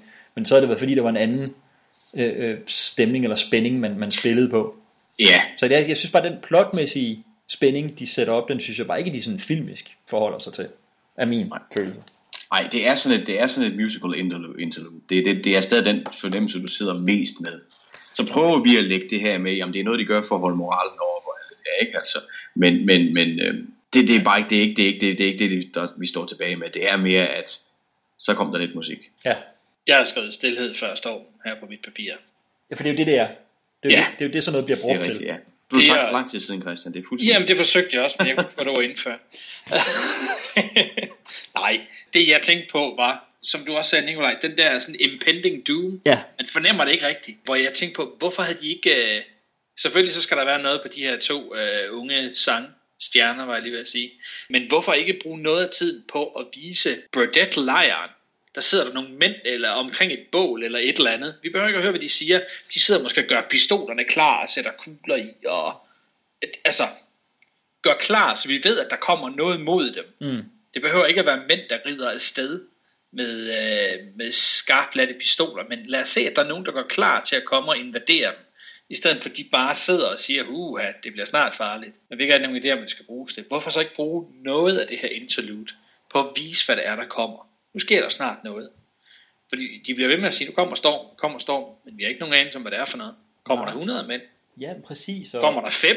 Altså. Ja, og hvad betyder det, kommer storm? Betyder det, at de på et eller andet tidspunkt angriber fængslet, eller hvad er det? Altså, ja, fuldstændig. Altså den rene skabelon, High Noon, renheden over det havde jo været, at de ret tidlige filmen var forskanset i fængslet, og så var der rundt omkring i byen, var der placeret Burdett-folk, som skyder på dem, når de sniger sig ud, og så et par gange de er nødt til at prøve at snige sig ud for at få forsyninger eller informationer eller et eller andet. Ikke? Men det er jo ikke, tydeligvis ikke den form for spænding, de er interesseret i. Nej. Så det er lidt, jeg synes, det er lidt et failed moment. Altså det havde potentiale til at blive mere end bare, hey, vi skal de der to til at synge. Ja. Fordi der står en executive bagved og siger, det skal skrives i manuskriptet nu. Ja. Præcis. Jamen, fordi de er tæt på, at det godt kunne have lykkes det her, ikke? Jo. Det gør det bare ikke. Der går bare for meget musik i. Jeg synes ikke, det er fejlet, men det er en missed opportunity for mig. Mm. Helt klart missed opportunity. Det går pludselig op for Chance, at de kun er blevet angrebet, når de har bevæget sig ud af fængslet. Og derfor bliver de enige om at barrikadere sig på sheriffkontoret, til Marshall ankommer om på det her tidspunkt en 3-4 dage, tror jeg, de siger nu. Sommer fortæller, at de mangler nogle små ting, og at dem må de hjælpe fat i, og så får han ret fint indikeret, eller antydet til, at du trænger også til et bad. Og der var jeg tænkte sådan, har han ikke været i bad, da han fik dit rene tøj på? Men så netop fordi han siger, han har jo rullet rundt i hestemøg, da mændene de overfaldt ham, og smed ham ind i stallen der. Så han har jo bare trillet rundt i hestemøg, og dufter ikke sådan helt fantastisk. Og det synes jeg bare er ret sjovt, ikke? Okay, og Dude siger, jeg skal nok tage over og gå over og tage et bad. Så Dude og Chance går over på hotellet. På hotellet, der ser vi lige ganske kort Fetters sidder og laver korttræk for Carlos, som er meget imponeret. Jeg kan godt lide, hvad du siger der med det der gentagelsen af og sådan noget. Jeg synes også, du forklarer meget godt, hvorfor, altså hvad forskellen er på det her og sidste gang, han var over, hvor han var over at blive barberet og sådan noget, ikke? Men selv når den forklaring er med, der er altså en følelse af, at der går gentagelse i det, ikke? Nå, så skal han over igen. Sidste gang skulle han barberes og have noget tøj på. Nu skal han i bad. Og, altså, det har den her film bare rigtig meget, ikke? Der er meget frem og tilbage med de samme ting, og de samme replikker, og de samme og blive inde i cellen. Prøv at tænk på, hvor mange gange Chance, han går frem og tilbage mellem det fængsel og det hotel. Wow, man. Jamen, det er helt vildt. Det er næsten lige så mange gange, som folk de sover i Ewoks-filmen. Nej, jeg kunne læse. Nå, der er jeg helt med dig, Morten Go. Den synes jeg passer. Alright. Chance han kommer ind på hotellet og fortæller om sin plan. Carlos han går ned i køkkenet efter forsyninger, men her bliver han så overrasket af en flok bevæbnede mænd, som har bagbundet Consuela. Og de begynder så også at binde Carlos. Dude han går i gang med at skal til at tage et bad, og så kysser Feathers og Chance. Dude får dem dog afbrudt nogle gange, så de når ikke at kysse noget særligt, men de når der lidt. Må jeg spørge, er det, tror du, grunden til, at Dude han afbryder der, er det noget, der understøtter Christian, din fortolkning af det der med tre single mænd i fængsel og sådan noget? Han er faktisk ikke glad for, at Chance han er ved at have den her flirt her. Jeg tror lige, han er nødt til at minde ham om, hvad der ellers er af muligheder. Han skal ikke bare falde i armene på hende der trunden. Altså, der var jo noget, de havde noget hyggeligt stemme, de var 4 mænd før, ikke? I fængslet. Det bygger op til noget af det her. Så går han over og kaster sig i armene på hende i stedet for. Not good. Nedenunder, der planlægger de her banditter, hvordan de skal klare vores helte. Og jeg tror faktisk, en af dem får sagt, the dude is in the shower. That's right. Så her får vi simpelthen understreget, han er altså ikke bare dude, han er the dude. Så det er altså Mr. Lebowski, vi har med her. en forfar til ham måske. Ja, det må det være, ikke? Det må være oldefaren eller et eller andet. De får de her banditter, de spænder et reb hen over det nederste trin på trappen. Må jeg lige hurtigt spørge så? Skulle det så være, når Coen-brødrene så laver et remake af Rio Bravo, så skal Jeff Bridges selvfølgelig spille dude? Ja, det kunne være fedt. Det kunne være sjovt. Og så simpelthen bare være ham. Ja, lige præcis. Fuldstændig som han er i Big Lebowski. Wow. Jeg tror, det er lige lovlig meta. Hi, fellas. Hey, you got any soap that smells like roses? Well, I have some soap, but it doesn't smell like a rose. It smells more... Won't do. Stumpy likes roses. Who's Stumpy? The fella that likes roses. No, he watches a jail. James, han beder Feathers om at holde sig fra fængslet, indtil faren er drevet over. Hun synes, det er ret lang tid ikke at skulle ses, men forstår selvfølgelig. Banditterne nedenunder, de tvinger Consuela til at skrige, så Chance han løber ned, og han falder selvfølgelig over de reb, de har spændt ud. Han slår sig selv bevidstløs. Og det ser fandme dårligt ud. Ja, han falder. Det er jo en stuntmand, der falder fint nok ned, men han så lægger sig bevidstløs med det samme. Og hvad? Det er sådan lidt mærkeligt, fordi faldet er egentlig okay, men problemet er bare, at det kommer ikke til at se ud, som om det er noget, man slår sig selv bevidstløs af. Overhovedet ikke. Og Dude og Feathers bliver selvfølgelig også overmandet derefter. Igen, banditterne bliver selvfølgelig af dem til at løslade Joe i fængslet. Dude siger til Chance, at han skal gøre det. Og det er så, altså igen er den her set lidt sjov, ikke? Fordi jeg tror jo ideen er, at Dude, han siger det til Chance, at den mening, at det er selvfølgelig ikke det, han skal gøre, men tag dem nu bare med dig op, fordi så skyder Stumpy dem.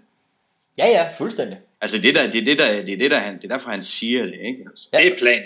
Ja, det er da totalplanen. Nå, den for en sjældent gang skyld, den havde jeg. Synes jeg den, altså fordi det er jo der, jeg synes jo, at det er jo det, han gør, ikke? Men jeg synes bare sådan, mangler der ikke et eller andet, et hidden wink, eller han siger et eller andet specielt, eller et eller andet, hvad er det, han gør det, kan I huske det? Og hvad siger I til det? Jeg synes faktisk bare, altså han siger det bare, men sådan insisterende, med et insisterende blik på Chance og sådan noget. Jeg køber faktisk spillet, og jeg fangede fuldstændig, at det var det, der var hans plan. At det så er en rimelig skrøbelig plan, vil jeg sige. Ja. Det er jo sådan noget andet, ikke? Fordi altså, de kan jo bare... gå ind og holde Chance foran sig og skyde Stumpy, og så gå ind og få... Altså, det er ikke sådan den bedste plan. Egon Olsen ville ikke være stolt, vel? Nej, det kan man ikke sige. Men ja, altså... Der er altså få nordmænd med i den her plan. men at det er det, som Dude, han tænker op i situationen og får signaleret til Chance. Det køber jeg sgu egentlig meget godt. Jeg synes, den der måde, han siger det sådan meget insisterende og direkte. Præcis. Ja. Der er ikke så meget tøvende i det mere sådan, yes, I think it's a good idea.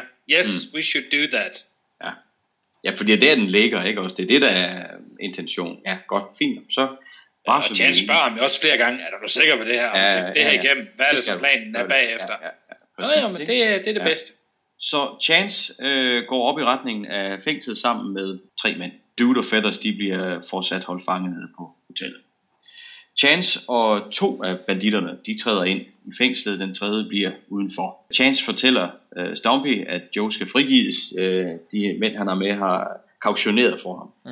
Det er jo tydeligt nok at se, at Stumpy og Chance, at de forstår hinanden, ikke? Så derfor så siger Stumpy, jamen du skal huske lige at låse op, nøglen ligger der og peger sig over til en side. Vi har jo set, at Stumpy har låst den her dør selv indefra. Så det er jo bare noget, han finder på her, ikke? Så Chance, han vender sig rundt for at skulle tage den her nøgle og falder ned til jorden, hvorefter Stumpy så skyder de 2 banditter. Ja. En tredje kommer springende ind, men Colorado, han dukker frem bag Stumpy og skyder ham. Han slår ham ikke ihjel, men han sårer ham. Ja. Chance, han løber selvfølgelig nu tilbage til hotellet, og Colorado, han løber med. Zombie, han kommer ud og retter havlgeværet i retning af den sårede tredje mand og siger, ham skal han nok passe på. Og jeg den eneste, der synes, Stumpy, han afslørte lidt. Jeg ved godt, der måske ikke er så meget overraskelsesmomentum her. Vi som seere ved jo godt, nu er der en plan af en eller anden art. Og jeg synes faktisk, lige indtil de kommer op til døren, og Chance, han snakker med Stumpy, at vi kommer ind, og det er en anden. Der sidder jeg faktisk og tænker, hvor en fan får han signaleret til ham, at han skal skyde dem. Det er det, jeg ikke gennemskuet. men da jeg så ser Stumpys ansigtsudtryk, så kan jeg se, at der allerede er en plan kørende. Altså jeg synes, han giver det væk. Okay. Jeg var måske den eneste, der så det. Nå. Nej, altså jeg kan godt følge dig. Jeg tror bare, at de der bad guys, de føler sig så oven på situationen, at det er sådan lidt, ja, I kan gøre, hvad I vil. Vi har styr på det her. Og igen undervurderer de selvfølgelig den der gamle tosser, der står bag træmmerne. Og du siger, Christian, i forhold til publikum?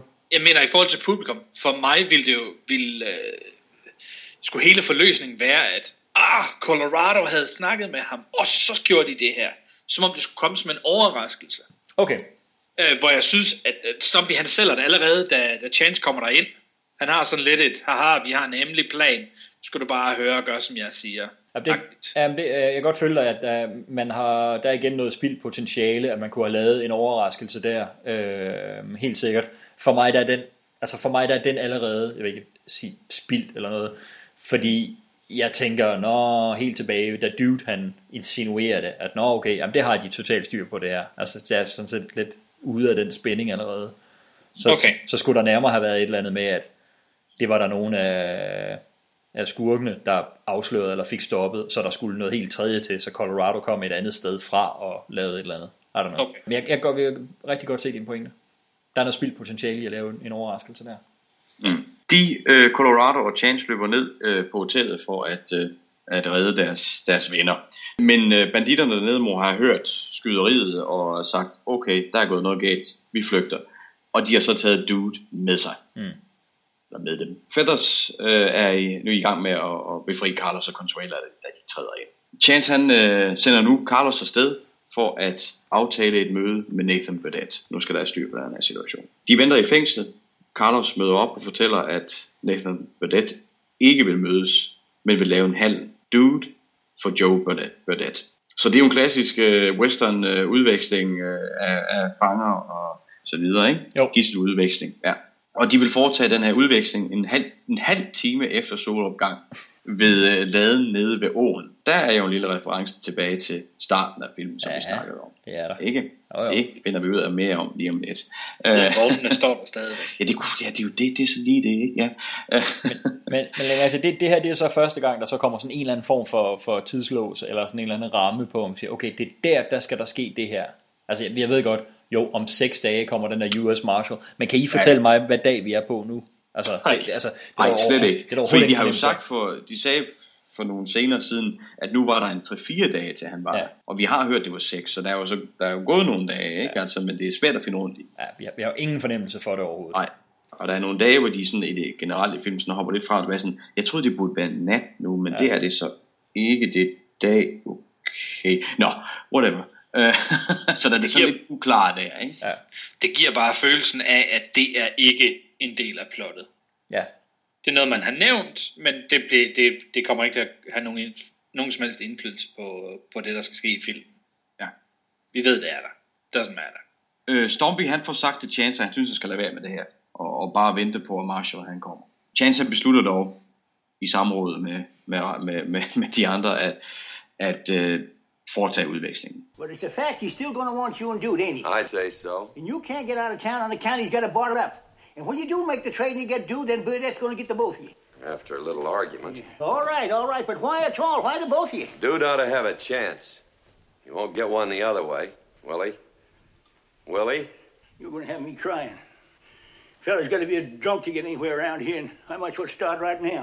Så er vi ved solopgang, og der rider mændene ind i byen, mens vores helte de ser til fra fængslet. Colorado han insisterer på at være med og få lov, men Stumpy han må blive. Hans ben er for dårligt. Og det siger Chance simpelthen til ham, ikke? Og man kan også se, det sår Stumpy det der, ikke? Altså, men han erkender jo også, at jamen, han er ikke klar til en 100 meter, vel? Igen en rigtig fin scene. Ja. Stumpy erkender det. Han siger, du har jo givet mig en god grund. Hvis vi skal bevæge os hurtigt derude, så kan jeg ikke følge med. Der er ikke plads til krøblinger. Præcis. Ej, han er stadig lidt pissed over for det. Ja, det er han. Han er såret også. Ja, det er jo ikke sjovt at høre. Selvfølgelig er det ikke det. Men man erkender jo også, at jamen, det er jo rigtigt. Ja. Nå, så Stumpy, han lukker Joe ud. Der er næsvis. Men Chance sætter han på plads igen. som han kan. De tager ekstra kugler med til sådan ting, som jeg synes er rigtig fint. Fordi der er rigtig mange westerns, hvor det der med at huske at lade dit gevær eller din pistol, det glemmer man lidt. Og en 6-skyder, den er lige pludselig en 100-skyder i stedet for. Så jeg synes bare, det er sådan en fin lille ting med, okay, vi tager lige ekstra gevær og ekstra ammunition. Lille ting for mig. Jeg synes, det var lidt sjovt med de der kasser med ammunition. De ser godt nok moderne ud, hva'? Ja, der er tryk på og alt muligt forskellige farver. Jeg kan i hvert fald spotte mindst 6 forskellige farver på de der kasser. Ja. Men hvis der er noget, amerikanerne har været fremme i skoene med, så har det nok været design til deres ammunition og deres våben, ikke? Altså, så jeg kan godt godkende det. Men det er rigtigt nok, de ser selvfølgelig, de ser lidt moderne ud. Ja, jeg aner faktisk ikke, om det er tidsmæssigt troværdigt. Det er potentielt en god pointe, vil jeg sige. Det tror jeg sgu ikke. Jeg tror, det er en fejl. Det kan meget vel være. Men bevæbnet til tænderne, der går de så afsted gennem byen med masser af tilskuere. Det er jo de her nysgerrige mennesker, vi har snakket om et par gange. De når frem til en lille lade, hvor han beordrer Joe til at gå ind i og sætte sig ned. Og derudfra kan de se den store lade, Burdetts store lade, der hvor Burdett og dennes mænd er i. Tjenesteren træder frem og kalder Burdett ud, og de sætter udvekslingen i gang. Vi ser Dude og Joe gå imod hinanden, og Dude han kigger rigtig meget på Joe. Og jeg var så lidt i tvivl om, hvad der egentlig ville ske her, ikke? Altså. Og så til min overraskelse, da de så krydser hinanden, lige før de krydser hinanden, der springer Dude simpelthen på Joe, og trækker han om bag en lille ruin af en bygning, er det jo nærmest en lille stenbygning, der er faldet sammen. Og så starter skyderiet. Dude og Joe, de er i nævekamp, mens resten skyder mod hinanden. Dude, han vinder efter lidt besvær, og Colorado siger, jeg smider en pistol hen til ham. Og det er så her, vi kan konstatere, at Colorado er en fantastisk skytte, men han kaster jo som en tøs, altså. Fordi han kaster den her pistol hen til Dude, og den lander, det ved ikke, 3 meter fra ham. Så deri ligger hans evner ikke. Nej, det gør de ikke. Hey, jeg er meget tættere på, men jeg kaster som en lille pige. De må jo erkende, at Burdett har mange mænd, og de ser en stribe af dem løbe ud for at vil omringe dem og få skudt et par stykker, men ikke ramt dem alle sammen, og de får jo godt klart, at hvis de mænd de når om på den anden side, så er vi omringet, og så er vi rigtig på spanden eller på røven. Men her kommer kavaleriet i form af Stumpy, yeah, right. Som alligevel er vræltet derhen og skyder de 2 mænd, som ellers ville have været kommet om bagved. Og ligeledes så slutter Carlos sig også til. Han kommer også, kunne hjælpe med også løbende ind med et gevær og begynder at hjælpe til. Chance, han lægger selvfølgelig mærke til, at Stumpy, han står ved siden af den vogn med dynamit. Så han spænder over for at få ham væk derfra, ikke? Og igen er sådan en ret sjov ting, da Chance så kommer over til ham og får råbt af ham, og det går op for Stumpy, at der er dynamit i vognen ved siden af ham, så kan nok være, at han får benene på nakken. Men han når dog lige at snuppe en enkelt dynamit med sig, selvfølgelig, ikke? Og selvfølgelig. De finder så på at begynde at Stumpy han begynder at smide dynamitstænger over i retning af den store lade, og Chance og Dude skyder dem så de eksploderer. Can't you throw any farther than you have been? Of course I can't if you want to blow the whole place down. That's the general idea. Throw it. Og til sidst så overgiver Burdett og banden sig. Det bliver trods alt for meget med det her dynamitangreb. Så de kommer ud fra med hænderne i vejret. Og det er jo så nogle gange her, at en film vil have sluttet og sagt, alt var godt, vi har reddet det fint. Men det gør vi ikke helt her, fordi vi er tilbage på sheriffkontoret om aftenen. Og alt under fred og ro. Vi finder ud af, at Burdett og banden er blevet smidt i fængslet, og de få mænd, der stadig er tilbage, de er flygtet, og der er nu ikke længere nogen fare på færde. Og nu venter de bare på Marshalen, så skal han nok få taget sig af dem alle sammen. Stumpy han brokker sig lidt igen det her med, at skal jeg så stå og passe på dem her, og så videre, så videre. Han får sagt, at han kan nærmest ikke gå ud i sollys længere, fordi han har været herinde i mørket så længe, at han er nærmest blevet til en muldvarp og så videre, ikke? Altså, det er meget sjovt, ikke? Der er hele tiden noget at brokke sig over. Ja, det er det ene, så er det det andet. Ja, præcis, ikke? Og så er Colorado så sød og siger, jeg skal nok kigge efter dem, så kan du komme ud. Og så er det jo, han lyser op den gode Stump, og tænker, det er flot, det er jo mørkt udenfor, så kan det jo godt være, så kan det godt være, mine øjne kan tåle det, og så kunne man måske gå ned og få en lille drink, eller et eller andet, ikke? Altså, det er jo meget sødt, ikke? Vi er enige om, han lige har været ude i fuldt dagslys, og... Men jeg tror, det var der, hvor han så nævner det her med, at det var jo nærmest, det var helt forfærdeligt at komme ud i det der sollys. Han misser jo med øjnene, og alt det der, ikke? Jeg tror, det han snakker om. Ja. Det er jo det er sjov. Ja. Dude, han får spurgt Chance, om han har fået kigget til Feathers. Dude virker til at være fri af flasken nu. Og Stompy, han kører sådan en lille ting på Chance med, at han er ikke så vild med, at Chance har fået en pige, fordi han er bange for, at der vil ske det samme for Chance, som der skete for Dude. Og Chance ender jo med at sige, at han skal blande sig udenom, og så går han. Og så bagefter, så er det ret tydeligt, så sidder Stompy og Dude og laver sjov, ikke? For det er sådan, de synes jo, det er ret sjovt, at Chance han er ved at få sig en pige, ikke? Og Stompy han efterligner Chance, og der er sådan lidt sjovt, ikke? Altså der er en let stemning. Chance kommer over til hotellet nok en gang, over til Feathers, som har taget noget af et outfit på, må man sige, et frækt sangerinde outfit, og Chance han skal lige vende sig til hendes outfit, ikke? Oh. Det er jo tydeligt, at hun har taget det på for at se hans reaktion på det, og igen så udfordrer hun ham jo lidt på, hvordan er det egentlig, han har det med mig, og hvordan er det, han har det med hendes fortid også. Ja. Og hun tvivler på hele situationen, og bliver ved med at udfordre ham, og vil så til at gå nedenunder. Og der standser han. Der standser han hende og siger, at hvis hun går nedenunder, så arresterer han hende for at gå klædt sådan offentligt. Og det er jo sådan, det er jo så alt, hvad hun har behov for. Hun ved jo, at han elsker ham, ikke? Altså, og som han så siger, han ved bare, at han ikke ønsker, at der er andre end ham, der skal se hende klædt sådan. Ja. Hun hopper om bag sin skærm og klæder om, og kommer frem og har de her strømpebukser i sin hånd og spørger, om hun skal beholde dem for hans skyld. Chance han snupper dem ud af hånden på en, smiler og smider dem ud af vinduet og går så ind for at kysse hende, er sådan det man tænker, ikke? Altså, vi går ned på gaden og ser, at de her strømpebukser, de falder ned for fødderne af Stompy, der kommer gående forbi sammen med Dude. De kigger op og ved godt, okay, Chance han er held i den, ikke? Ja. Og så spørger Stompy, som med tanken på, hvad der kan komme ud af at være sheriff, så spørger han Dude, altså, om han nogensinde kunne blive sheriff, Stompy. Hvor til Dude svarer, jeg kunne, hvis du passer dig selv, ikke? Altså, ja. Så går de len, og så denene går de videre, ikke? Altså, only if you mind your own business. Ja. Ja, jo det. Og så hører vi igen Dean Martin, når I ser ham, men synge en eller anden lille melodi, mens der står The End. Ja. Og dermed er Rio Bravo slut. Yes. Altså man kan lige bemærke, at Angie Dickinsons ben blev forsikret til den her film. Det kan jeg godt forstå. De er godt nok lange og pæne. Ja. Og det var jo sådan et publicity stunt for at skabe opmærksomhed, at man kunne sende den historie ud i pressen, at de her ben, de er så pæne, at og så meget værd for filmen, at vi er nødt til at få dem forsikret på forhånd. Ikke? Det er sådan lidt det samme som der Halle Berry, hun laver Swordfish, ja. og viser bryster første gang, og så slap selskabet selv historien ud om, hvor meget hun havde fået ekstra for at være topløs i filmen. Så det ligesom brugte, se, vi har brugt så mange penge på, at I kan se Halle Berrys bryster, og så et halvt år senere, så hun så med i Monsters Ball.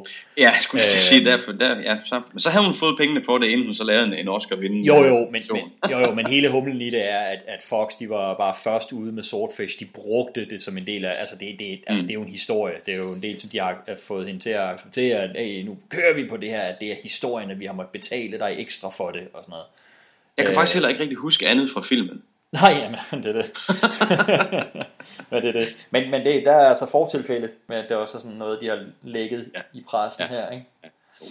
Der er jo også masser, der findes jo også historier om sanger, der har fået forsikret deres stemme og en hel masse ting, ikke? Altså, ja. Jeg har sgu et spørgsmål til hele det her shootout, som jeg egentlig synes er sådan overordnet set sådan teknisk. Jo, altså, det er jo fint nok udført, det er jo spændende og sådan noget, er det ikke det? Men når filmen nu er slut, og man kan se, der ikke efter det shootout kom andre klimaks eller opgør mellem Chance og Nathan Burdett. Er det ikke mærkeligt, at i den her film, hvor det hele er lagt op til, at de skal beskytte Joe derinde i fængslet og holde ham herinde, og det sådan, altså den spiller jo i historien på, at det skal sådan en belejringshistorie. Altså, er det ikke mærkeligt, at opgøret til sidst ikke er i og omkring fængslet? Og er det ikke mærkeligt, at der ikke er sådan et direkte mano-a-mano-opgør mellem John Wayne og Nathan Burdett? Jo, det ville jo være meget typisk for en western at have. Så den her film, som vi også snakker om, har så mange klassiske western-elementer i sig, så er det sjovt, at de ikke har det. Ja, og jeg synes da bare, at det er en meget federe location omkring fængslet, end det var derhenne i det der lager, som vi ikke rigtig har set tidligere. Nå, okay, så og vi kommer ikke ind i det, altså, som vi snakkede om, at det er jo fedt med de her callbacks, altså det bliver etableret helt fra starten af filmen, at der er det her lager, og vi stiller nogle morgener med dynamit derovre, ikke? Ja, ja. Så på den måde, vi så vender tilbage til det, er jo rigtig godt, men det er bare, som du siger, ikke nogen særlig spændende location. Nej, altså vi kunne da have haft en scene med det der dynamit der, til noget andet tidligere film, hvis man skulle have det callback, ikke? Jo. Jeg tænker bare, altså det er da helt oplagt, at det endelige opgør i den her film, det skal der foregå omkring fængslet, altså. Mm. Jeg synes, det er altså, helt mærkeligt, at det ikke gør det. Det her warehouse, det minder mig mest af alt om sådan et shooting gallery. Altså til og med, så er der nogle af de der håndlanger, som kommer løbende ud på en pæn række lige efter hinanden. Altså det er ligesom ender, der kommer kørende ind fra siden, og så skal man skyde dem. Altså. Fuldstændig. Og altså det er sikkert lavet som sådan et, men det er en dekoration, hvor vi kan få lov til at lave sprænge nogle ting i luften og gøre ved og sådan noget, så kan vi lave det lidt stort. Det kan vi ikke rigtig gøre ved den der fængselsdekoration eller I don't know. Ja. Jeg synes også, det er svært at finde ud af, hvad location er. Hvor er de murer hen i forhold til det her, og hvor langt er der fra det ene til det andet sted? Ja, der er noget ved geografien, der er lidt. Ja, det er meget svært at finde ud af, synes jeg. Der er nogle enkelte billeder, hvor det hjælper lidt, men jeg synes, vinklerne er underlige, vi ser det fra. Ja. Altså, det er jo underholdende. Jeg synes, det er sådan underholdende, og det er jo ikke... Ja, det var... jeg synes bare, det er mærkeligt. Og Nathan Burdett sat op som den store skurk, og vi har jo det der billede på trappen ude foran fængslet tidligere, hvor han og Chance, de ser hinanden i øjnene, og man har slet, okay, det er de to her, det skal stå imellem, ikke? Mm. Det er det så ikke rigtigt. Åbenbart ikke. De har bare fået nok på et tidspunkt. Man forventer jo det der, som du siger, mano a mano til sidst, ja. Men det kommer bare aldrig. Nej, det gør det ikke. Nå, men drenge, vi skal jo have rated den her film, og vi rater den jo på en western skala, så vi uddeler 6 løbere fra 1 til 10. Og hvis jeg skal lægge for, så synes jeg, at det... Jamen, jeg synes, det er en skøn og underholdende western. Jeg synes, der er rigtig mange fine ting i den. Der er også nogle huller og nogle uklarheder, og vi har jo gået i dybden med meget af det, ikke? Altså, så hvis vi skal ind til benet, så synes jeg, at High Noon er en must-see. Den skal ses. Det synes jeg, hvis man overhovedet skal se westerns. Hvor at Rio Bravo er en should see, en bør ses, hvis du dykker ned i westerns genre, men den er ikke et must, det synes jeg ikke den er. Men du bør se den. Det er en klassisk western, og den har rigtig mange gode ting i sig. Så ja, det der man skal ind til benet, den får en 8 af mig. Ja, og jeg tænker sådan, jamen altså hvis hvad er den her vægtede genreskala og sådan noget, ikke? Og vi gav High Noon rimelig højt alle sammen, ikke? Og jeg er helt enig med dig i, at det er et must-see bare som film alene. Men jeg siger et eller andet sted, hvis opgaven er at give folk et indblik i, hvad western-genren er og kan, og hvad man skal forvente af at se western, så synes jeg næsten på nogle punkter, at det her er mere et must-see, eller den man mere skulle vise, fordi High Noon er så atypisk. Altså du finder ikke mange andre westerns, der er som High Noon. Du finder eddermame mange westerns, der er som Rio Bravo, og så kan man så diskutere, hvordan den ligger kvalitetsmæssigt i forhold til dem. Og der tænker jeg, hvis vi skar sådan genren endnu mere ind til sådan noget, det ved jeg ikke, hvad det skal hedde, saloon western, eller sheriff i by western, eller klassisk stil western, så burde det jo måske nok være en 10 ud af 10, fordi i forhold til de andre, der er det her vel en af de bedste af den slags, ikke? Hvor hvis vi er over på sådan en all-time filmskala, så rører jeg markant længere ned, så er jeg måske nede på en 6'er eller sådan et eller andet. Men generelt, i forhold til westerns, samlet under en sheriff-hat, så ender jeg en lidt højere end all-time skalaen, fordi jeg tror, jeg sad og prøvede at tænke det igennem, og jeg har set noget, der ligner sådan en 300-400-500 westerns fordelt over årene i alle mulige former og formater og sådan noget, ikke? Så jeg ved, hvor meget lort der er i den her genre også. Så på en western-skala, så går jeg også op på en 8. Okay. Hvad siger du, Christian? Interessant. Ja. Jeg synes ikke, det var let, fordi der var... Jeg synes, der var rigtig mange ting, som irriterede mig, som ikke fungerede. Altså, der var nogle forløb, som ikke blev forklaret, og lidt for mange sådan hovsa-løsninger, hvor man tænker, okay, der er stor opbygning og masser af potentiale, og så bliver det sådan lidt fesen. Og det irriterer mig lidt. Men jeg synes, jeg var vanvittigt underholdt i de ting, der fungerede. De spiller rigtig godt alle sammen. Jeg er ikke så meget til ham mexikaner-typen, men har en god forståelse for, hvorfor han skal være der, og hvorfor han skal være, som han er. Fordi Stumpy jo for eksempel ikke er The Comical Relief. Så der er nødt til at være et eller andet. Og det har jeg fuld forståelse for. Selvom jeg var helt vild med High Noon. Dem der har hørt podcast, de kunne også høre, at den var absolut the best of the best for mig. Så er jeg ikke sikker på, at High Noon var en film, jeg kunne have lyst til at sætte på 2 søndage i træk, for at sidde og slappe af og komme til hægterne med tømmermand eller et eller andet. Det er til gengæld Rio Bravo. Rio Bravo kunne jeg finde på at sætte på, fordi jeg har lyst til at se en underholdende western, hvor jeg ikke skal tænke for meget, hvor det bliver serveret, og jeg skal ikke tænke i mystiske plots, og alt bliver serveret i nogle dejlige billeder, meget direkte. Men samtidig så er der også sådan en, hvis man har lyst til at fordybe sig lidt mere i det, jamen så er der også plads til det. Der er nogle hemmelige relationer mellem skuespillerne, mellem figurerne, som man kan dykke ned i, hvis man har lyst. Så der er meget mere end bare Rio Bravo. Og så synes jeg faktisk, de der små ting der, de falder sådan lidt i baggrund. Så jeg vælger at give den 9. Sådan. Jeg var helt vild med den, og jeg kunne have lyst til at se den. Ja, every day, twice on Sunday. Jeg synes, den er rigtig god. Og det, for mig er det sådan en underholdningsfilm. Og derfor var det også så vigtigt for mig at få den med, fordi hvor High Noon er en rigtig vigtig film, og en flot film, der kan en hel masse ting, så er det bare også vigtigt at vise, at genren kan altså også de her meget lette, men stadigvæk underholdende og flotte westerns. Og det synes jeg, Rio Bravo virkelig er et pragteksempel på. Ja, det kan jeg godt følge dig i. Jeg synes også, det er sådan mere repræsentativt, hvis man skal vise nogen, hvad western-genren er, og vise dem Rio Bravo i stedet for High Noon. Ja, jeg synes, hvis man har nogen interesse i western-genren og skal dykke ned i den, så synes jeg man bør se den her. Men hvis du kun skal se 3 westerns, eller 1 western, for den sags skyld, så er det ikke den her. Men samtidig vil jeg også sige, at det er en god film at starte med. Ja. Hvis man dykker ned i det, ikke? Ja. Så den er sådan lidt det er en vigtig film, men ikke et must. Ja. Men det er sjovt, ikke, fordi det der med, at du siger, hvis man så kun skulle se 3 westerns og sådan noget, ja, fordi det kommer an på, hvad er formålet med det, fordi ja, hvis det er også det, hvad er din vinkel ind i det? Ja. Ja.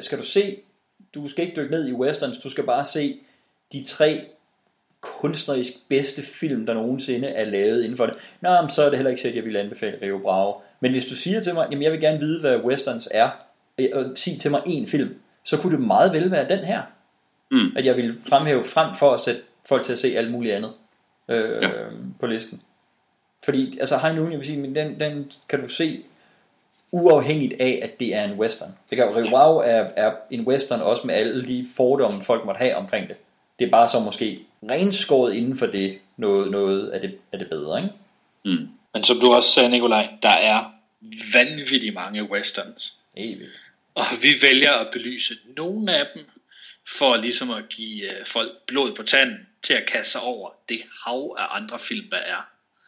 For der er jo mange andre store dramaer, og der er mange andre underholdende, mere afslappede westerns. Mm.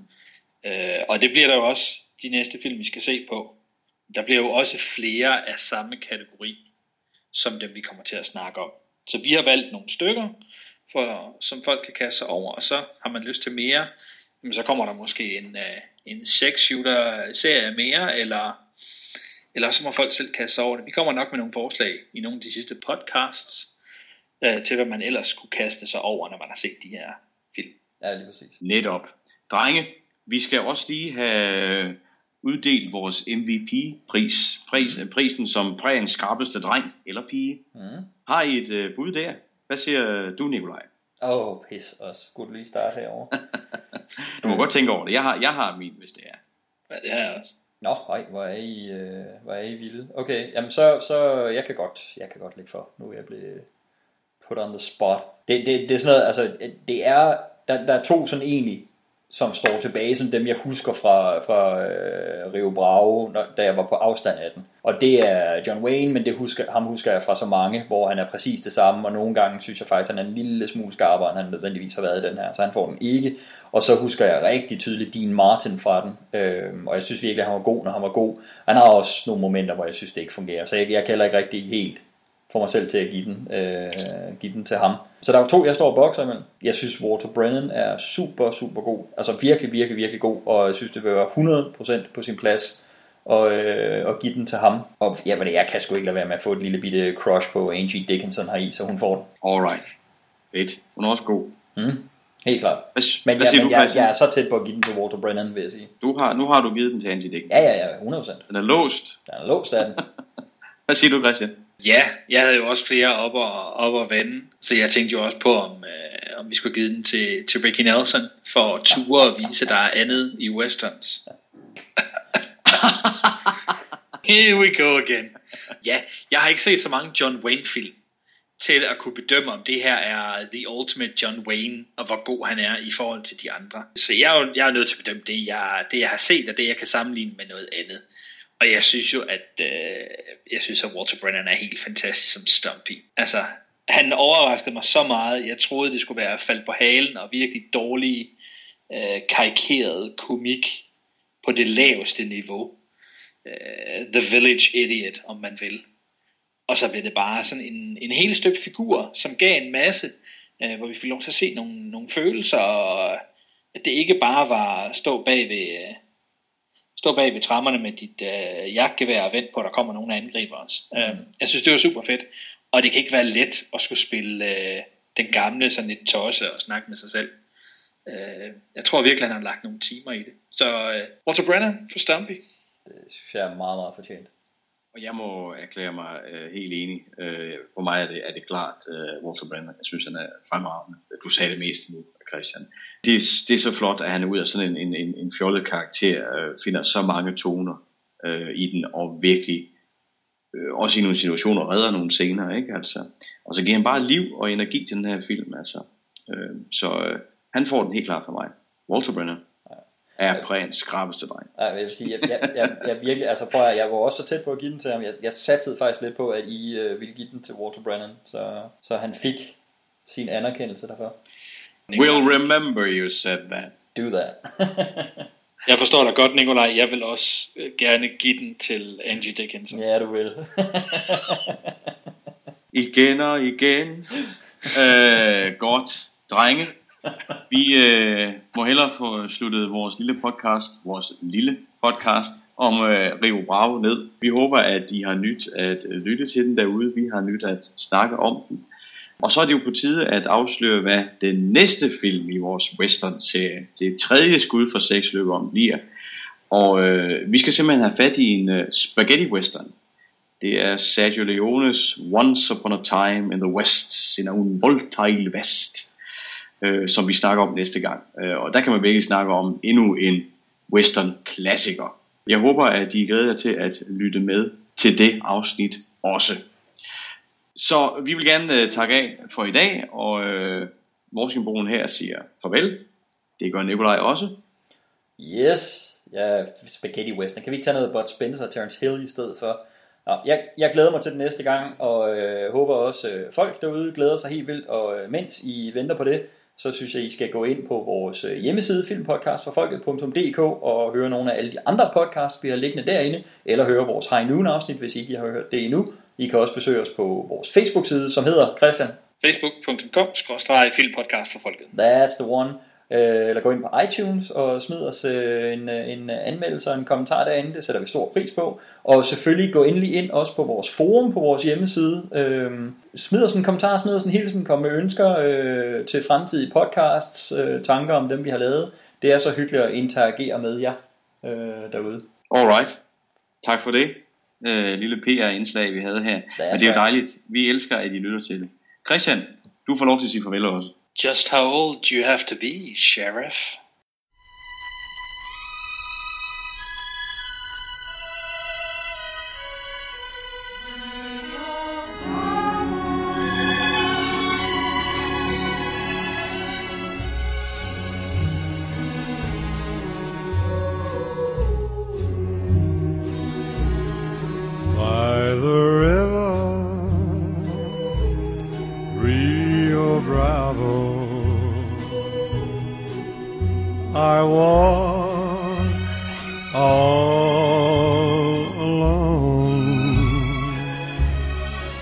And I wander, as I wander by the river, where my love has flown. All the birds in the cottonwoods above us know I love her. No, I care, but my dreams, like the songs she sang in Spanish, seem to vanish in the air. I wonder where, so I wonder as I wander. Will love come along? Must I live ever haunted by the memory of a song?